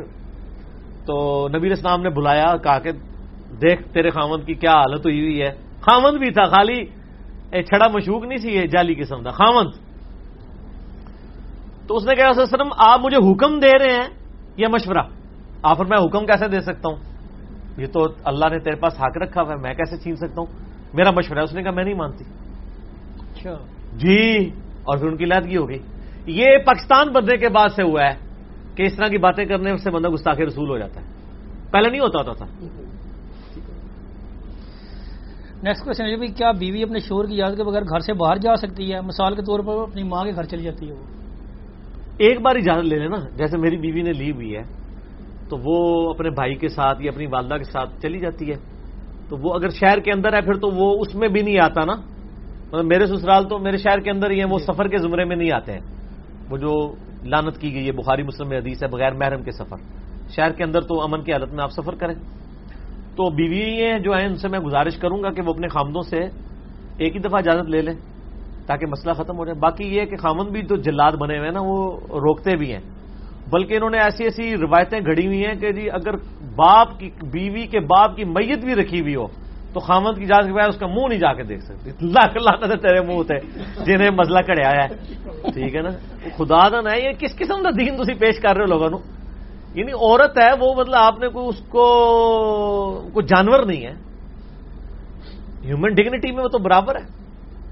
ٹھیک ہو کہنا چاہیے جی۔ تو یہ مطلب اس طرح کی چیزوں کو دیکھنا چاہیے کہ یہ جذباتی ڈاکٹرائنس کھڑی کر رہے ہیں۔ ایسی کوئی بات نہیں ہے۔ عورت اجازت لے کے اس لیے کہا گیا وہ کہ مطلب ایک خامن چکے وہ لیڈر ہے، اس کو پتا ہونا چاہیے کہ اس کے بچے یا بیوی گھر سے باہر نکلیں تو بتا کے نکلیں۔ کیونکہ وہ لیڈر ہے، وہ رسپانسبل ہے۔ پھر عورتیں پتہ ہے ہمارے معاشرے میں اتنی سیور بھی نہیں ہوتی ہیں۔ تو اس لیے خامن خود ہی چھوڑ کے آئیں۔ اجازت والا معاملہ نہ کریں خود چھوڑ کے آئیں۔ بہتر ہے خود چھوڑ کے آئیں۔ ذمہ داری پوری کریں۔ ذمہ داری پوری کریں ان کی ذمہ داری ہے یہ کوئی احسان نہیں ہے۔ لوگ یعنی بیویوں کو جانے دیتے ہیں اپنے میکے تو وہ سمجھتے ہیں احسان کر رہے ہیں۔ ذمہ داری ہے نیکسٹ کوشچن اگر کوئی عامل علاج کے لیے ماں کا نام پوچھے تو کیا ایسا عمل کروانا درست ہوگا؟ ماں کا نام بتا سکتے ہیں کیوں نہیں بتا سکتے؟ حضرت عیسیٰ اسلام کی ماں کا نام قرآن میں ہے۔ ای سب نہ مریم بار بار آیا جائز ہے بتا سکتے ہیں۔ ٹھیک ہو۔ نیکسٹ کوشچن ہے۔ ویسے وہ بینک اکاؤنٹ والے بھی پوچھتے ہیں ماں کا نام۔ اگر آپ فون پہ ان سے بیلنس پوچھیں نا تو والدہ کا نام پوچھتے ہیں کیونکہ اس سے پکڑا جاتا ہے نا بندہ۔ بالکل۔ وہ کسی اور کو پتا نہیں ہوتا ہاں وہ بہت کم ہی پتا ہوتا ہے۔ باقی اس میں کوئی وہ والا مسئلہ نہیں ہے۔ نیکسٹ کوشچن ہے۔ بلی اگر کسی برتن سے دودھ پی لے تو کیا باقی دودھ پاک رہے گا؟ کیا ہم اسے پی سکتے ہیں؟ پی سکتے ہیں۔ بلی کا جھوٹا ناپاک نہیں ہے۔ اس طرح جو گھریلو جتنے پالتو جانور ہیں جن کا ہم گوشت کھاتے ہیں ان کا تھوک بھی پاک ہے۔ پیشاب؟ پیشاب پاک تو نہیں میں کہتا لیکن پیشاب ناپاک نہیں ہے ان کا۔ جیسے گائے ہے بھینس ہے ان کا گوبر اور اس کے اوپر میرا کلپ بھی چڑھا ہوا ہے۔ وہ اللہ نے انسانوں کو یعنی ایک آسانی دی ہے۔ صرف ایک انفی والوں نے اسے ناپاک ڈکلیئر کیا باقی کسی کے نزدیک نہیں ہے۔ اگر آپ کہہ رہے ہیں ناپاک نہیں ہے ہاں جی۔ تو پھر پاک ہی ہوا۔ پاک کا لفظ بولیں گے تو کہیں گے پیو پاک ہے وہ تو پتا نہیں میں کڈی بڑی شہ ماں ٹھیک ہے جی۔ ٹھیک ہو گیا نا؟ ضروری نہیں ہوتا کہ جو چیز پاک ہو تو وہ آپ اس کو پی بھی لیں گے۔ پھکی بھی لے لیں۔ ان سے ہی پوچھیں ان کے نزدیک ان کا بلغم پاک ہے یا نہ پاک؟ پاک ہے فکان فی کے نزدیک بھی ہے۔ تو ان کو چٹو۔ اے پھکی بھی نال میں دیتی جے تو کسی چیز کے مطلب پاک ہونے کا یہ قتل مقصد نہیں ہوتا کہ اس کو کھانا پینا بھی شروع کر دیا جائے۔ تھوک بھی پاک ہے لیکن یہ تو نہیں چٹو۔ تو اگر کوئی کہے نا اے پاک ہے تے پیو تھوک چٹو اینٹی وینم دو۔ وہ اللہ نے آسانی دی ہے۔ میں نے میرے ایک دوست یعنی جن سے ہم اسلام آباد میں دودھ لیتے خالص دودھ ماشاء اللہ ان کے میں ایک دفعہ گھر گیا تو میں نے پوچھا نماز کے بارے میں کہتے ہیں جی وہ پورا دن بھینسوں کو دیکھ بھال میں کٹھی ساری پڑھ لینا۔ کیوں؟ کہتا جی کپڑے کہاں سے پاک رکھے؟ دس بارہ بھینسیں دیکھنی پڑتی ہیں۔ تو میں نے کہا، میرے بھائی، آپ کو کس نے کہا کہ ان کی وجہ سے ناپاک ہو جاتا ہے معاملہ؟ گوبر اور پیشاب جو ہے پالتو جانوروں کا، جن کا ہم گوشت کھاتے ہیں، یہ ناپاک نہیں ہے۔ کہتا جی میرا تو مسئلہ ہی حل ہو گیا۔ ٹھیک ہو گیا۔ تو وہ یعنی میں نماز قضا کر دیتا اس کی وجہ سے۔ تو یہ اللہ نے آسانی دی ہے۔ یہ تو آج کل آفس جابز ہیں نا۔ پہلے تو لوگوں کی یار کتنی سکون کی زندگی تھی۔ میں اپنی بیوی سے کہتا ہوں کتنی سکون کی زندگی ہوتی۔ جیل میں ہم بھی حلوائی کر رہے ہوتے، اپنے دانے اور ایک دو بھینس کو بکریاں رکھی ہو سکون کی زندگی۔ پنڈی والے جڑے لاہور نوکری کرن گئے ہیں لاہور والے پنڈی گئے ہیں اور ریل کار چل رہی ہے۔ ٹھیک ہے، آپ دیکھ لیں، ادھر والے ادھر نوکری کر رہے ہیں، ادھر والے ادھر نوکری کر رہے ہیں۔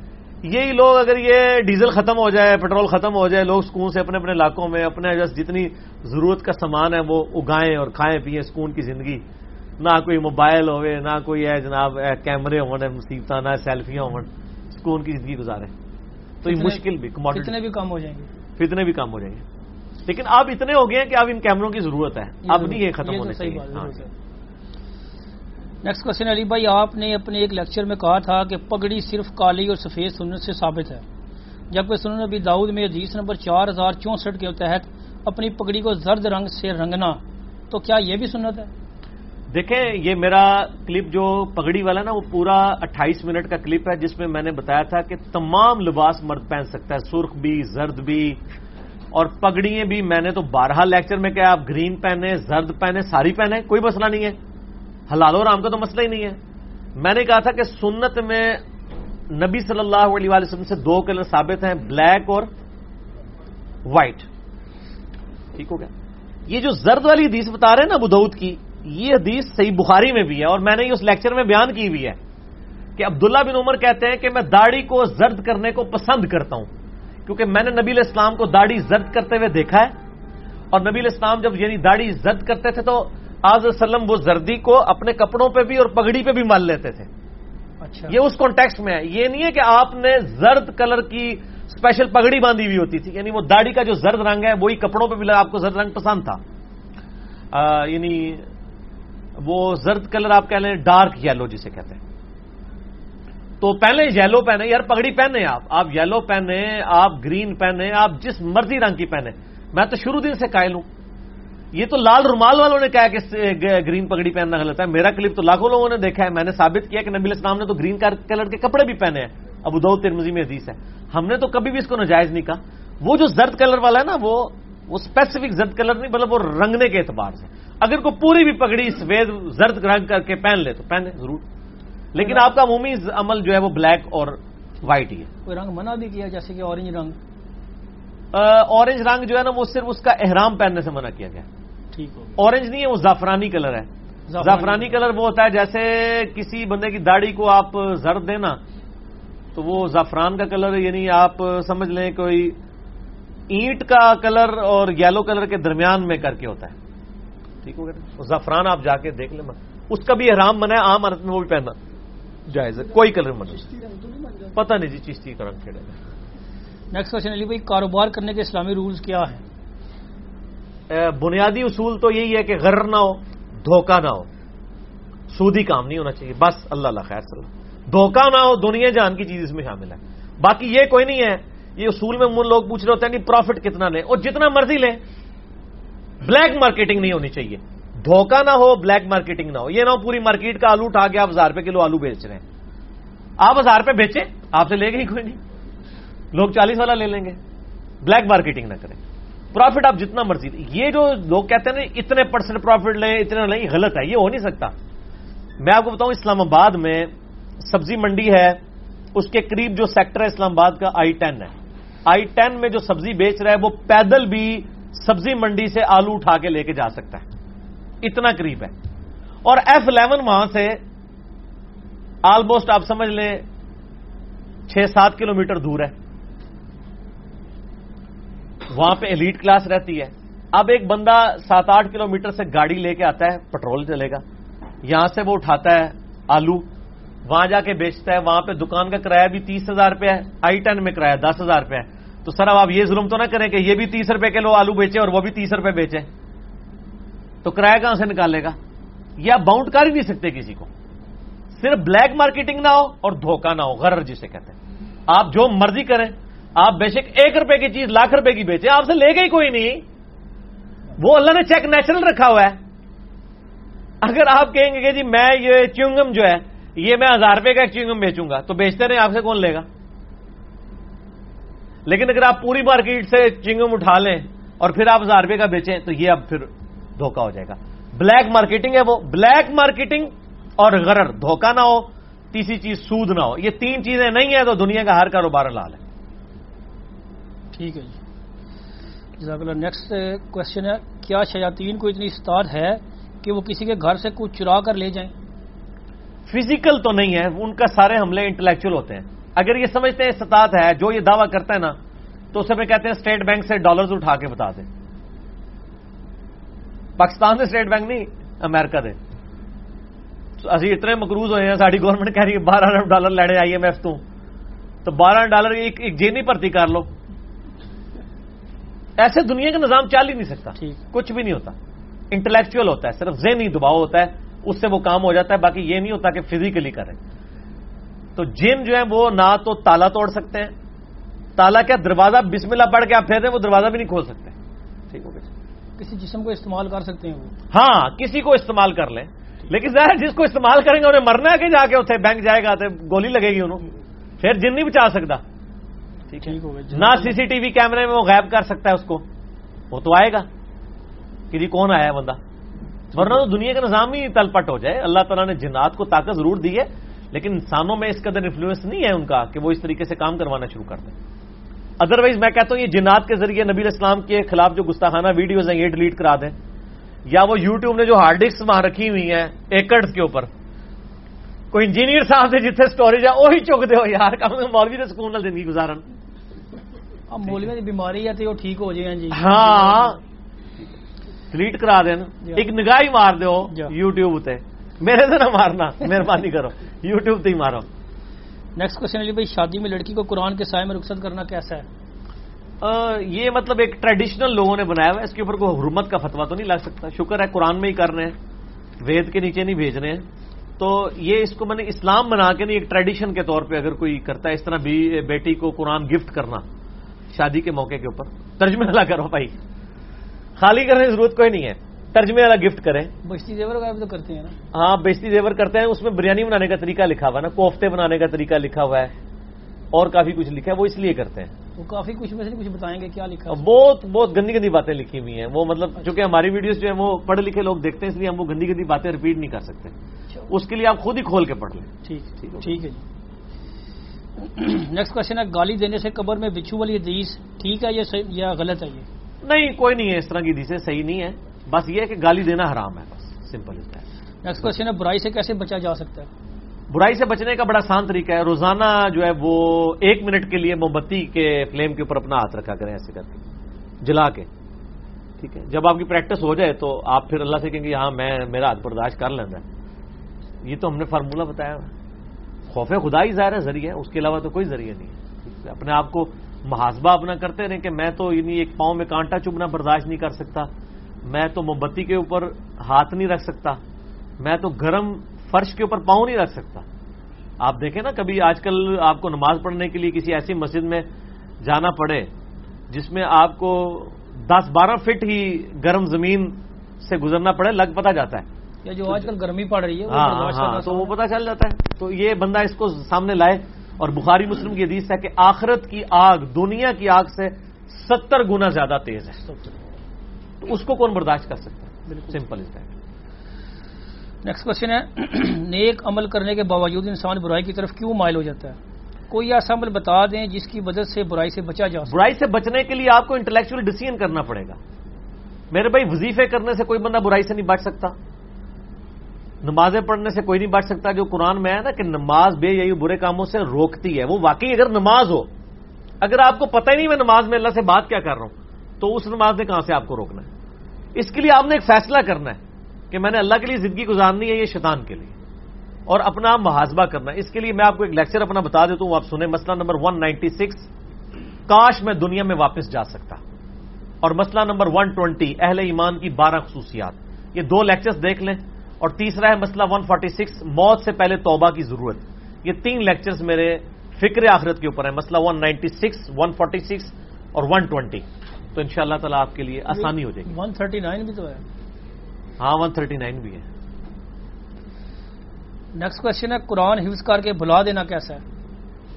وہ تو صحیح بخاری میں حدیث ہے کہ نبی الاسلام کو خواب میں منظر دکھایا گیا اس میں ایک منظر یہ بھی تھا بڑی ڈیٹیل حدیث ہے کہ ایک شخص جو ہے وہ لیٹا ہوا ہے اس کے سرانے ایک فرشتہ ایک بہت بڑا پتھر لے کے کھڑا ہے۔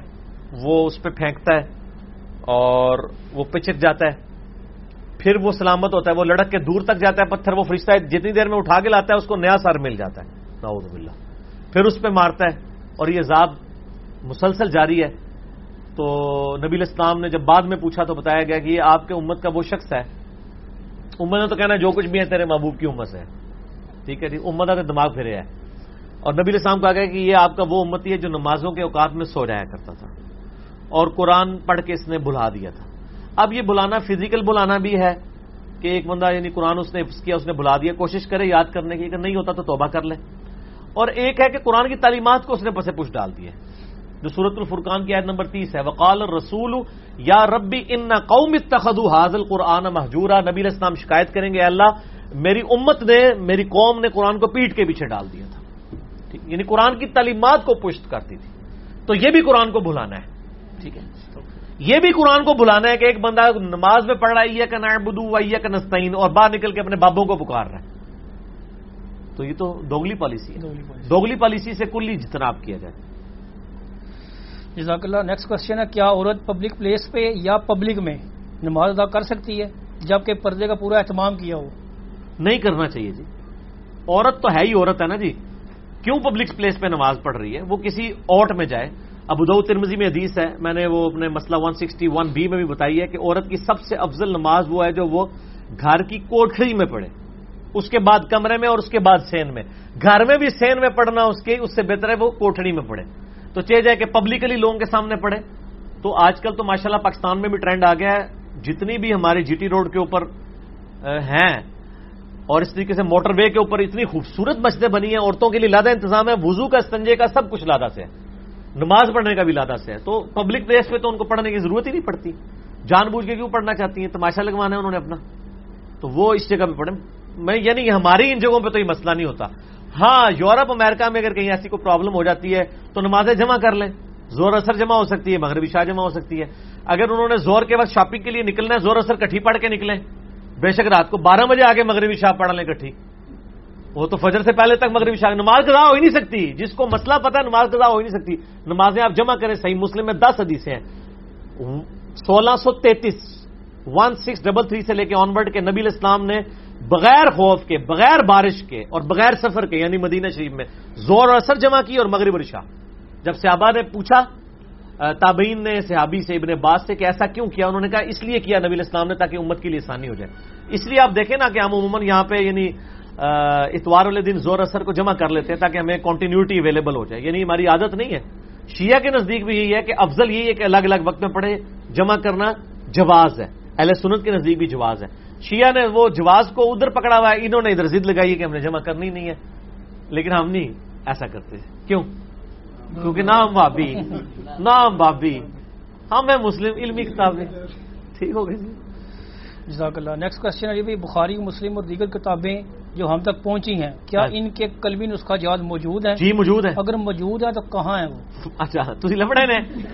بیروت میں جناب قلمی نسخے موجود ہیں اور اب ان کو ڈھونڈنے کی اس لیے ضرورت نہیں ہے۔ کہ کوئی بندہ بھی دنیا میں کلیم نہیں کر رہا کہ یہ بخاری بدل گئی ہے، میرے پاس اصلی بخاری ہے۔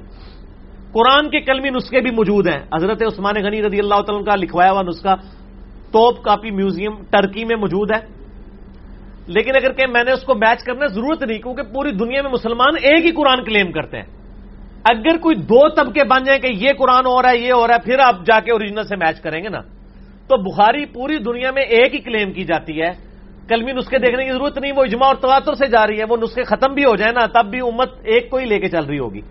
کیونکہ یہ امت گمراہی پہ کبھی جمع نہیں ہوگی۔ اجماع پہ اللہ تعالیٰ کا ہاتھ ہے۔ الحمد تو ویسے نسخے بیروت کے اندر موجود ہیں۔ کلمی نسخے موجود ہیں۔ اور اب یہ مختوطے انہیں کہا جاتا ہے۔ یہ مختوطے جو ہیں وہ مصر والی جو الزر یونیورسٹی ہے نا آپ پتا دنیا میں پہلی یونیورسٹی مسلمانوں کی الزر ہے۔ تین سو تیس ہجری میں بنی ہے۔ آج چودہ سو انتالیس ہے۔ تین سو تیس ہجری میں الزر یونیورسٹی بن چکی تھی۔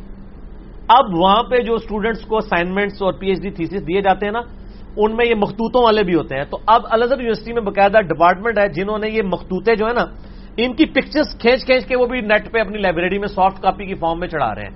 اچھا۔ جی بخاری کا یہ آٹھ سو سال پرانا نسخہ ہے اس کی تصویر کھینچ کے انہوں نے چڑھا دی ہے۔ اب وہ نسخہ گم بھی جائے تو سافٹ کاپی تو اویلیبل ہے۔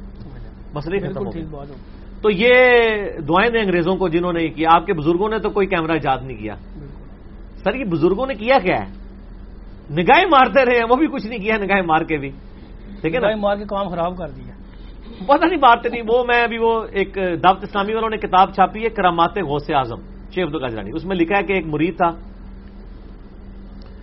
تو وہ اس نے نا ان کی وہ جو لوٹا تھا نا، اس کی ٹوٹی قبلہ رکنی رکھی ہوئی تھی۔ پکو کسے پہنچتے تھے تو وضو کروا کے اس نے لوٹا، ایسے ہی رکھ دیتا۔ بےچارے کو مطلب غلطی ہوگی انہیں جناب، ایک نگاہ ماری تو مرید جلال کتاب نہ لاتے ہوئے جہاں بہاک ہو گیا۔ یہ لکھا ہوا ہے۔ اچھا۔ یہ اسی سے لیا نا بڑی کتاب ہے بہجت الاسرار اچھا۔ بہجت الاسرار جو ہے نا ایک سائکلوپیڈیا شیخ عبد الجرانی کی کرامات کا اسی سے یہ نکل کیا ہوا ہے۔ اچھا کہتے ہیں جناب پھر انہوں نے ایک نگاہ لوٹے کی طرف ماری اس کی ٹوٹی سی۔ میں کہ یار وہ پہلی لوٹے تھے مار رہے تھے مسئلہ حال مزہ پا جاتا۔ جھوٹ ہے۔ یعنی یہ ہم مزاق شیخ عبد القادر جنانی کا نہیں اڑا رہے ان کی طرف جھوٹ منسوخ جھوٹ منسوخ بالکل اسی طرح ان کی طرف انہوں نے جھوٹ منسوخ کیا کہ انہوں نے کہا میں مشرق میں ہوں یہ بھیجت الاسرار میں لکھا ہے میں مشرق میں ہوں اور میرا مرید مغرب میں ہو اس کا ستر کھل جائے۔ تو میں اس کا ستر ڈانپ دوں گا۔ تو میں نے اس پہ ان کو کہا تھا کہ یار اگر آپ اتنے کانفیڈنٹ ہیں۔ ٹھیک ہے جی۔ آپ کانفرنس کراتے ہیں شیخ عبد القادر جنانی کے نام کے اوپر۔ آپ اگر اتنے کانفیڈنٹ ہیں کہ میں سچا قادری ہوں سچا قادری ہوئے گا جو پائی جی میڈیا کے کیمرے سامنے لوائے۔ اور پھر کہ جی یا شیخ عبد القادر جنانی اور نال ہی اپنی تحمت کھول دے۔ تو وہ آگے ویسے میرا مشورہ یہ کرنے سے پہلے آپ انڈر ویئر پہن لیجیے گا، کیونکہ مجھے سو فیصد یقین ہے کہ آپ جو ہے، آپ کو بےزتی کا سامنا کرنا پڑے گا۔ جب ہم یہ مذاق اڑاتے ہیں، یہ کہتے ہیں بزرگوں کا مذاق اڑا رہے ہیں۔ ہم بزرگوں کا نہیں اڑا رہے ہیں، بزرگوں کا مذاق آپ نے اڑوایا ہے۔ ہم نہیں کہتے کہ انہوں نے یہ باتیں کہی ہیں۔ کسیدہ غوثیہ میں اتنی اتنے کفریات لکھے ہوئے ہیں، اتنے اتنے شرکیہ باتیں لکھی ہوئی ہیں، ان کا اسلام سے دور دور تک تعلق نہیں ہے۔ اور جو جو انہوں نے متکبرانہ دعوے کیے میں یعنی کوئی شخص اس طرح کا دعویٰ کر سکتا ہے کہ تمام اولیاء کی گردن میں میرا پاؤں ہے۔ جو بندہ اللہ کا نیک بندہ ہے، وہ تو ڈرتا ڈرتا ہی رہتا ہے۔ وہ یہ تو حضرت ابو بکر صدیق نے دعویٰ نہیں کیا کہ تمام صحابہ کی گردن پہ میرا پاؤں ہے۔ ٹھیک ہو گیا نا؟ اس طرح کے یہ سارے دعوے جھوٹے ان کی طرف منسوب ہیں، انہوں نے یہ باتیں نہیں کی۔ شیخ عبد القادر رانی کی جو صحیح بات ہے، وہ مجھے پتا ہے، میں آپ کو بتا دیتا ہوں۔ ان کو کسی نے بتایا کہ جی عید کا چاند نظر آ گیا۔ انہوں نے کہا کہ عبد القادر کی عید کا دن تو وہ ہوگا جس دن وہ اپنا ایمان بچا کے قبر میں اتر جائے۔ یہ بات ایک شریف النفس آدمی کر سکتا ہے۔ جو شخص یہ بات کر رہا ہے وہ یہ کیسے کہہ سکتا ہے کہ میں اس وقت تک جنت میں نہیں جاؤں گا جب تک سارے مریض نہ ساتھ لے جاؤں؟ جھوٹ بول رہے ہیں نا تو ہم نہیں مانتے کہ انہوں نے یہ باتیں کی جیسے روافظ نے مولا علی علیہ السلام پہ جھوٹ باندھے۔ ٹھیک ہو گیا۔ جی۔ خوارج نے مولا علی علیہ السلام پہ جھوٹ باندھے۔ اس طرح انہوں نے بھی جھوٹ باندھے۔ شیخ عبد القادر جنانی پہ۔ مولا علی سے ہم محبت کرتے ہیں شیخ عبد القادر جنانی سے ہم محبت کرتے ہیں۔ بالکل ٹھیک جزاک اللہ اللہ تعالیٰ ہمیں بزرگانے جو بزرگ ہمیں یہ ملے ہیں سارے۔ ہاں جی, ہاں جی۔ اللہ پاک تو صحیح تعلیمات بھی چلیں بزرگوں کا نام لیتے ہوئے ہنستے کیوں ہے میرے سامنے؟ بس وہ میں نے بزرگانے ایک بزرگانے دین ہے ایک بزرگانے بے دین بھی ہے ایک علماء کرام بھی ہیں ایک علماء کرائم بھی ہیں۔ ہم کرام کی بات کریں اچھا کرام۔ چلیے بھائی نیکسٹ کوشچن ہے علی بھائی عید الاضحیٰ کے موقع پر جب لوگ قربانی کر کے فارغ ہو جاتے ہیں تو محلے کے کچھ لوگوں کو بلوا کر ختم شریف پڑھواتے ہیں۔ جو کہ بغیر اجتماعی دعا ہے، کیا یہ عمل بدت ہے؟ بدت ہی ہے جی۔ یہ جو شریف جتنے کام کیے ہوئے نا انہوں نے، آپ یہ ہمارے قریبی مسجد ہے نا، یہاں اذان ہوتی ہے نا، تو اذان کا اینڈ کس پہ ہوتا ہے؟ لا الہ الا اللہ پہ۔ وہ اسپیکر بند کرنے سے پہلے پڑھتا ہے، محمد رسول اللہ۔ یہ شریف ہی داخل کیے ہوئے نا۔ تو نبی الاسلام نے کیوں فرمایا تھا؟ سب سے بہترین طریقہ محمد صلی اللہ علیہ وآلہ وسلم کا ہے۔ اس میں آپ جو جو چیزیں ایڈ کریں گے، تو وہ شرافت کے نام کے اوپر آپ دین کے اندر بدعت داخل کر رہے ہیں۔ بدت میں بہت دفعہ بول چکا ہوں آپ کلپ اور کوئی دیکھ لیں۔ ازب آل نہ کروائیں۔ ٹھیک ہے۔ جزاک اللہ اگلا کوشچن ہے۔ اگر کوئی شخص کسی مخصوص شخص کے نام پر اپنے بیٹے کا نام رکھ دے اس سوچ کے ساتھ کہ یہ بھی ان جیسا بنے گا ایسا عمل درست ہے؟ ہاں ٹھیک ہے اچھی سوچ ہے۔ صحیح بخاری میں حدیث ہے نبی اسلام پر میں نبیوں کے نام کے اوپر نام رکھو۔ یعنی وہ اللہ کے پسندیدہ ہے نا۔ تو ہمارا تو ٹرینڈ بہت کم ہے۔ ابراہیم نام تو چل رہا ہے میں نے موسا نام کے بہت کم لوگ دیکھے ہیں۔ عیسا تو بہت ہی کم دیکھے ہیں۔ ٹھیک ہے نا جی؟ تو خزر بہت لوگ رکھتے ہیں۔ حالانکہ جن کا کنفرم ہی نہیں ہے کہ وہ نبی تھے یا فرشتہ تھے فرشتوں کے پیغمبر تھے یا انسانوں کے تھے۔ اور ذکر بھی نہیں ہاں نہیں خضر خضر کا نام تو آیا ہے بخاری مسلم میں۔ اچھا۔ وہ جو قرآن میں ذکر نہیں ہے لیکن بخاری مسلم میں نام آیا خاضر لفظ ہے سبز سبزہ یعنی جہاں پاؤں رکھتے تھے سبزہ اگاتا تھا بخاری مسلم میں الفاظ ہے نبیوں کے نام کے اوپر رکھے نام باقی یہ ضروری نہیں ہے کہ آپ اگر نام کسی کا اچھا رکھ دیں گے تو اس کے کرتوت بھی اچھے ہو جائیں گے۔ اس کے لیے تو ایفرٹ ہی کرنی پڑے گی۔ اس امت کا سب سے بڑا بدبخت وہ ہے جس کا نام اس امت کا بہترین نام ہے۔ کون سا نام ہے امت میں بہترین نام؟ صحیح مسلم حدیث ہے، دو نام اللہ کو سب سے بڑھ کر محبوب ہے عبداللہ اور عبد الرحمان تو عبداللہ ابن ابئی ابن ابئی ابئی تو اس کا باپ تھا نا، اس کا نام تو عبداللہ تھا نا۔ تو اس امت کا سب سے بدبخت انسان، ابو جہل سے بھی بڑا بدبخت، منافق۔ رئیس المنافقین جس کے بارے میں اللہ تعالیٰ نے نبی اسلام کو فرمایا کہ آندہ کس کی قبر پہ بھی نہیں جانا جس کا جنازہ بھی پڑھایا کہا ستر دفعہ بھی پڑھو گے تب بھی میں معاف نہیں کروں گا۔ اس کا نام بھی عبداللہ تھا تو نام نے تو کوئی فائدہ نہیں دیا۔ ایون نبی اسلام کے بخاری مسلم میں آتا ہے آپ نے لواب دہن اس کے منہ میں ڈالا کیونکہ اس کا بیٹا سیابی تھا اس کا نام بھی عبداللہ تھا اس کی تعریف قلب کے لیے اپنا کرتا دے دیا۔ خود جنازہ پڑھایا دفنا دیا تب بھی اللہ نے قرآن میں کہا کوئی بخشش نہیں۔ ستر دفعہ بھی مانگو نا دعا تب بھی بخشش۔ نہیں ٹھیک ہے جی یہ سموسوں کا وقفہ ہے۔ سموسوں کا وقفہ۔ کتنے رہ گئے؟ تین سوال دو منٹ یار رک جائے تین سوال ہو لینے دو۔ ٹھیک ہے میرے اللہ ہو انہوں دو تھی سموسے۔ سموسا ہاتھ کار وال تے دل یار وال۔ ٹھیک ہو گیا جی۔ تے ہاتھ نہ سموسا کھائیو خوشو خوشو نہ سموسے بھی نہ وڑ جانا۔ لیکن تک کے بھی کھانا کدھر کوئی اور شاید نہ ہوئے اچھا یہ سوال رہ گئے جی ختم کریں جی اچھا ہو گیا جی پونے چھ تک ختم ہو جائیں اگلا گے کوشچن ہے جی بھائی اسلام میں جوانی اور جوانی کی عبادت کی فضیلت اور اہمیت کیا ہے؟ بہت اہمیت ہے۔ پہلے تو قرآن میں ہے نا، لن تنال البر حتى تنفقوا مما تحبون۔ سورہ النساء میں پارا نمبر چار کی پہلی آیت ہے۔ تم کبھی بھی نیکی کا اعلیٰ ترین درجہ حاصل نہیں کر سکتے جب تک کہ پسندیدہ چیز اپنی، اپنے رب کو نہ دو۔ تو انسان کی زندگی میں سب سے پسندیدہ چیز اس کی جوانی ہے۔ در جوانی توبہ کردن شیوہ پیغمبری، کیوں کہا گیا؟ ہے کہ جوانی میں توبہ کرنا یہ پیغمبروں کا شیو ہے۔ پھر بخاری اور مسلم دونوں میں حدیث ہے، سات لوگوں کو اللہ کے عرش کا سایہ نصیب ہوگا۔ اس دن جب کوئی اور سایہ نہیں ہوگا ان میں سے ایک شخص وہ بھی ہے جس نے جوانی میں توبہ کی۔ یہ مشکات میں آپ کو کتاب المساجد میں مل جائے گا۔ سیون زیرو ون نمبر حدیث ہے۔ بخاری مسلم دونوں میں موجود ہے۔ جزاک علی بھائی نیکسٹ کوشچن ہے۔ زندگی میں ہر طرف سے ناکامی نظر آ رہی ہو تو ایسی حالت میں انسان کیا کرے؟ جب انسان کو ہر جگہ ناکامی ناکامی نظر آ رہی ہو نا تو اس شخص کا تصور انسان ذہن میں لے کر آئے۔ جس نے ناکامیوں کے بعد کامیابی حاصل کی ہو۔ اور ایسے اعلیٰ درجے کی کامیابی کہ ویسی کامیابی کسی نے نہ حاصل کی ہو۔ وہ نبی صلی اللہ علیہ وسلم کے مبارک صاحب ہے۔ دیکھیں نا، تیرہ سال تک تکلیفیں اٹھائیں، بچیوں کو طلاق ہوئی، آپ پہ اجڑیاں پھینکی گئی ہمیں تو اشر شیر بھی نہیں۔ کریں اور صبر کریں۔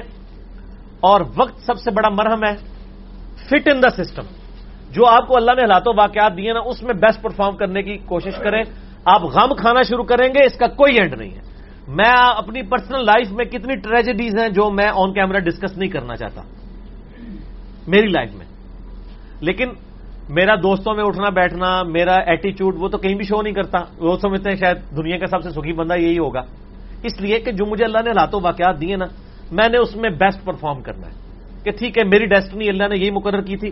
اس میں جو حالات و واقعات کے اندر میں جو بہتر کر سکتا ہوں، میں وہ کروں۔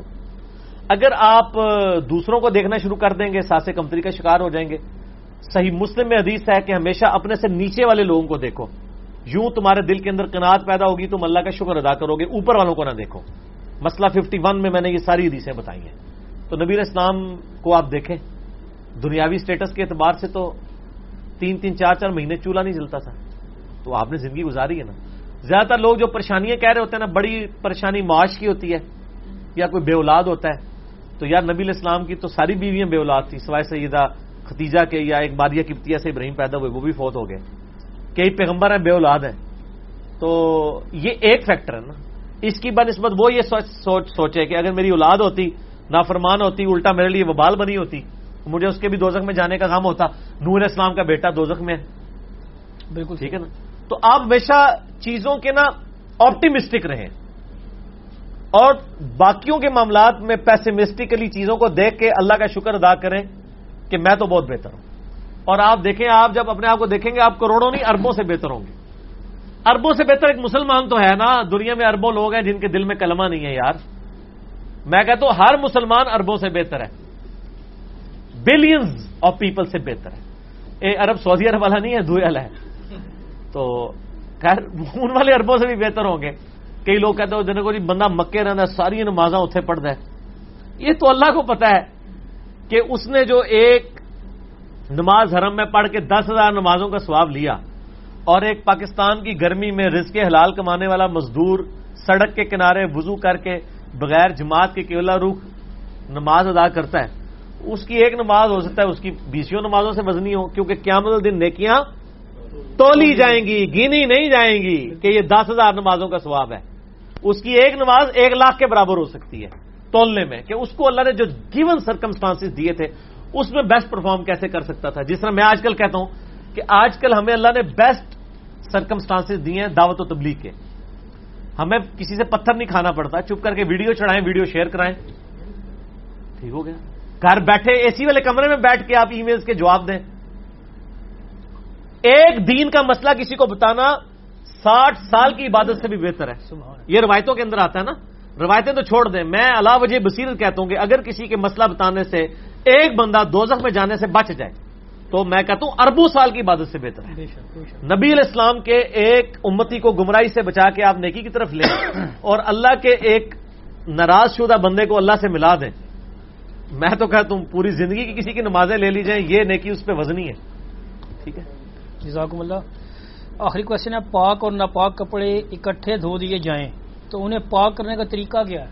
اگر کٹھے دھو دیے نا ایک دفعہ، تو اس کے بعد آپ یہ کریں کہ ایک ٹب میں پانی لیں، اس کے اوپر ٹوٹی کھولیں اور جب ٹب اوور فلو ہونا شروع ہو جائے۔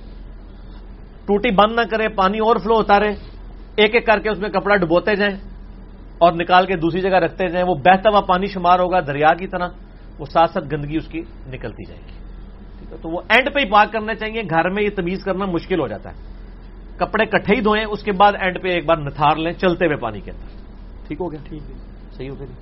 ہاں جی مکمل ہو گیا جی؟ جی باقی سوالات انشاءاللہ وہ جو موزم بھائی نے بھی بھیجا ہوا نا پورا تھدا اس کو اگلی بار ہی رکھیں۔ جی ٹھیک۔ کیونکہ آج بھی کافی لمبی ہوگی نشست۔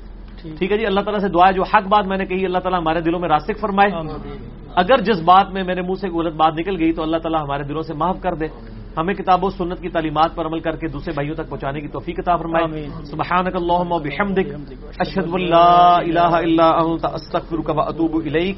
وما علینا الا البلاغ المبین۔ جزاکم اللہ خیرا۔